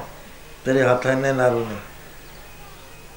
ਕਹਿੰਦਾ, ਨਾ ਮਹਾਰਾਜ, ਮੈਂ ਤਾਂ ਅੱਜ ਪਹਿਲਾ ਦਿਨ ਹੈ ਵੀ ਤੁਹਾਡੇ ਵਾਸਤੇ ਜਾਣੇ ਅਸੀਂ ਫੇਰ ਪੁੱਛਿਆ, ਇਹਨੂੰ ਯਾਦ ਕਰਾਉਣ ਨੂੰ ਵੀ ਕਦੇ ਦਰੀਆਂ ਝਾੜੀਆਂ ਹੋਣ, ਜੋੜੇ ਸਾਫ਼ ਕਰੇ ਹੋਣ, ਬਰਤਨ ਸਾਫ਼ ਕਰੇ ਹੋਣ, ਲੰਗਰ ਵਰਤਾਇਆ ਹੋਵੇ। ਹੋਰ ਕਿਸੇ ਬਿਮਾਰ ਦੀ ਬਿਮਾਰਦਾਰੀ ਕਰੀ ਹੋਵੇ, ਕਿਸੇ ਦੀ ਮਦਦ ਕਰੀ ਹੋਵੇ। ਕਹਿੰਦਾ, ਸੱਚੇ ਪਾਤਸ਼ਾਹ, ਤੁਹਾਡੇ ਦਿੱਤੇ ਹੋਏ ਇੰਨੇ ਨੌਕਰ ਨੇ ਕਿ ਸਾਨੂੰ ਲੋੜ ਹੀ ਨਹੀਂ ਹੈ। ਆ ਤਾਂ ਮੈਂ ਅੱਜ ਪਹਿਲੇ ਦਿਨ ਲਿਆਂਦਾ। ਕਹਿੰਦੇ ਸਾਧ ਸੰਗਤ ਜੀ, ਜਿਹਦੇ ਹਿਰਦੇ 'ਚ ਵਾਹਿਗੁਰੂ ਦਾ ਪਿਆਰ ਹੈ, ਉਹ ਸਾਰਿਆਂ ਦੇ ਵਿੱਚ ਵਾਹਿਗੁਰੂ ਦੇਖ ਕੇ ਉਹਨਾਂ ਦੀ ਸੇਵਾ ਕਰਦਾ ਫਿਰ ਇਹ ਮੁਰਦਾ ਹੋਇਆ ਕਿ ਨਾ? ਅਤ ਸੁੰਦਰ ਕੁਨੀਨ ਚਤਰ, ਮੁਖ ਗਿਆਨੀ ਤਨਵੰਤ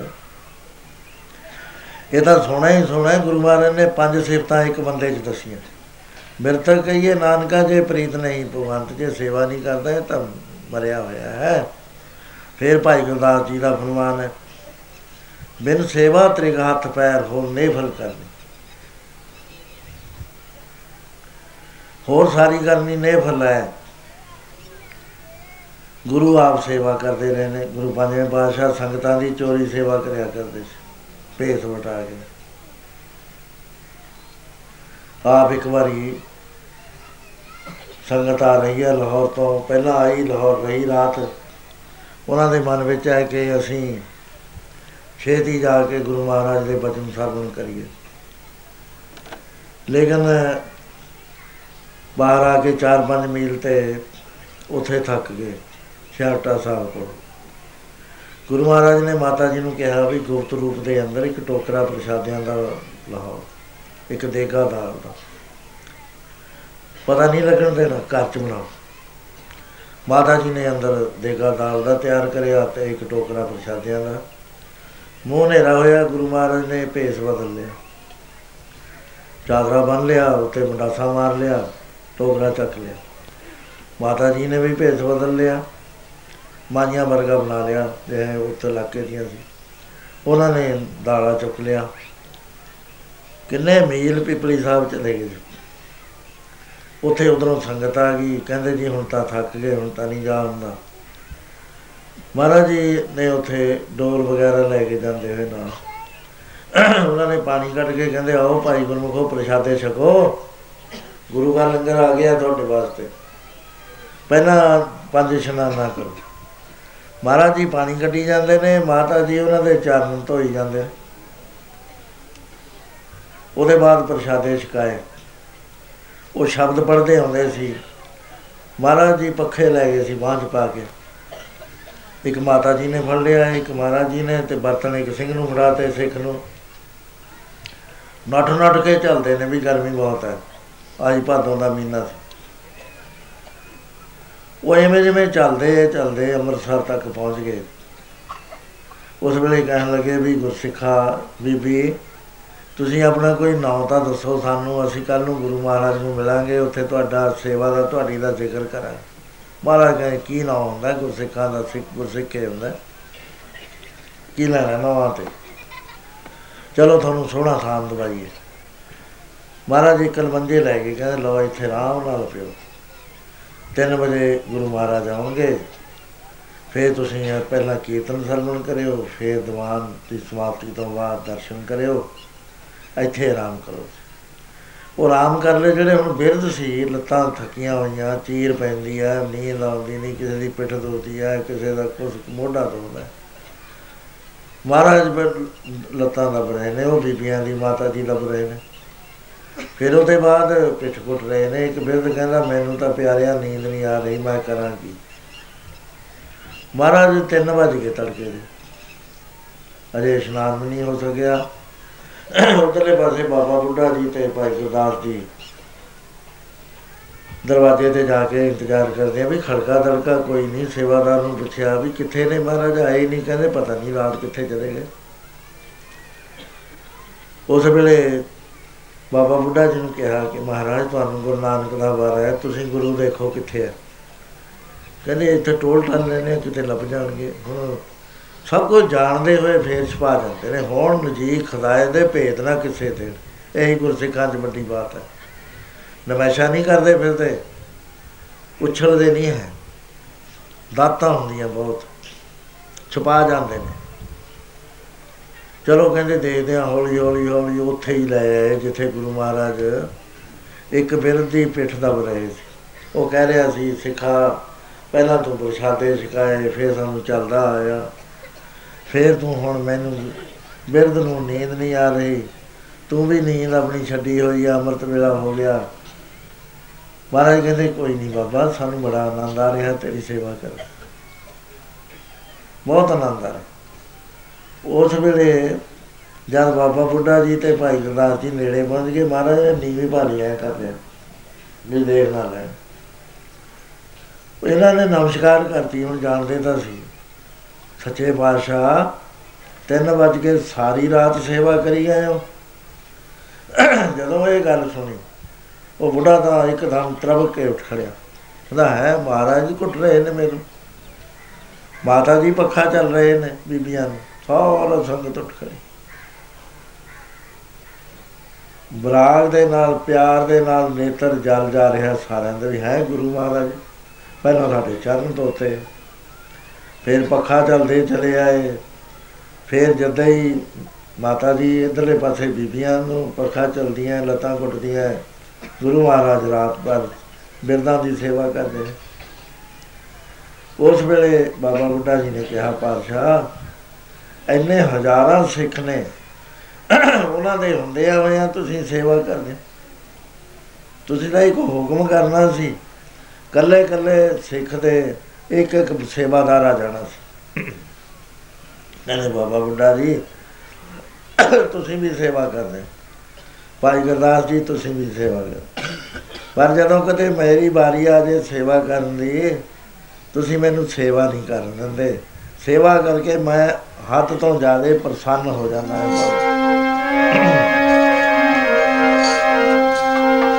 ਹੋਮਾ ਮੈਂ ਨਿਹਾਲ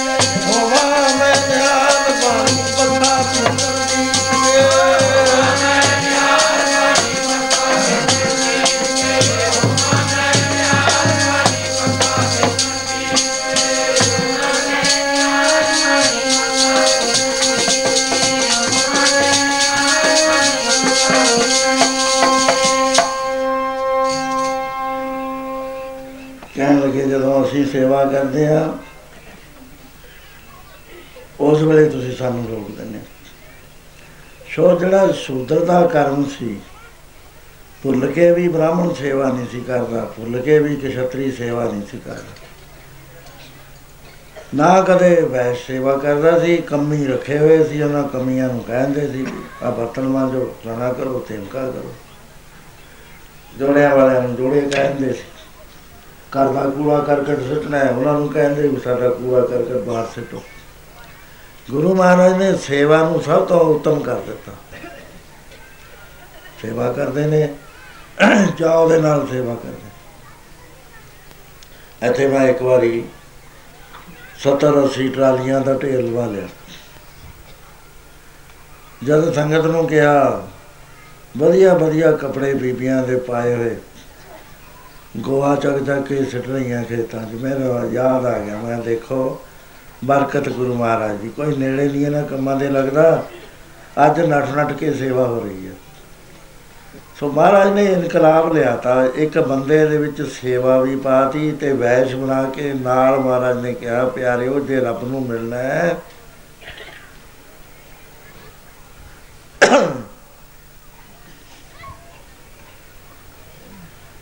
ਉਹ ਤਾਂ ਉਹਦਾ ਸਖਾਲਾ ਰਸਤਾ ਇਹ ਹੈ ਕਿ ਧਰਮ ਦੀ ਕਿਰਤ ਕਰੋ।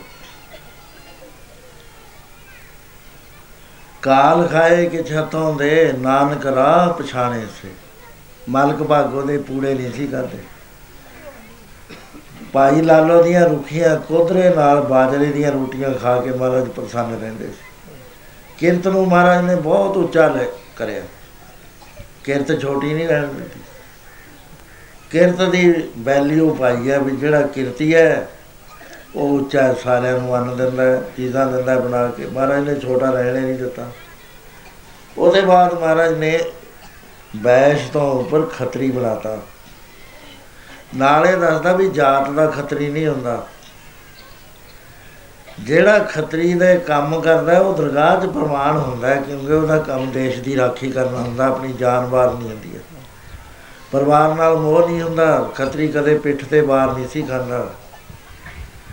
ਜੇ ਪਿੱਠ ਤੇ ਵਾਰ ਕਰਕੇ ਨੱਠਣ ਹੁੰਦੇ ਤਾਂ ਮਹਾਭਾਰਤ ਦੇ 45 ਲੱਖ ਬੰਦੇ ਚੋਂ ਕਈ ਲੱਖ ਬਚ ਜਾਣੇ ਸੀ ਉਹ ਤਾਂ ਸਿਰਫ 10 ਬਚੇ। ਦੇ ਲੋ 45 ਲੱਖ ਚੋਂ ਸਿਰਫ 10 ਬਚੇ ਬਾਕੀ ਸਨਮੁਖ ਬਾਣ ਖਾਂਦੇ ਰਹੇ ਜਦ ਤਾਈਂ ਜਿਉਂਦੇ ਸੀ। ਜ਼ਖਮੀ ਨਹੀਂ ਹੋਏ, ਵੀ ਹਸਪਤਾਲ ਭਰ ਗਿਆ ਜ਼ਖਮੀਆਂ ਨਾਲ, ਨਾ ਅਖੀਰ ਤੱਕ ਲੜਦੇ ਰਹੇ। ਉਸ ਵੇਲੇ ਕਹਿਣ ਲੱਗੇ, ਖਤਰੀ ਸੋ ਜੋ ਕਰਮਾ ਕਾ ਸੂਰ, ਪੁੰਨ ਦਾਨ ਕਾ ਕਰੇ ਸਰੀਰ, ਖੇਤ ਪਛਾਣ ਬੀਜੈ ਦਾਨ, ਸੋ ਖਤਰੀ ਦਰ ਗਏ ਪ੍ਰਵਾਨ। ਉਹ ਦਰਗਾਹ ਦਰਗਾਹ ਵਿੱਚ ਪ੍ਰਵਾਨ ਹੋ ਜਾਂਦਾ ਹੈ, ਜਿਹੜਾ ਕਰਮਾਂ ਦਾ ਸੂਰ ਹੈ। ਕਰਮ ਕੀ ਨੇ? ਦੇਸ਼ ਦੀ ਰਾਖੀ ਕਰਨੀ ਸਰੀਰ ਨੂੰ ਮਜ਼ਬੂਤ ਬਣਾਉਣਾ ਬੇਅਮਨੀ ਨਾ ਹੋਣ ਦੇਣੀ ਦੇਸ਼ ਗੁਲਾਮ ਨਾ ਹੋਣ ਦੇਣਾ ਆਪਣਾ ਸਭ ਕੁਝ ਬਾਰ ਦੇਣਾ ਇਸ ਚੀਜ਼ ਦੇ ਉੱਤੇ ਉਹ ਗੁਰੂ ਮਹਾਰਾਜ ਨੇ ਉਸੇ ਮਨੁੱਖ ਦੇ ਵਿੱਚ ਉਹ ਭਾਰੀ ਨਾਲ ਕਹਿ ਦਿੱਤਾ ਪ੍ਰੇਮਿਓ ਸ਼ਾਸਤਰ ਦਾ ਕਦੇ ਵੀ ਤਿਆਗ ਨਹੀਂ ਕਰਨਾ। ਸੌਂਦੇ ਜਾਗਦੇ ਨਹਾਉਂਦੇ ਹਰ ਵਾਰ ਸ਼ਾਸਤਰ ਪਹਿਨ ਕੇ ਰੱਖਣਾ। ਤੁਹਾਨੂੰ ਅਸੀਂ ਸ਼ੂਦਰ ਵੀ ਬਣਾਤਾ ਤੇ ਤੁਹਾਨੂੰ ਵੈਸ਼ ਵੀ ਬਣਾਤਾ ਤੇ ਹੁਣ ਅਸੀਂ ਤੁਹਾਨੂੰ ਖੱਤਰੀ ਵੀ ਬਣਾਉਣੇ। ਉਹ ਦਾਨ ਕਰਦਾ ਪੁੰਨ ਦਾਨ ਕਾ, ਕਰੇ ਸਰੀਰ। ਜਦੋਂ ਮਹਾਭਾਰਤ ਦੇ ਵਿੱਚ ਕਰਨ ਗਿਰ ਗਿਆ, ਉਸ ਵੇਲੇ ਕ੍ਰਿਸ਼ਨ ਮਹਾਰਾਜ ਨੇ ਕਿਹਾ, ਅੱਜ ਦਾਨ ਦਾ ਸੂਰਜ ਛਿਪ ਗਿਆ। ਅਰਜਨ ਨੇ ਬੁਰਾ ਮੰਨਿਆ। ਕਹਿੰਦੇ ਮਹਾਰਾਜ, ਕਿਵੇਂ ਮੰਨੀਏ? ਕਹਿੰਦੇ ਆ ਤੈਨੂੰ ਦਿਖਾਓ। ਭੇਸ ਬਦਲ ਲੈ ਇੱਕ ਸਿੱਧੀ ਹੁੰਦੀ ਆ, ਆਪਣਾ ਸਾਰਾ ਸਰੂਪ ਹੀ ਬਦਲ ਦੇਣਾ। ਬਿਰਧ ਬਣ ਗਿਆ ਉੱਥੇ ਜਾ ਕੇ ਉਹ ਬਿਰਧ ਨੇ ਕਿਹਾ ਇਹ ਕਰਨ, ਤੂੰ ਤਾਂ ਪਿਆ ਮੈਦਾਨੇ ਜੰਗ, ਮੈਂ ਬੜੀ ਆਸ ਲੈ ਕੇ ਆਇਆ ਸੀ, ਮੇਰੀ ਲੜਕੀ ਦੀ ਸ਼ਾਦੀ ਹੈ, ਮੈਂ ਕੀ ਕਰਾਂ? ਮੈਂ ਬੜਾ ਦਲਿਦਰੀਆਂ ਤੇਰਾ ਨਾਂ ਸੁਣ ਕੇ ਹੀ ਦਲਿਦਰ ਨੱਠ ਜਾਂਦਾ ਹੈ, ਤੇ ਹੁਣ ਤੂੰ ਤਾਂ ਪਿਆ ਧਰਤੀ ਕਰਨ ਕਹਿੰਦਾ, ਬਾਬਾ, ਦੇਵਤਾ ਜੀ, ਤੁਸੀਂ ਮੈਨੂੰ ਦੱਸੋ, ਮੈਂ ਤੁਹਾਡੀ ਕੀ ਸੇਵਾ ਕਰ ਸਕਦਾ? ਮੈਂ ਇਸ ਵੇਲੇ ਪਿਆ ਜ਼ਖਮੀ, ਮੈਂ ਹਿੱਲ ਨਹੀਂ ਸਕਦਾ। ਖੂਨ ਮੇਰਾ ਨਿਕਲਦਾ ਜਾ ਰਿਹਾ। ਥੋੜੀ ਦੋ ਘੜੀਆਂ ਨੂੰ ਮੈਂ ਚੜਾਈ ਕਰ ਜਾਣੀ ਹੈ। ਮੇਰੀ ਹੱਡੀ ਲੈਣੀ ਹੈ ਕੋਈ ਲੈ ਜਾ। ਕੋਈ ਅੰਗ ਅੱਖ ਚਾਹੀਦੀ ਹੈ ਕੱਟ ਕੱਟ ਕੇ ਲੈ ਜਾ। ਹੋਰ ਕੋਈ ਚੀਜ਼ ਚਾਹੀਦੀ ਹੈ ਉਹ ਪ- ਮੇਰਾ ਸਰੀਰ ਪਾੜ ਕੇ ਕੱਢ ਲੈ। ਕਹਿੰਦਾ ਮੈਨੂੰ ਇਹ ਚੀਜ਼ਾਂ ਨਹੀਂ ਚਾਹੀਦੀਆਂ ਮੈਨੂੰ ਲੜਕੀ ਦੇ ਵਾਸਤੇ ਸ਼ਾਦੀ ਕਰਨ ਵਾਸਤੇ ਮਾਇਆ ਦੀ ਲੋੜ ਹੈ। ਕਹਿੰਦਾ ਹੁਣ ਮੇਰੇ ਕੋਲ ਤਾਂ ਹੈ ਨਹੀਂ ਇਸ ਵੇਲੇ। ਕਹਿੰਦਾ ਤੂੰ ਝੂਠ ਬੋਲਦਾ ਹੈ, ਤੇਰੇ ਦੰਦਾਂ ਦੇ ਉੱਤੇ ਸੋਨੇ ਦੀ ਪਲੇਟ ਲੱਗੀ ਹੋਈ ਹੈ। ਕਹਿੰਦਾ, ਹਾਂ, ਤੈਂ ਮੈਨੂੰ ਯਾਦ ਕਰਾ ਮੈਨੂੰ ਪੱਥਰ ਫੜਾ, ਮੈਂ ਦੰਦ ਤੋੜ ਕੇ ਤੈਨੂੰ ਉਹ ਦੇ ਦੂੰ ਉਹਦੇ ਵਿੱਚੋਂ ਕੱਢ ਲਈ ਤੂੰ। ਕਹਿੰਦਾ, ਮੈਂ ਨਹੀਂ ਬਣਾਉਂਦਾ ਪੱਥਰ। ਉਸ ਵੇਲੇ ਉਹ ਖਿਸਕ ਖਿਸਕ ਕੇ ਬਹੁਤ ਔਖੇ ਹੋ ਕੇ ਇੱਕ ਪੱਥਰ ਤੱਕ ਪਹੁੰਚ ਗਿਆ। ਜਦੋਂ ਮਾਰਨ ਲੱਗਿਆ, ਭਗਵਾਨ ਨੇ ਬਾਹ ਫੜ ਲਈ, ਕਹਿੰਦੇ, ਬਸ, ਚੱਲ ਫਿਰ ਤੈਨੂੰ ਬੈਕੁੰਠ ਚ ਲੈ ਚੱਲੀਏ। ਕਿਉਂਕਿ ਕਰਮਾਂ ਦਾ ਸੂਰ ਸੀ, ਖੱਤਰੀ ਸੋ ਜੋ ਕਰਮਾ ਦਾ ਸੂਰ ਪੁੰਨ ਦਾਨ ਕਾ ਕਰੇ ਸਰੀਰ। ਜਿਹਨੇ ਸਰੀਰੇ ਪੁੰਨ ਦਾਨ ਦਾ ਕਰਤਾ, ਹੁਣ ਸਿੰਘਾਂ ਨੇ ਕਿੰਨਾ ਕਰਿਆ, ਕਿੰਨੀਆਂ ਕੁਰਬਾਨੀਆਂ ਦਿੱਤੀਆਂ, ਹਰ ਵਕਤ ਕੁਰਬਾਨੀ ਤੇ ਰਹਿੰਦੇ ਨੇ। ਪੁੰਨ ਦਾਨ ਦਾ ਸਰੀਰ ਕਰਕੇ ਦਿਨ ਰਾਤ ਤੁਰੇ ਫਿਰਦੇ ਨੇ, ਲੰਗਰ ਬਣਾਉਂਦੇ ਆ ਸਿਖਾਉਂਦੇ ਆ। ਆ ਥੋੜੇ ਕਰਨੈਲ ਸਿੰਘ ਦੀ ਸੁਪਰਵਾਈਜ਼ਰ ਦੀ ਤਨਖਾਹ 15000 ਹੈ ਜਿਹਨੂੰ ਛੱਡ ਕੇ ਆਇਆ, ਹੁਣ ਮੈਨੇਜਰ ਹੋਣਾ ਸੀ ਇਹਨੇ। ਉਹ ਪੁੰਨਦਾਨ ਦਾ ਸਰੀਰ ਬਣ ਕੇ, ਬਣਾ ਕੇ ਤੁਰਿਆ ਫਿਰਦਾ, ਜੁੱਤੀ ਵੀ ਨਹੀਂ ਪਾਉਂਦਾ। ਕੱਪੜੇ ਮੈਂ ਸਵਾ ਕੇ ਦਿੰਦਾ ਤਾਂ ਪਹਿਨ ਲੈਂਦਾ, ਨਹੀਂ ਉਹੀ ਭਾਈ ਫਿਰਦਾ। ਉਹ ਕਰਮਾਂ ਦਾ ਸੂਰ ਹੈ ਸੂਰਮਾ ਹੈ। ਜਿਹੜਾ ਕਰਮਾਂ ਦਾ ਸੂਰਮਾ ਹੈ, ਉਹ ਦਰਗਾਹ ਦੇ ਵਿੱਚ ਪ੍ਰਮਾਣ ਹੈ। ਖੇਤ ਪਛਾਣ ਬੀਜੇ ਦਾਨ ਸੋ ਖੱਤਰੀ ਦਰ ਗਏ ਪ੍ਰਮਾਣ। ਇਹ ਤੇ ਬਾਅਦ ਉਸੇ ਬੰਦੇ ਨੂੰ ਬ੍ਰਾਹਮਣ ਬਣਾਤਾ। ਉਹਨੂੰ ਬਰਮ ਗਿਆਨ ਦੀ ਦਾਤ ਦੇਤੀ ਬ੍ਰਾਹਮਣ ਬਣ ਗਿਆ। ਉਹ ਸੋ ਬ੍ਰਾਹਮਣ ਜੋ ਬਿੰਦੇ ਬਰਮ ਜਪ ਤਪ ਸੰਜਮ ਕਮਾਵੇ ਕਰਮ। ਸੀਲ ਸੰਤੋਖ ਕਾ ਰਖੇ ਧਰਮ। ਬੰਧਨ ਤੋੜ ਹੋਵੇ ਮੁਕਤ ਸੋ ਬ੍ਰਾਹਮਣ ਪੂਜਣ ਜੋਤ। ਬੰਦਗੀ ਕਰਦਾ ਹੈ, ਨਾਮ ਜਪਦਾ ਹੈ, ਕਿੰਨਾ ਬੜਾ ਗਿਆਨ ਹੈ ਖਾਲਸੇ ਨੂੰ। ਉਹ ਕਹਿੰਦੇ ਪੂਜਣ ਯੋਗ ਹੈ। ਨਮਸਕਾਰਾਂ ਕਰੋ ਉਹਦੇ ਬਾਅਦ ਮਹਾਰਾਜ ਨੇ ਪੂਰਾ ਮਨੁੱਖ ਬਣਾਉਣ ਤੋਂ ਬਾਅਦ ਕਿਹਾ ਨਹੀਂ ਅਜੇ ਪੂਰਾ ਨਹੀਂ ਅਧੂਰਾ ਹੈ। ਇਹਨੂੰ ਰਿਸ਼ੀ ਮੁਨੀ ਬਣਾਉਣਾ ਹੈ। ਉਸ ਵੇਲੇ ਆਗਿਆ ਕਰੀ ਗੁਰ ਸਤਿਗੁਰੂ ਕਾ ਜੋ ਸਿੱਖ ਖਾਏ ਸੋ ਪਲ ਕੇ ਉਠ ਹਰ ਨਾਮ ਤੇ ਆਵ ਉਦਮ ਕਰੇ ਪਲ ਕੇ ਪ੍ਰਵਾਤੀ ਇਸ਼ਨਾਨ ਕਰੇ ਅੰਮ੍ਰਿਤਸਰ। ਸੋ ਉਹਨੂੰ ਰਿਸ਼ੀ ਮੁਨੀ ਬਣਾਤਾ। ਰਿਸ਼ੀ ਮੁਨੀ ਬਣਾ ਕੇ ਆਤਮ ਰਸੀਆ ਬਣਾਤਾ। ਆਤਮ ਰਸੀਆ ਬਣਾ ਕੇ ਕਹਿੰਦੇ ਲਓ ਸਾਧ ਸਿੰਘ ਜੀ, ਹੁਣ ਇਹ ਪੂਰਾ ਹੋ ਗਿਆ। ਕਹਿੰਦੇ ਕੀ ਪੂਰਾ ਹੋ ਗਿਆ? ਕਹਿੰਦੇ ਇਹ ਵਾਹਿਗੁਰੂ ਬਣ ਗਿਆ। ਆਤਮ ਰਸ ਜੇ ਜਾਣੀ ਸੋਇ ਖਾਲਸ ਦੇ, ਬ੍ਰਹਮ ਹੈ ਮੋਹ ਹੈ ਤਾਸ ਹੈ ਰੰਜ ਕਿਨੇ ਹੁਣ ਦੇਵਤੇ ਇਹਦੀ ਪ੍ਰਕਰਮਾ ਕਰਨਗੇ। ਇਸ ਆਦਰਸ਼ ਦੇ ਵਿੱਚ ਜਿਹੜਾ ਜੀਵਨ ਜਿਵੇਗਾ ਦੇਵਤੇ ਉਹਦੇ ਚਰਨ ਧੂੜ ਲੈਣ ਵਾਸਤੇ ਟੋਲਦੇ ਫਿਰਨਗੇ ਇਸ ਤਰ੍ਹਾਂ ਫਰਮਾਨ ਆਉਂਦਾ। ਸ਼ਿਵ ਜੀ ਖੋਜਦੇ ਫਿਰਦੇ ਮਰਨ ਗਿਆਨੀ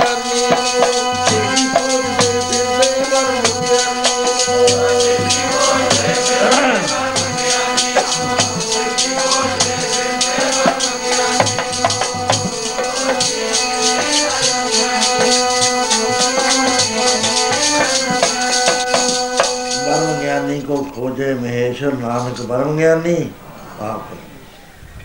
ਪਰਮੇਸ਼ਰ ਬਣਾਤਾ, ਕਿੰਨੀ ਬੜੀ ਕਰਾਮਾਤ ਗੁਰੂ ਦਸ਼ਮੇਸ਼ ਪਿਤਾ ਨੇ, ਗੁਰੂ ਨਾਨਕ ਪਾਤਸ਼ਾਹ ਨੇ ਸ਼ੁਰੂ ਕਰਕੇ 10 ਜਾਮਿਆਂ ਦੇ ਵਿੱਚ ਪੂਰੀ ਕਰਾਮਾਤ ਕਰ ਦਿੱਤੀ। ਹੋਰ ਤੁਸੀਂ ਵਿਸਥਾਰ ਨਾਲ ਪੜਨਾ ਹੈ, ਆਤਮ ਮਾਰਗ ਲੈ ਲਓ, ਉਹਦੇ ਵਿੱਚ ਬੈਠ ਕੇ 2 4 ਵਾਰੀ 10 ਵਾਰੀ ਪੜੋਗੇ ਤਾਂ ਸਮਝ ਆਉਣਾ ਹੈ। ਉਹਦੇ ਇਤਿਹਾਸ ਦਾ ਜਾਣੂ ਤਾਂ ਛੇਤੀ ਸਮਝ ਜਾਂਦਾ, ਜਿਹਨੇ ਇਤਿਹਾਸ ਨਹੀਂ ਪੜ੍ਹੇ ਉਹਨੂੰ ਨਹੀਂ ਪਤਾ ਹੁੰਦਾ। ਸੋ ਉਸ ਵੇਲੇ ਗੁਰੂ ਮਹਾਰਾਜ ਨੇ ਕਿਹਾ, ਪਿਆਰਿਓ, ਇਹ ਜਿਹੜਾ ਖਾਲਸਾ ਹੈ ਨਾ, ਖਾਲਸਾ ਮੇਰੋ ਰੂਪ ਹੈ, ਖਾਸ ਖਾਲਸੇ ਮੈਨੋ ਕਰਨ ਵਾਲਾ। ਇਹ ਪੂਰਾ ਸਤਿਗੁਰੂ ਹੈ, ਖਾਲਸਾ ਮੇਰੋ ਧਰਮਾਰ ਕਰਮਾਰ ਧਰਮ ਧਰਮਾਰ ਕਰ ਖਾਲਸਾ ਮੇਰੋ ਭੇਦ ਨਿਜਮਨ ਖਾਲਸਾ ਮੇਰੋ ਸਤਿਗੁਰ ਪੂਰਾ, ਖਾਲਸਾ ਮੇਰੋ ਸੱਜਣ ਸੂਰਾ, ਖਾਲਸਾ ਮੇਰੋ ਬੁੱਧਰ ਗਿਆਨ, ਖਾਲਸੇ ਕਾ ਹਉ ਤੋਂ ਤੇ ਉਪਮਾ ਖਾਲਸੇ ਜਾਤ ਨਾ ਗਈ ਜੇਬਾ ਏਕ ਪਾਰ ਨਹੀਂ ਲਈ। ਇਹ ਜੋ ਖਾਲਸਾ ਦਰਸ਼ ਅਸੀਂ ਲਿਆਂਦਾ ਇਸ ਦਰਸ਼ ਨੂੰ ਹੁਣ ਪੂਜੋ ਤੁਸੀਂ। ਸੇਵ ਕਰੀ ਨਹੀਂ ਕੀ ਭਾਵਤ, ਔਰ ਕੀ ਸੇਵ ਸਾਥ ਨਾ ਜੀ ਕੋ। ਦਾਨ ਦਿਓ ਇਨ ਹੀ ਕੋ ਭਲੇ ਆਰਾਨ ਕੋ ਦਾਨ ਨਾ ਲਾਗਤ ਨੀ ਕੋ। ਆਗੇ ਭਲੇ ਹੀ ਨਹੀਂ ਕੋ ਦਇਓ ਜਗ ਮੈਂ ਜਸ, ਔਰ ਦਇਓ ਸਭ ਹੀ ਕੇ ਮੋਗ ਰਹਿ ਮੈਂ ਤਨ ਤੇ ਮਨ ਹੈ ਤੇ ਸਿਰ ਸਿਰ ਹੋਤਾ ਸਿਰ ਲਾਉਤਾ ਨਾ, ਹੈ ਸਭ ਹੀ ਇਹ ਨਹੀਂ ਇਥੇ ਤੱਕ ਮਹਾਰਾਜ ਨੇ ਕਿਹਾ ਕਿ ਮੈਂ ਤਾਂ ਇਹਨਾਂ ਦਾ ਹੀ ਸਾਥਿਆ ਹੋਇਆ ਹੈ ਪਾਲੋ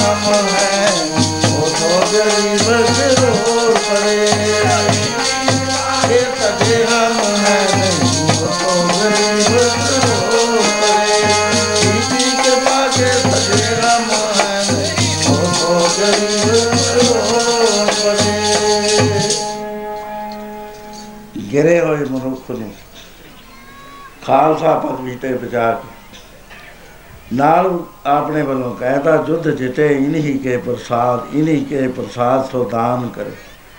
ਅਗ ਹੋਗ ਟਰੇ ਇਨਹੀ ਕੇ ਪ੍ਰਸਾਦ, ਇਨਹੀ ਕਿਰਪਾ ਫੁਨ ਤਾਮ ਕਰੇ। ਇਨਹੀ ਕੇ ਪ੍ਰਸਾਦ ਸੋ ਵਿਦਿਆ ਲਈ, ਇਨਹੀ ਕੀ ਕਿਰਪਾ ਸਭ ਸ਼ਤਰ ਮਰੇ। ਇਨਹੀ ਕੀ ਕਿਰਪਾ ਕੇ ਇਨਹੀ ਕੇ ਪ੍ਰਸਾਦ ਸਜੇ ਹਮੈ, ਨਹੀਂ ਮੋਸੋ ਗਰੀਬ ਕਰੋੜ ਪੜੇ ਇਹ ਤੁਹਾਨੂੰ ਬਣਾਤਾ ਸਾਧ ਸੰਗਤ। ਅੱਜ ਵਿਸਾਖੀ ਵਾਲਾ ਦਿਨ ਸੰਸਾਰ ਦੇ ਵਿੱਚ ਸਦਾ ਹੀ ਯਾਦ ਰਹਿਣਾ ਇਧਰਲੀਆਂ ਉਧਰਲੀਆਂ ਗੱਲਾਂ ਮਾਰ ਕੇ ਭੁਲਾ ਛੱਡੀਏ, ਉਹ ਗੱਲ ਵੱਖਰੀ ਹੈ। ਮਹਾਰਾਜ ਕਹਿੰਦੇ, ਵਿਸਾਖ ਸੁਹਾਵਾ ਤਾਂ ਲਗਾ ਜਾਂ ਸੰਤ ਭੇਟੈ ਹਰ ਸੋ ਸੰਤ ਬਣਾਤਾ ਖਾਲਸੇ। ਨੂੰ। ਖਾਲਸਾ ਤੇ ਸੰਤ ਇੱਕੋ ਹੀ ਹੁੰਦਾ ਹੈ, ਰੱਬ ਦਾ ਰੂਪ ਹੁੰਦਾ ਹੈ ਪਾਰ ਬ੍ਰਹਮ ਦਾ ਰੂਪ ਹੈ ਖਾਲਸਾ। ਮਮ ਸਰੂਪ ਤਮ ਅਬ ਪਲੋ ਭਲੇ। ਹਉ ਭਾ ਤੁਮੇ ਸਰੂਪ ਮਹਾਰਾਜ ਕਹਿੰਦੇ, ਤੁਸੀਂ ਮੇਰੇ ਬਣ ਗਏ, ਮੈਂ ਤੁਹਾਡਾ ਬਣ ਗਿਆ। ਬਰਮ ਗਿਆਨ ਦਿਰੜ ਦਿਰੜ ਹਿਰਦੇ ਤੋਲ।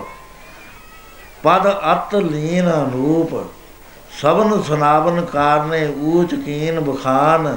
ਰੱਖਿਓ ਸਿੱਖੀ ਬੀਜ ਜਗ ਅੰਗਦ ਗੁਰੂ ਸਮਾਨ। ਜਿਵੇਂ ਗੁਰੂ ਅੰਗਦ ਸਾਹਿਬ ਨੇ ਰੱਖਤਾ ਸੀ ਬੀਜ, ਇਹਨਾਂ ਪੰਜਾਂ ਨੇ ਬੀਜ ਰੱਖ ਸਭ ਸੰਗਤ ਕੈ ਤਾਰਵੇ ਸਮਰਥ ਭੇ ਪੰਜ ਜਾਨੋ ਮੋਏ, ਸਮਾਨ ਤਿਨ ਮੇਰੇ ਬਰਾਬਰ ਜਾਣਿਓ ਨਾ ਪੇਦਰ ਦੇਵਦਾਰ ਸੋ ਇਸ ਤਰ੍ਹਾਂ ਦੇ ਨਾਲ ਅੱਜ ਦੇ ਦਿਨ ਕਰਾਮਾਤ ਬਹੁਤ ਵੱਡੀ ਹੋਈ, ਹੁਣ ਸਮਾਂ ਜਾਤ ਨਹੀਂ ਦਿੰਦਾ। ਇੱਥੇ ਹੀ ਸਮਾਪਤ ਕਰਦੇ ਹਾਂ। ਸਾਰੇ ਪ੍ਰੇਮੀ ਨਾਮ ਸਾਹਿਬ ਵੱਲੋਂ ਭਾਈ ਜਿਹੜੇ ਹਾਲ ਤੱਕ ਨਹੀਂ ਬੋਲੇ, ਉਹ ਵੀ ਦੱਸਣਾ ਇਹ ਪ੍ਰਯਾਸ